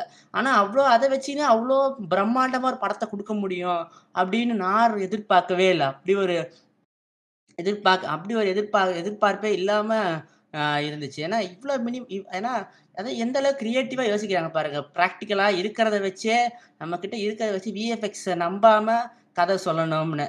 ஸோ அது எனக்கு ரொம்ப இந்த வருஷம் ப்ராக்டிக்கல் எஃபெக்ட் அதே மாதிரி பார்த்தீங்கன்னா ப்ரேன்னு ஒரு படம் வந்துச்சு இந்த வருஷம். ப்ரெடக்டரோடைய ப்ரீக்குவல் அந்த படத்தில் ப்ராக்டிக்கல் எஃபெக்ட்ஸ் வந்து கிட்டத்தட்ட ப்ரெடக்டர் ஃபர்ஸ்ட் பார்ட்டில் இருந்த அந்த ஷோவில் வந்து எப்படி அதாவது இந்த மேக்கப் ஆகட்டும் எல்லாமே ரொம்ப ப்ராக்டிக்கல் எஃபெக்ட்ஸாக இருக்கும். ஸோ வந்து அது எனக்கு ரொம்ப பிடிச்சது. ஏன்னா இந்த வருஷம் தார் லவ் தண்டர்லாம் பார்த்தப்ப விஎஃப்எக்ஸ் எந்த அளவுக்கு மட்டமாக இருந்துச்சுன்னு நமக்கே தெரியும் ஹாலிவுட் படத்தில். ஸோ வந்து அப்படி பார்க்குறப்ப ப்ராக்டிக்கல் எஃபெக்ட்ஸ் வச்சு இவ்வளோ சூப்பராக செஞ்சுருக்காங்கன்னு தோணுனப்ப அது வந்து ஒரு மிகப்பெரிய ஒரு இந்த ஸ்டெப் அப்பாக நான் பார்க்குறேன் சினிமாவில் ஸோ ப்ராக்டிக்கல் எஃபெக்ட்ஸ் வந்து இந்த வருஷம் ரொம்ப ரிலையன்ஸ் அதிகமாக இருக்குன்னு நான் நம்புகிறேன் இந்த வருஷம் ஒரு டேக் ஒரு டேக்அவேன்னு நான் பார்க்குறேன். ஆஸ் யூஷுவல் நம்மளா இப்போ சவுண்ட் ட்ராக் இந்த வருஷத்தில் எனக்கு ரொம்ப ரொம்ப நிறைய விஷயங்கள் ரொம்ப பிடிச்சிது. கடைசி விவசாய சவுண்ட் ட்ராக் கூட அது பேசணும்னு கடைசி விவசாய சவுண்ட் ட்ராக் வந்து it's another another another way another way to say how to integrate themes into the story அப்படின்னு. எப்படி வந்து உங்க கதையில வந்து எப்படி இதை கொண்டு வரணும்? இப்போ வந்து ம- அதாவது அது ஒரு ஒரு பாட்டு அந்த பாட்டுல வந்து பானை செய்யறதே பாட்டா வச்சிருப்பானுங்க.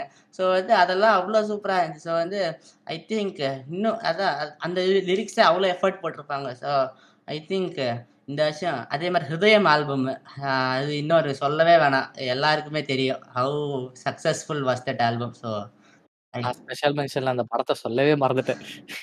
அந்த படம் போன வருஷம் ரிலீஸ் ஆச்சுன்னு நினைச்சிட்டு இருந்தேன். அந்த ஆக்சுவலா தான் அந்த சாங்லாம் அந்த படத்தையே நான் வந்து ஹாட் ஸ்டார்ல தான் பார்த்தேன். படத்தோட சாங்ஸ்லாம் வந்து இப்போ வரைக்கும் வந்து நான் ஒரு மலையாள சாங் வந்து கே திருப்பி திருப்பி கேட்கறேன்னா அந்த அந்த- ஒண்ணு அந்த படம் அப்புறம் வந்து பிரேமம். அதுக்கப்புறம் அவ்வளவுதான். இது ரெண்டு தான் நான் திருப்பி திருப்பி கேட்குற மலையாள சாங்ஸ்னா அந்த இதுல இருந்து இதுதான். பட் அதான் சவுண்ட் ட்ராக் வைஸ் வந்து செம்ம இயர் இந்த இந்த வருஷம். எல்லா படத்து எல்லா படத்தையும் எடுத்து எடுத்துக்கிட்டிங்கன்னா பய- பயங்கரமான எப்படி சொல்ல அதான் தனியா ஒரு தனியா சவுண்ட் ட்ராக்குன்னு ஒரு தனியா ஆல்பமே ரிலீஸ் பண்ற அளவுக்கு வந்து இந்த வருஷத்தோட சவுண்ட் ட்ராக்கோட விஷயங்கள் வந்து நிறைய இவ இதா உலாவுதுன்னு நினைக்கிறேன் மக்களிடையே இன்னொரு. கேள்வி ஆரோட சக்சஸ் இப்ப? இதுல இப்ப ஆஸ்கார் சீசன் வேற அவார்ட் சீசன் வேற. ஸோ ஆர்ஆரோட சக்சஸ் இப்ப? ஓவர்சீஸ் சக்சஸ் பத்தி உங்களுடைய கருத்து? ஆர்ஆர்ஆர் வந்து நான் வந்து தமிழ்ல தான் பார்த்தேன் எனக்கு. மீன் ஏன் நான் வந்து தமிழ்ல வந்து பார்த்தேன் அப்படின்னா எனக்கு வந்து பாகுபலி வந்து தமிழ்ல ஒர்க் அவுட் ஆயிருந்தது. பாகுபலி டூ எனக்கு பெருசா ஒர்க் அவுட் ஆகல. ஒன் வந்து ரைட்டிங் வைஸே செமையா இருந்தது. செமையா இருந்துச்சு எனக்கு. டூ வந்து மேபி நிறைய பேருக்கு டூ பிடிச்சிருந்துச்சு. பட் ஆனா டூவோட அளவுக்கு எனக்கு ஒன் அளவுக்கு டூ வந்து பெருசா ஈடுபாடு இல்லை. ஸோ வந்து ஆனா அது ரெண்டு படமுமே தமிழ்ல வந்து நல்லா டப் பண்ணியிருந்தாங்க. டைலாக்ஸ்லாம் சில சி- இப்ப நீங்க ரீசெண்டா நிறைய சில இதெல்லாம் பார்த்துருந்தீங்கன்னா உங்களுக்கே தமிழ் டப்லாம் எப்படி இருந்திருக்குன்னு தெரிஞ்சிருக்கும். பட் அதான் அதை தாண்டி வந்து தமிழ் டப் வந்து ரொம்ப நல்லா ரொம்ப நல்லா எழு எழுதுனது வந்து இந்த பாகுபலி தான். பாகுபலி என்ன ராஜமௌழி அந்த டைம் அந்த இந்த டைம்ல இருந்தே மகா மகா மாவீரன் மகதீராவோட தமிழ் மாவீரன் நினைக்கிறேன் பேரு சரியா தெரில அது அதுவே வந்துட்டு நல்லா இருந்திருக்கும். ஸோ அந்த டைம்ல இருந்தே தமிழ் டப் வந்து ரொம்ப இது நல்ல பெரிய பட்ஜெட்னால வந்துட்டு சரி நான் நம்பி போய் பார்த்தேன் நான். அந்த படத்துல வந்துட்டு இப்படி வந்துட்டு அண்ணா அண்ணா அண்ணா அப்படின்லாம் சொல்லிட்டு எனக்கு சுத்தமாக சிரிப்பு தான் வந்துச்சு. எனக்கு பெருசா தமிழ் டப் எனக்கு தெரிஞ்சு தமிழ் டப் பார்த்ததுனால எனக்கு அந்த படம் வந்து பெருசா ஒர்க் அவுட் ஆகலைன்னு நான் நினைக்கிறேன். பட் ஆனா வெளியில வந்துட்டு நிறைய பேர் வந்துட்டு அஹ், வெளியிலன்ற தாண்டி இது தமிழ்நாட்டுல இருந்து எல்லாருமே யாருக்குமே இந்த படம் பிடிக்கல படிக்கல அப்படின்னு சொல்லிட்டு நிறைய ஹேட் வந்து இன்டர்நெட்ல நிறைய நான் ரெடிட்ல நிறைய பாக்குறேன் நான். பார் ஸ்லாஷ் இந்தியா எடுத்துக்கோங்க இல்லைன்னா ஆமாம். ஆமா r slash India r slash காலிவுட்லயே வந்துட்டு இதை பத்தி ஆர் ஸ்லாஷ் காலிவுட்னு சொல்லிட்டு அந்த சப்ரேட் இருக்கா. அதுல வந்துட்டு இதை பத்தி என்ன நினைக்கிறீங்கன்றலாம் ஒரு போஸ்ட்லாம் நான் பார்த்தேன் நான். எப்படி அவங்க பேசுறாங்க நீங்க என்ன நினைக்கிறீங்க அப்படின்னு அதோட வியூஸ்லாம் வந்துட்டு அதான்.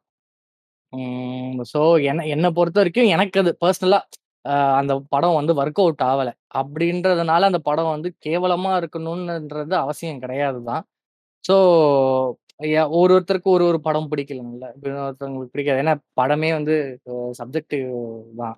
ஸோ நான் வந்து அதை இவங்க இந்த மாதிரி கான்ட்ரவர்சிஸ் தான் வந்து கொஞ்சம் லைட்டாக மைண்ட் மைண்ட் கூட மைண்டில் வந்துட்டு வந்துட்டு போகுமே தவிர எனக்கு பெருசா ஆ சரி ஓகே வாங்கிக்கோங்க. வின் பண்ணா சந்தோஷம்ப்பா இந்தியா ரெப்ரசன்ட் பண்ற மாதிரி ஒரு படம் வாங்கிடுச்சுன்னு தான் நான் நான் யோசிப்பேன். அவ்வளோதான் என்னை பொறுத்த வரைக்கும் இதுதான் என்னோட கருத்து. ஓகே. எனக்கு வந்து ஆர்ஆர்ஆரோட சக்ஸஸ் வந்துட்டு இட் மச் டிசர்வ்டுன்னு நினைக்கிறேன். ஏன்னா ஹாலிவுட்ல ஒரு மாதிரி ரியலிஸ்டிக் சினிமா பார்த்துட்டு இந்த மாதிரி ஒரு படம் பார்க்கும்போது எனக்கு தெரிஞ்சு அவங்களுக்கு டிஃப்ரெண்ட்டாக இருக்கும். And to start summer okay இப்போ நம்ம வந்து இப்போ ஏதாவது ஒரு இடத்துல வந்து நம்ம வந்து ஒரு படத்தை ஸ்டார்ட் பண்ணியிருப்போம்னா ஆப்வியஸ்லி எனக்கு தெரிஞ்சு ஒரு Harry Potter or Mission Impossible ஏதாவது ஒரு ஆக்ஷன் படம் பார்த்து தான் நம்மளும் வந்து ஃபாரின் ஃபிலிம்ஸ்க்கு வந்து ஸ்டார்ட் பண்ணியிருப்போம். ஸோ அந்த மாதிரி இந்தியன் மூவி பார்க்கறதுக்கு ஸ்டார்ட் பண்ணுறதுக்கு ஆர்ஆர்ஆர் வந்து ஒரு பாயிண்ட் ஒரு ஸ்டார்டிங் பாயிண்ட்டாக இருக்கும் அப்படின்றத நினைக்கிறேன். அண்ட் என்ன எனக்கு வந்து அந்த படம் வந்துட்டு லைக் ஃப்ளாஸ் இருக்குது எனக்கு வந்து அந்த தேர்ட் ஆக்ட் ஸ்ட்ரக்சர்லாம் சுத்தமாக பிடிக்கல. அண்ட் அந்த வில்லனோட கேரக்டர்ஸ் பிடிக்கல. பட் அந்த ஸ்டார்டிங் மிட் பாயிண்ட் அந்த ஆர்ஆர்ஆர் அப்படின்னு அந்த வர அந்த பாயிண்ட் பாயிண்ட்டு அண்ட் அவங்க ரெண்டு பேரோட அந்த இது வரைக்கும் அந்த மிட் பாயிண்ட் இது அந்த இன்டர்மிஷன் அந்த சீக்வன்ஸ் எனக்கு ரொம்ப பிடிச்சிருந்துச்சு.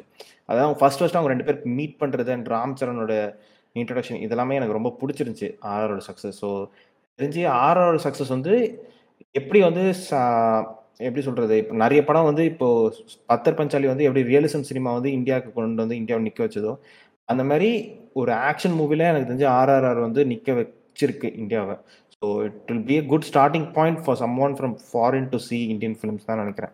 இல்ல ஆக்சுவலா அந்த ஒரு பாயிண்ட்டை நானுமே ஒத்துப்பேன். அது this this will be the start of you know foreigners வாட்சிங் ஆர் ஃபிலிம்ஸ் பட் இது இதனால தான் பார்க்க போறாங்கன்னா அப்படின்றது வந்து சப்ஜெக்டிவ் தான். ஏன்னா இதுக்கு முன்னாடியுமே நிறைய படங்கள் வந்து பார்க்க வச்சிருக்கோம். ஸோ நிறைய பேர் பார்த்துருக்காங்க.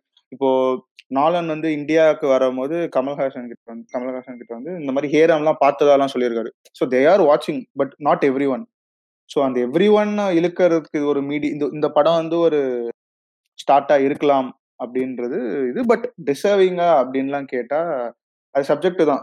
ஒப்பீனியன்ஸ் மாறும். இப்போ உனக்கு வந்து அது டிசர்விங்னு தெரியுது எனக்கு அது அதான் நீ நீ சொல்ற மாதிரி தான். ஓவர் லுக்டா இருக்கா? இல்ல லைக் இதுக்கு இதுக்கு பதில் வேற ஏதாவது ஒன்று பண்ணியிருக்கலாமே அப்படின்ற மாதிரி எல்லாம் எனக்கு இது இருக்கு ஐடியாஸ் இருக்கு பட் சாரி தாட்ஸ் இருக்கு பட் யா போயிடுச்சு. பார்ப்போம் எவ்வளவு தூரம் போகுது? Crouching Tiger Hidden Dragon effect மாதிரி இது பண்ணலாமோ எனக்கு ஒரு தோணுது. அவ்வளவுதான். க்ரௌச்சிங் டைகர் ஹிடன் டிராகன் எப்படி வந்து சைனீஸ் மாடர்ன் சைனீஸ் சினிமா எப்படி தூக்கி விட்டுச்சோ அந்த மாதிரி அந்த ஆஸ்கார் வின் எப்படி தூக்கி விட்டுச்சோ அந்த மாதிரி தூக்கி விடலாம் மேபி மேபி தான் எல்லாமே ஒரு ஹைப்பத்தட்டி ஹைப்பத்திஸ் இல்ல நீங்க நீங்க ஆஸ்கரே இது ஜெயிக்கும்னு நினைக்கிறீங்களா? ஃபாரின் கண்டிப்பா பிகாஸ் அந்த பாப்புலாரிட்டி பாப்புலாரிட்டி வச்சு தான் நான் சொல்றேன். ஏன்னா பாப்புலாரிட்டி பேஸ் பண்ணி நான் சொல்றேன். ஏன்னா பட் ஃபாரின் ஃபிலிம் இது இல்ல இல்ல இப்போதைக்கு. இல்ல ஆ இப்போதைக்கு அப்படி பார்த்தாலுமே வந்துட்டு பாப்புலாரிட்டி பேசிஸ்ல வந்துட்டு அவார்ட் கொடுக்கறதுன்றது இல்ல அப்படின்றது கிடையாது. என் படம் வந்து அவங்க அவங்க எப்படி பா பாப்புலாரிட்டியில கொடுக்க மாட்டாங்கல்ல. அவங்க வந்து எப்படி இருக்கு ஒரு கதையை வந்து எவ்வளோ இம அந்த அவங்க ஜூரிஸ்ல எப்படி கொடுக்குறாங்கன்னு எனக்கு தெரியல. பட் ஆனால் அவங்க பாப்புலர் பாப்புலாரிட்டி வந்து ஒரு ரீசனா இருக்குன்றது வந்து எனக்கு பெருசா படல. இல்ல இல்ல அதுவும் ஒரு பார்ட் தான். அதை வச்சு மட்டுமே இருக்கா அப்படின்றதெல்லாம் தெரியல. நமக்கு தெரியல பட் அட்லீஸ்ட் அப்படி பாத்தீங்கன்னா லாஸ்ட் இயர் வந்து கூழாங்கல்னு சொல்லிட்டு ஒரு மூவி வந்து லிஸ்ட்ல வந்துச்சு. ஆனா நாமினேஷன்ல வரல. நாமினேஷன் நாமினேஷன் பண் ஆவோன்ற ஒரு லிஸ்ட்ல வந்து அதர் அதர் லாங்குவேஜ் கூழங்கல்னு ஒரு படம் வந்துச்சு. அந்த படத்தை வந்து எனக்கு தெரிஞ்சு யாருமே கேள்வி கூட பட்டிருக்க மாட்டாங்க. பட் ஆனா அந்த படம் வந்து other film other other language ஃபிலிம்ஸ்ல best best other language ஃபிலிம்ஸ்ல அது வந்து நாமினேட் ஆயிருந்தது. அது பெருசா பேசப்பட்டுச்சு. அதுக்கப்புறம் வந்துட்டு அதோட பிரிண்ட் எல்லாம் தேடி அந்த மாதிரி ஒரு படம் வந்துச்சா அப்படின்றதெல்லாம் அது அப்புறம் தான் தெரிஞ்சது. அதுக்கப்புறம் தான் அந்த பரத்வாஜ் ரங்கன் வந்து அதை பத்தி இன்டர்வியூ எல்லாம் பண்ணியிருந்ததெல்லாம் அதெல்லாம் பார்த்திருந்தேன் ஆக்சுவலாக வந்துட்டு லைக் பெபிள்ஸ் நீ பெபிள்ஸ் அதான் கூழாங்கல். அந்த படம் வந்துட்டு ஆ. நிறைய பாயிண்ட் என்னன்னா கடைசி எந்த படமே வந்து இந்தியாவுக்கு வந்துட்டு ஒரு ப்ராப்பர் நாமினேஷன் போனதில்லை. அகாடமிக்கு அது கடைசி எந்த ம். படம் போச்சுன்றது எனக்கு ஞாபகம் இல்லை.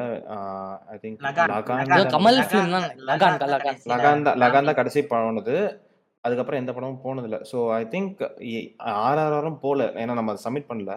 பட் அது கிடைக்கிற ரெக்கக்னிஷன் எனக்கு தெரிஞ்சு இட்ஸ் மச் டிசர்வ்டு தான் நினைக்கிறேன். அது ஓ, ஏன்னா ஒரு ஜென்ரல் ஆடியன்ஸ்க்கும் அது போகுதுன்றது மச் டிசர்வ்டு தான் நினைக்கிறேன். பெபிள் சொல்றீங்களா நீங்க? பெபிள்ஸ் இல்ல ஆர்ஆர் சொல்றேன். பெபிள்ஸ் வந்துட்டு ஓகே பெபிள்ஸ் வந்துட்டு ஆஹ், அது என்னதான் நம்ம வாழ்வியல சொன்னாலும் அது ஆஸ்கர் நாமினேஷன் போல பட் ஆமா. ஏன்னா பெபிள்ஸ் வந்து ஒரு ஒரு நீஷ் நான் என்ன சொல்றேன்னா இந்தியன் சினிமா ஒரு ஸ்டார் அதான் இப்போ அவங்க சொன்ன மாதிரி க்ரோச்சிங் டைகர் இந்தியன் டிராகன் வந்து எப்படி வந்து அந்த சினிமா வந்து ம- ஒரு இது மார்க்கெட்டில் வச்சதோ ஒரு மேப்பில் வச்சதோ அந்த மாதிரி இந்தியன் சினிமா ஆல்ரெடி மேப்பில் இருக்குது பட் டு காமன் ஆடியன்ஸுக்கு போனோம்னா இந்த மாதிரி ஒரு படம் தேவைப்படுது அப்படின்றத சொல்கிறேன் ஆனா அது வந்து வேற மாதிரி தானே வந்து மைண்ட்ல இருக்கு. அஹ் நீங்க பாத்துக்கிட்டீங்கன்னா வந்துட்டு எல்லாம் இந்த யூடியூப்ல எல்லாம் அந்த VFX reacting to Indian movie VFX எல்லாம் பாத்தீங்கன்னா பாகுபலியில இருக்கிற அந்த பாகுபலி டூல இருக்கிற அந்த இந்த சீனை தான் போட்டு போட்டு பார்த்து பார்த்து சிரிச்சிட்டு இருப்பாங்க. அதெல்லாம் பாக்குறதுக்கு ஒரு பாரி லைக் அவங்களோட பெர்ஸ்பெக்டிவ் வந்து மாத்துற மாதிரி ஒரு ஃபிலிம் வந்து டெக்னிக்கல் வைஸ் வந்து எனக்கு தெரிஞ்சு ஆர்ஆர்ஆர் இருக்கும். அது அது ஐ எம் ஷுர் ஏன்னா ஃபுல்லா பிளெண்டர்லயே ஒர்க் ஃபுல் மூவியுமே பிளெண்டர்ல அவங்க ஒர்க் பண்ணாங்கன்னு நினைக்கிறேன் எனக்கு தெரிஞ்சு. RRR correct me if I'm wrong அந்த டெக்னிக்கல் வைஸ் வந்து இந்தியா பொட்டன்ஷியல் அப்படின்றத வந்து எனக்கு தெரிஞ்சு ஆர்ஆர்ஆர் தான் காமிக்கும். பிரம்மாஸ்திரா கிடையாது. ஆர்ஆர்ஆர் தான். படத்துல அந்த இது கூட அந்த அந்த டைகர் ஆக்சுவலா அனிமலோடைய விஎஃப்எக்ஸ் பண்றது ரொம்ப ரொம்ப கஷ்டம்னு சொல்லுவாங்க. ஏன்னா டைனோசரோட விஎஃப்எக்ஸ் தான் நீங்க பண்ணிடலாம். Because nobody seen dinosaur but வந்து அனிமலோட விஎஃப்எக்ஸ் வந்து. பண்றது கஷ்டமா. ஏன்னா வந்து நம்மளுடைய மூளை எந்த அளவுக்கு ஹார்ட் வயர்ட் ஆயிருக்குன்னா நம்ம பல பல வருடங்களாக நம்ம இவால்வ் ஆகி நம்ம சிங்கங்கள் பூனைகள் எல்லாம் பார்த்தாலும் நம்ம வந்து அதில் சிங்கம் சிறுத்தை எதை பார்த்தாலும் நமக்கு அதை மூவ்மெண்ட் இது அதனால தான் நம்ம விஎஃப்எக்ஸ்னு ஈஸியாக கண்டுபிடிச்சிடும் சிங்கமோ சிறுத்தையோ ஒரு விஎஃப் ஒரு படத்தில் காமிக்கிறாங்கன்னா. ஆனால் இந்த படத்தில் அந்த ஒரு புலியை வேட்டையாடுற சீக்வன்ஸில் புலியை பிடிக்கிற சீக்வன்ஸ் அது புலின்னு அது ஒரிஜினல் புலி மாதிரியே இருக்கும். பிகாஸ் வந்து அது வந்து என்னென்னா நம்ம லயன் கிங்கில் அந்த அந்த ஒரிஜினல் அந்த ஸ்கின் டேட்டாலாம் யூஸ் பண்ணி பண்ணாங்களாம். இது யூஸ் பண்ணி அந்த விஎஃப்எக்ஸ் பண்ணாங்களாம். ஸோ வந்து அவ்வளோ ரியலிஸ்டிக்காக இருக்கணும்னு சொல்லிட்டு. அந்த எஃபர்ட் உங்களுக்கே தெரியும். அந்த ஒரு சீக்வன்ஸே போதும். இந்த வருஷத்தோடைய ஒன் ஆஃப் த பெஸ்ட் விஎஃப்எக்ஸ்ல ஒரு பெஸ்ட் சீக்வன்ஸ் சொல்லுவேன் இந்த வருஷத்துல அதுல. டைகர் பிடிக்கிற சீக்வன்ஸ் அதுவும் அந்த பிஜிஎம்லாம் அல்டிமேட் ஸோ ராஜா ப்ரோ நீங்க சொல்லுங்க. அதோட அப்படியே நம்ம எபிசோட முடிச்சுப்போம். நீங்க என்ன நினைக்கிறீங்க? ஆர்ஆர் சக்சஸ் பத்தி. யா அதாவது எனக்கு இவர் ஜெயேஷ் ப்ரோ சொன்ன மாதிரி தான் அது வந்து ஒரு லைக் ஃபாரின் ஃபிலிம் லவர்ஸை வந்து இந்தியன் ஃபிலிம் இது நீங்க சொன்ன மாதிரி ஹேராம் அந்த மாதிரி மற்ற ஃபிலிம்ஸ் பார்த்துருந்தாலும் இது வந்து ஒரு பிக் ஒரு கமர்ஷியல் டேர்னிங் பாயிண்ட் அப்படின்னு நான் சொல்லுவேன். லைக் அவங்க நம்ம மேல இருக்க ஒரு அட்டென்ஷன் வந்து கிரியேட் ஆகும் அப்படின்ற ஒரு தாட் தான். பட் எனக்கு ஒப்பீனியன்ஸ் வைஸ் சப்ஜெக்டிவ் தான். படம் வந்து லைக் அந்த அளவுக்கு எனக்கு ஒன்றும் ஒர்க் ஆகலை. லைக் விஷுவலி ஸ்டன்னிங் தான் பட் சம்திங் eh, eh, எனக்கு அந்த அட்டாச்மெண்ட்ல அந்த படத்து மேலே அவ்வளோவா. அது ஏன்னு எனக்கு தெரில பட் um, நீங்கள் இப்போ இந்த ஆஸ்கர்ஸ் அந்த மாதிரி நீங்கள் அகாடமிக் அப்படின்னு பார்க்கும்போது இது வந்து ஒரு டேர்னிங் பாயிண்ட்டாக இருக்கும். டேர்னிங் பாயிண்ட்னா லைக் ஒரு ஆக்ஷன் ஃபிலிம் இப்போ நம்ம எப்படி டெர்மினேட்டர் ஜுராசிக் பார்க் அப்படின்ட்டு ஒரு ஒரு ஜானர் நம்ம பிடிச்சோமோ அந்த மாதிரி இந்தியன் ஃபிலிம்ஸ் அவங்க பார்க்குற ஒரு வே ஆஃப் இது வந்து மாறும். லைக் இங்கேயும் வந்து ஒரு இப்படி ஒரு பிரம்மாண்ட சினிமா வந்து இந்தியாலையும் பண்றாங்க. லைக் எந்திரன் எப்படி இருந்துச்சோ அந்த மாதிரி ட்ரிபிள் ஆர் எந்திரன்லாம் வந்து டூ பாயிண்ட் டூ அதெல்லாம் சைனால செம மார்க்கெட் பிடிச்சிச்சு. அந்த மாதிரி ட்ரிபிள் ஆர் ஓட ஒரு இதுவும் அங்க இப்படி ஒரு பாயிண்ட் ஆஃப் வியூல அவங்க பெர்ஸ்பெக்டிவ் பாக்குறாங்க இந்தியன் ஃபிலிம்ஸை பார்ப்பாங்க அப்படின்னு நான் நினைக்கிறேன். அவ்வளவுதான். மத்தபடி ஒப்பீனியன்ஸ்லாம் எனக்கும் சப்ஜெக்டிவா தான் இருக்கு. படம் மேல. அது அதை பத்தி பேச வேணாம். அதை விட்டுருவோம். சூப்பர் சூப்பர் ப்ரோ சரி ஓகே எண்ட் எண்டுன்னு சொல்லிட்டு நம்ம போயிட்டே இருக்கோம். ஸோ பக்காவான எண்டா என்னன்னா ஒரே ஒரு ஃபிலிம் மட்டும் சொல்லுங்க. அடுத்த வருஷத்துக்கான எக்ஸ்பெக்டேஷன்ல ஏப் நீ ஆரம்பி.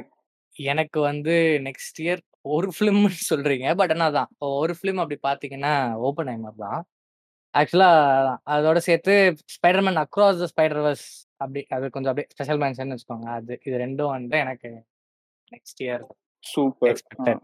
Super. Adithyan bro எனக்கு அடுத்த வருஷம் expectation Dune part two Dune part two நான் ரொம்பவே எதிர்பார்க்குறேன். ஏன்னா டியூன் பார்ட் ஒன்லாம் நான் மிகப்பெரிய ரசிகன் அந்த படத்துக்கு. ஸோ வந்து எனக்கு அந்த வேர்ல்டு ரொம்ப பிடிச்சிருக்கு. ஸோ வந்து I want Dune part two. And ஏன்னா அதை புல் ஆஃப் பண்ணுறதே ரொம்ப ரொம்ப கஷ்டம். ஏன்னா டியூன் நாவலில் அந்த ஃபர்ஸ்ட் ஹாஃப்க்கு அப்புறம் நீங்கள் தாண்டிட்டீங்கன்னா என்னடா நடக்குது இங்கே அப்படின்னு ஒரு வித்தியாசமாக இருக்கும் அந்த கதை எப்படி படம் பிடிக்க போகிறாரு டெனிஸ் வில்லனாவும் ஏன்னா it will divide the audience I hope ஏன்னா இந்த இது இது ஏதாச்சும் யூஸ் பண்ணிக்கோங்க. ஏன்னா ஜூன் பாட்டு வர்றப்போ சக்ஸஸோ இல்லை ஏதாச்சும் ஆச்சுன்னு யூஸ் பண்ணிக்கோங்க இந்த ஆடியோ ஏன்னா it will divide the audience I'm damn sure it will divide the audience into two அப்படின்னு நான் சொல்லுவேன். டியூன் பார்ட் டூ வந்துச்சுன்னா. ஸோ வந்து நான் வந்து அது எப்படி இருந்தாலும் சரி படம் நான் பார்க்க போகிறேன் இது டியூன் பார்ட்டு எனக்கு ரொம்ப ரொம்ப எக்ஸ்பெக்டேஷன் ரொம்ப ஹை எக்ஸ்பெக்டேஷன் ஸோ அதை பூர்த்தி பண்ணிருவார் so I am hoping for Dune part two next next next next years next year அப்புறம் இன்னொரு படம் வந்து நான் ரொம்ப எதிர்பார்க்கறது John Wick chapter four John Wick chapter four அது வந்து என்னோட ஜான்விக் படம் நான் இது தேட்டரில் எதுவுமே நான் பார்த்தது இல்லை ஸோ தேட்டரில் ஒன்றாச்சும் பார்த்துருவோம். அப்படின்னு ஒரு எதிர்பார்ப்பு தான். அந்த எதிர்பார்ப்புக்காக தான் நான் காத்து நிற்கிறேன் ஸோ வந்து ஜான்விக் சாப்டர் ஃபோர் அதுதான் நான் ரொம்ப எதிர்ப்பு இந்த ரெண்டு படங்கள் அப்புறம் ஆஸ் யூஷுவல் ஓப்பன் ஹெய்மர் அதெல்லாம் கூட நான் ரொம்ப எதிர்பார்க்குறேன். அப்புறம் ஷாருக் கனுடைய ரெண்டு படம் ரெண்டு படம். இப்போ வரப்போகிற படம் ரெண்டும் நான் எதிர்பார்க்குறேன். கம்பேக் அதை நான் எதிர்பார்க்குறேன். மற்றபடி Thala Thalapathy sixty seven maybe next year வரலாம் I hope so but Thalapathy sixty seven ரொம்ப எதிர்பார்க்குறேன். And mission impossible mission impossible seven நம்ம வச்சிருக்க லிஸ்ட் எல்லாத்தையுமே ஒரே ஒரே வாட்டியா ஆதித்யன் ப்ரோவே சொல்லிட்டாரு அதுதான். வேற ஏதாவது இருக்கு விட்டு வைக்க மாட்டேனே அப்படின்ற வச்சிட்டாரு சரி ராஜா ப்ரோ நீங்க சொல்லுங்க. எனக்கு அடுத்த வருஷம் பாத்தீங்கன்னா ஒரு ரெண்டு ஃபிலிம் சொல்லலாம். லைக் கேப்டன் மில்லரும் ராமோட ஏழுமலை ஏழு கடல் பாசிபிளி அது அடுத்த வருஷம் ரிலீஸ் ஆயிருந்துச்சுன்னா இந்த ரெண்டு படம் மேல ஒரு எக்ஸ்பெக்டேஷன்ஸ் இருக்கு.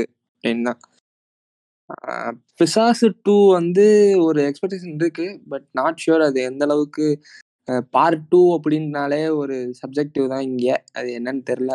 ஓகே அதனால இது மூணு சொல்லலாம். மற்றபடி வேற எதுவும் மேல சிக்ஸ்டி செவன் ஓகே தான். பட் அதையும் என்ன சொல்றது? இந்த வலிமை மாதிரி ஆக்கிடக்கூடாது அப்படின்னு ஒரு இது. அதனால எக்ஸ்பெக்டேஷன்ல வந்தா நல்லா இருக்கும் அப்படின்ற ஒரு இதுல இருக்கேன். சூப்பர் ஜெயேஷ். ஸோ தமிழ் படத்துக்கு வந்துட்டு எனக்கு தெரிஞ்சு இப்போதைக்கு இந்த எக்ஸ்பெக்டேஷன்ஸ் வைக்க போகிறது இல்லை தமிழ் சினிமா பக்கம் எக்ஸ்பெக்டேஷன்ஸ் வைக்கக்கூடாதுன்னு முடிவு பண்ணிட்டேன். பட் அப்படி இருந்துச்சுன்னா ராஜா ப்ரோ சொன்ன மாதிரி எனக்கு ஏழு கடல் ஏழு மலை அந்த படம் நெக்ஸ்ட் டே வருதான்னு தெரில பட் வந்துச்சுன்னா என்னோட அதுவாக தான் இருக்கும். அண்ட் இங்கிலீஷில் வந்துட்டு நம்ம ஹாலிவுட் சைடு போனோம்னா ஒப்பனைமர் அண்ட் பார்பி. எனக்கு பார்பி மேலே வந்து ஒரு எக்ஸ்பெக்டேஷன் இருக்கு. ஏன்னா பார்பியோட ட்ரெய்லர் எஸ் ஃபோர் டிக்கெட்ஸ் போறேன் ஏன்னா பார்பியோட எக்ஸ்பெக்டேஷன் எங்க எங்க பீக் ஆச்சுன்னா அவங்க ஸ்டார்டிங்லயே டூ தௌசண்ட் ஒன் ஸ்பேஸ் ஓடிசியை கொண்டு வந்து ப்ளூப்பர் பண்ணதான். ஆஸ் எ கியூப்ரிக் கண்ணியா என்னால வந்து அது என்னதான் பண்ணிருக்கானுங்கன்னு போய் பார்த்தே ஆனோம் so expectations for Barbie super super so என்னோட எக்ஸ்பெக்டேஷன் வந்து நீங்க எல்லாருமே சொல்லிட்டீங்க. Sixty seven hope now year அப்புறம் இது பார்பி ஸோ பார்க்கலாம் எப்படி வருது இந்த படம் அண்ட் யா நீங்க சொல்லுங்க நீங்க சொல்லி முடிங்க நீங்க சொல்லி முடிங்க. இல்ல இல்ல நான் அவ்வளவுதான் முடிச்சிட்டேன் இன்னொரு படம் இது அடுத்த வருஷம் வருமானம் தெரியல இந்த மூணு படம். ஆனா காத்து நிக்கிறேன். ஒன்னு how do you live by Hayao Miyazaki Miyazaki ten years கழிச்சு கம்பேக் கொடுக்குறாரு. ஸோ அது அது அடுத்த வருஷம் வருமானம் சரியா தெரியல. ஆனா ஐம் ஹோப்பிங் ஃபார் தட் அப்புறம் killers of the flower moon அது ட்ரெய்லர் கூட இன்னும் தலைவன் மாட்டேஜ் காசிஸ் இன்னும் விடல ஆனா எப்படி இருந்தாலும் இல்லைன்னா அவர் வீட்டுக்காச்சும் அடிச்சுட்டாச்சும் போய் அடிச்சிருந்தோம் அந்த ட்ரெய்லரை பாக்குறேன். இல்ல ஆக்சுவலா நீங்க ஒரு படம் டியூனு நான் டியூனை மறந்தே போயிட்டேன். டியூனும் வேற லெவல் தேட்டரிக்கல் எக்ஸ்பீரியன்ஸ் டியூன் டூக்கு நான் வெயிட் பண்றேன். நீங்க நான் எதை வச்சு நீங்க டிவென்ஷன் சொல்றீங்கன்னு எனக்கு தெரியல. அது அது மட்டும் சொல்லிடுங்களேன். கதை படிச்சதால சொல்றீங்களா? கதை படிச்சிட்டு படிச்சிட்டு இருக்கிறேன் நான் ஃபர்ஸ்ட் ஹாஃப் அந்த படம் முடியிற இடத்துல முடிச்சிட்டேன். அப்புறமா படிக்க ஆரம்பி எனக்கு காம்ப்ரிஹெண்ட் பண்ண முடியல. அந்த அளவுக்கு இருக்குது டீடைல்ஸ் அதே மாதிரி பார்த்தா ரொம்ப ரொம்ப ஒரு அக்கல்ட் மாதிரி சொல்லாமே. அப்படி இருக்குது. அக்கல்ட் விஷயம். அந்த மாதிரி ரொம்ப சைக்கடலிக்கா இருக்கும். அந்த அதுக்கு அடுத்து வர விஷயங்கள் எல்லாம். ஸோ வந்து அது எப்படி அதை எப்படி படம் பிடிக்க போறாங்க? அதே மாதிரி அடுத்தடுத்து அதாவது ரிசம்பிளன்ஸ் தீமோட ரிசம்பிளன்ஸ்னு அது படிச்சு முடிச்சவங்க என்ன சொல்றாங்கன்னா நம்ம தேவகுரு உங்களுக்கு தெரியும் சினிகி கிரிட்டிக்ஸ் அப்புறம் யாது ஃப்ரம் விமர்சி சினிமா அவங்க ரெண்டு பேரும் சொன்ன பேசிட்டு சொன்னாங்க. அதாவது ஏற்கனவே இந்த கதையை நிறைய பேர் பார்த்துருக்கு இந்த டெம்ப்ளேட்ல பார்த்துருப்பாங்க. அந்த கிளைமேக்ஸ் அந்த க- கடைசி ரிவீல் வரப்ப ரொம்ப இதுவாயிடுவாங்களோன்னு தோணுது டிவைட் ஆயிடுவாங்களோ தோணுது அப்படின்னு சொன்னாங்க. ஸோ வந்து நிறைய எதிர்பார்க்காத விஷயங்கள் நடக்கும். அதாவது சாதாரண சினிமால பார்க்காத மாதிரி இருக்கும் இல்ல பழக்கப்பட்ட மாதிரி இருக்கலாம் அப்படின்னு சொல்றாங்க. பல் புல் ஆஃப் பண்ற விதத்துல தான் இருக்குது அப்படின்னு. ஓகே. நம்ம வில்லன் வியூ வந்து எப்படியா பண்ணிடுவாரு புல் ஆஃப் பண்ணிடுவாருன்னு தான் நான் நினைக்கிறேன். அப்புறம் இந்த படம் வந்து நான் இந்த படம் இந்த டேவிட் ஃபின்ச்சரோட கில்லர் அது அடுத்த வருஷம் வருமானு எனக்கு தெரியல. ஆனா I'm hoping for the best தேட்டருக்கு ரிலீஸ் கொடுத்தா இன்னும் நல்லா இருக்கும்னு தோணுது எனக்கு அந்த படத்துக்கு. அப்புறம் இந்த படம் சுசு மேனு மக்குட்டோ ஷிங்காய் படம். இந்த படம் வந்துருச்சு ஆக்சுவலி ஜப்பான்ல. ஆனா நம்ம ஊர்ல இன்னும் மற்ற ஊர்கள் நாடுகள் ரிலீஸ் ஆகும்னு நினைக்கல. ஸோ நெக்ஸ்ட் இயர் தான் ரிலீஸ் ஆகும்னு நினைக்கிறேன். ஸோ அதுக்கும் நான் காத்து நிற்கிறேன் சுசுமேக்கு ஒரு மக்கள் மனசுல இருக்கிறதையும் சேர்த்து சொல்லிடுறீங்க போல. ஓகே ஸோ அதுதான். சரி இப்போ ரவுண்டா ரவுண்ட் டேபிள் இதோட நம்ம முடிக்க போறோம். ஆதித்யன் நீங்க உங்க பேஜுக்கு ஒரு இது கொடுத்துருங்க. ராஜா ப்ரோ நான் ஆல்ரெடி சொன்ன மாதிரி சினிமா பையன் முதல்ல சினிமா பையன் அவர் சொல்லிட்டு அவர் அவர் சொல்லட்டும். அப்புறம் என்ன சொல்ல. Cinema edits film edits and film related blogs ஏதாவது உங்களுக்கு இன்ட்ரெஸ்டட் இல்லை வீடியோ எடிட்ஸ் மேலே ஏதாவது இன்ட்ரெஸ்டட் இல்லை உங்களுக்கு பிடிக்கும் அப்படின்னு சொன்னீங்கன்னா feel free to follow cinema Paiyan Instagram thank you so என் என் பேஜ் என்னுடைய பேஜ் வந்து கியூரியஸர் ஆதித்யன். ஸோ என்னுடைய பேஜ் என்னுடைய பேஜ் நீங்கள் டைப் கியூரியஸர் டைப் படித்தாலே தெரியும். ஸோ நம்மளோட இதில் வந்து சயின் அது சயின் சயின்ஸ் சினிமா அண்டு ஒரு சில டைம் ஹிஸ்ட்ரி அண்டு கல்ச்சர் பற்றி கூட கொஞ்சம் அது அதில் உள்ள கனெக்ட் அதை பற்றிலாம் பேசுவேன். அது வந்து ரொம்ப ப்ரீஃபான ரைட்டப்ஸோட பேசுவேன். ஸோ உங்களுக்கு பிடிச்சிருந்தா கண்டிப்பாக உங்களுக்கு புதுமையாக கொடுக்கணும் புதுமையான இன்ஃபர்மேஷன் கொடுக்கணும்னு நான் எப்பயுமே நினைப்பேன். ஸோ ஏதாச்சும் ஒன்று புதுசாக கற்றுப்பீங்க என்ற நம்பிக்கையில் நான் புதுசாக ஒன்று கற்றுக்கணும் ஆடியன்ஸ்ன்றது தான் என்னுடைய நோக்கம் எப்பயுமே என் பேஜுக்கு புதுசாக ஏதாச்சும் ஒரு பார்க்குற ஒரு படிக்கிறாங்கன்னா புதுசாக தெரிஞ்சுக்கணும் இன்ஸ்டாகிராமில். ஒரு ரெண்டு நிமிஷம் பார்க்குறாங்கன்னா கூட புதுசாக தெரிஞ்சுக்கணும் நான் என்னுடைய என் நோக்கம் எப்பயுமே அதுதான். ஸோ அந்த நோக்கத்தோட நீங்களும் இருப்பீங்க. என்னுடைய பேஜை ஃபாலோ பண்ணுறப்ப நீங்களும் அடைவீங்கன்னு தெரிஞ்சுப்பீங்கன்னு நினைக்கிறேன். ஸோ க்யூரியஸ் ஆகிட்டு என்னுடைய பேஜ் நீங்கள் ஃபாலோ பண்ணலாம். சூப்பர் ஏப்பு அப்படியே நீ உன்னோட பேஜ் என்ன? நான் வந்து கேம் ஆடுவேன். அந்த கேம் ஆடுறத வந்து லைக் இப்படி சின்ன வயசுல இருந்து எல்லாரும் சேர்ந்து வந்து கேம் ஆடும்போது ஃப்ரெண்ட்ஸ் எல்லாம் கூட வந்து பார்ப்பாங்களா? அந்த மாதிரி ஒரு எண்ணத்துல தான் இந்த சேனல் ஓபன் பண்ணது. அருணும் இல்லை. ஸோ நான் லைவ் ஸ்ட்ரீம் பண்ணுவேன் ஸ்டோரி கேம்ஸ் ஆடுவேன். ஸோ இந்த மாதிரி கண்டென்ட் தான் உங்களுக்கு பிடிக்கும்னா நீங்க ஏப் நிஞ்சா ஃபாலோ பண்ணலாம் ஆன் நீங்கள் எல்டன் ரிங்ல ஆடுவீங்களா ப்ரோ ஆமாம் ப்ரோ எல்டன் ரிங் இந்த வருஷம் வின் பண்ணியிருக்கு அதை பற்றி கொஞ்சம் சின்ன சொல்லிட்டு அதை மச் டிசர்விங் வின் ப்ரோ கேமே பிரேக் பண்ணுச்சு. எனக்கு கேம் அதை பத்தி பேசணும்னா ஒரு தனி அதான் சொல்றேன்ல கேம்ல இருக்கிற ஸ்டோரிஸ் பத்தி ஒரு தனி பாட்காஸ்டே பண்ணலாம். ஆனால் அதான் இட் டிசர்வ்ஸ் திஸ் வின் அதை நான் சொல்லுவேன் நான். கரெக்டாக வாங்கிடுச்சேன் அது வாங்கணும்னு இருந்தது. காட் ஆஃப் ஆர் ரிலீஸ் ஆகிறதுக்கு முன்னாடி வரைக்கும் எனக்கு அது வாங்குமான்னு யோசனையாக இருந்தது. பட் ஆனால் காட் ஆஃப் ஆர் ரிலீஸ் ஆகி நான் அந்த கேம் வந்து நான் ஃபஸ்ட்டு ஒரு டூ ஹவர்ஸ்ல வந்து எல்லன் ரிங் தான் வின் ஆகுன்றதே நான் முடிவே பண்ணிட்டேன். So it's not surprising for me but okay நிறைய பேர் ஏதாவது கதறிட்டு இருந்தாங்க காட் ஆஃப் தான் ஜெயிச்சிருக்கணும் அப்படின்னு. So it's debatable it's a debatable topic அது பார்ப்போம். Okay super so thank you thank you guys வந்ததுக்கு நன்றி நன்றி. ஒரு நான் சினிமா பையன்னு சொன்ன உடனே வந்துட்டேன் ஆக்சுவலா இல்ல இல்ல. எனக்கு ஆக்சுவலா சர்ப்ரைஸ் தான். இப்ப இப்பதான் ஒரு தேர்ட்டி மினிட்ஸ் முன்னாடி தான் பாட்காஸ்ட் நமக்கு முன்னாடி தான் இவர் சொன்னாரு. ஜெயஸ் ப்ரோ சொன்னாரு இந்த மாதிரி எனக்கும் எனக்கு தான். சொன்னாரு எனக்கு இன்ட்ரெஸ்ட் டேய் நம்ம ஃப்ரெண்டு ஆச்சு அவர் நல்லா பேசுவாரு அப்படின்னு interested okay fine nice talk yeah yeah nice thanks nice thanks talking a lot with you too always I love you thank you thank you thank you thank you நன்றிகள் thank you நன்றிகள் guys அப்போ அதான் கேட்டிருக்க மக்களே like பண்ணுங்க. இவங்கள follow பண்ணுங்க. Follow பண்ணுங்க. அப்படியே எங்க பாட்காஸ்ட் கீழே வந்து ஃபீட்பேக் இருக்கும். அந்த ஃபீட்பேக்கே மறக்காம போட்டுருங்க. ஒருத்தர் மறக்காம கொடுங்க. என்ன கரெக்ஷன்ஸ் நாங்க என்ன இம்ப்ரூவ் பண்ணோன்றதையும் சொல்லுங்க. ஷேர் பண்ணுங்க. நன்றி. வணக்கம்.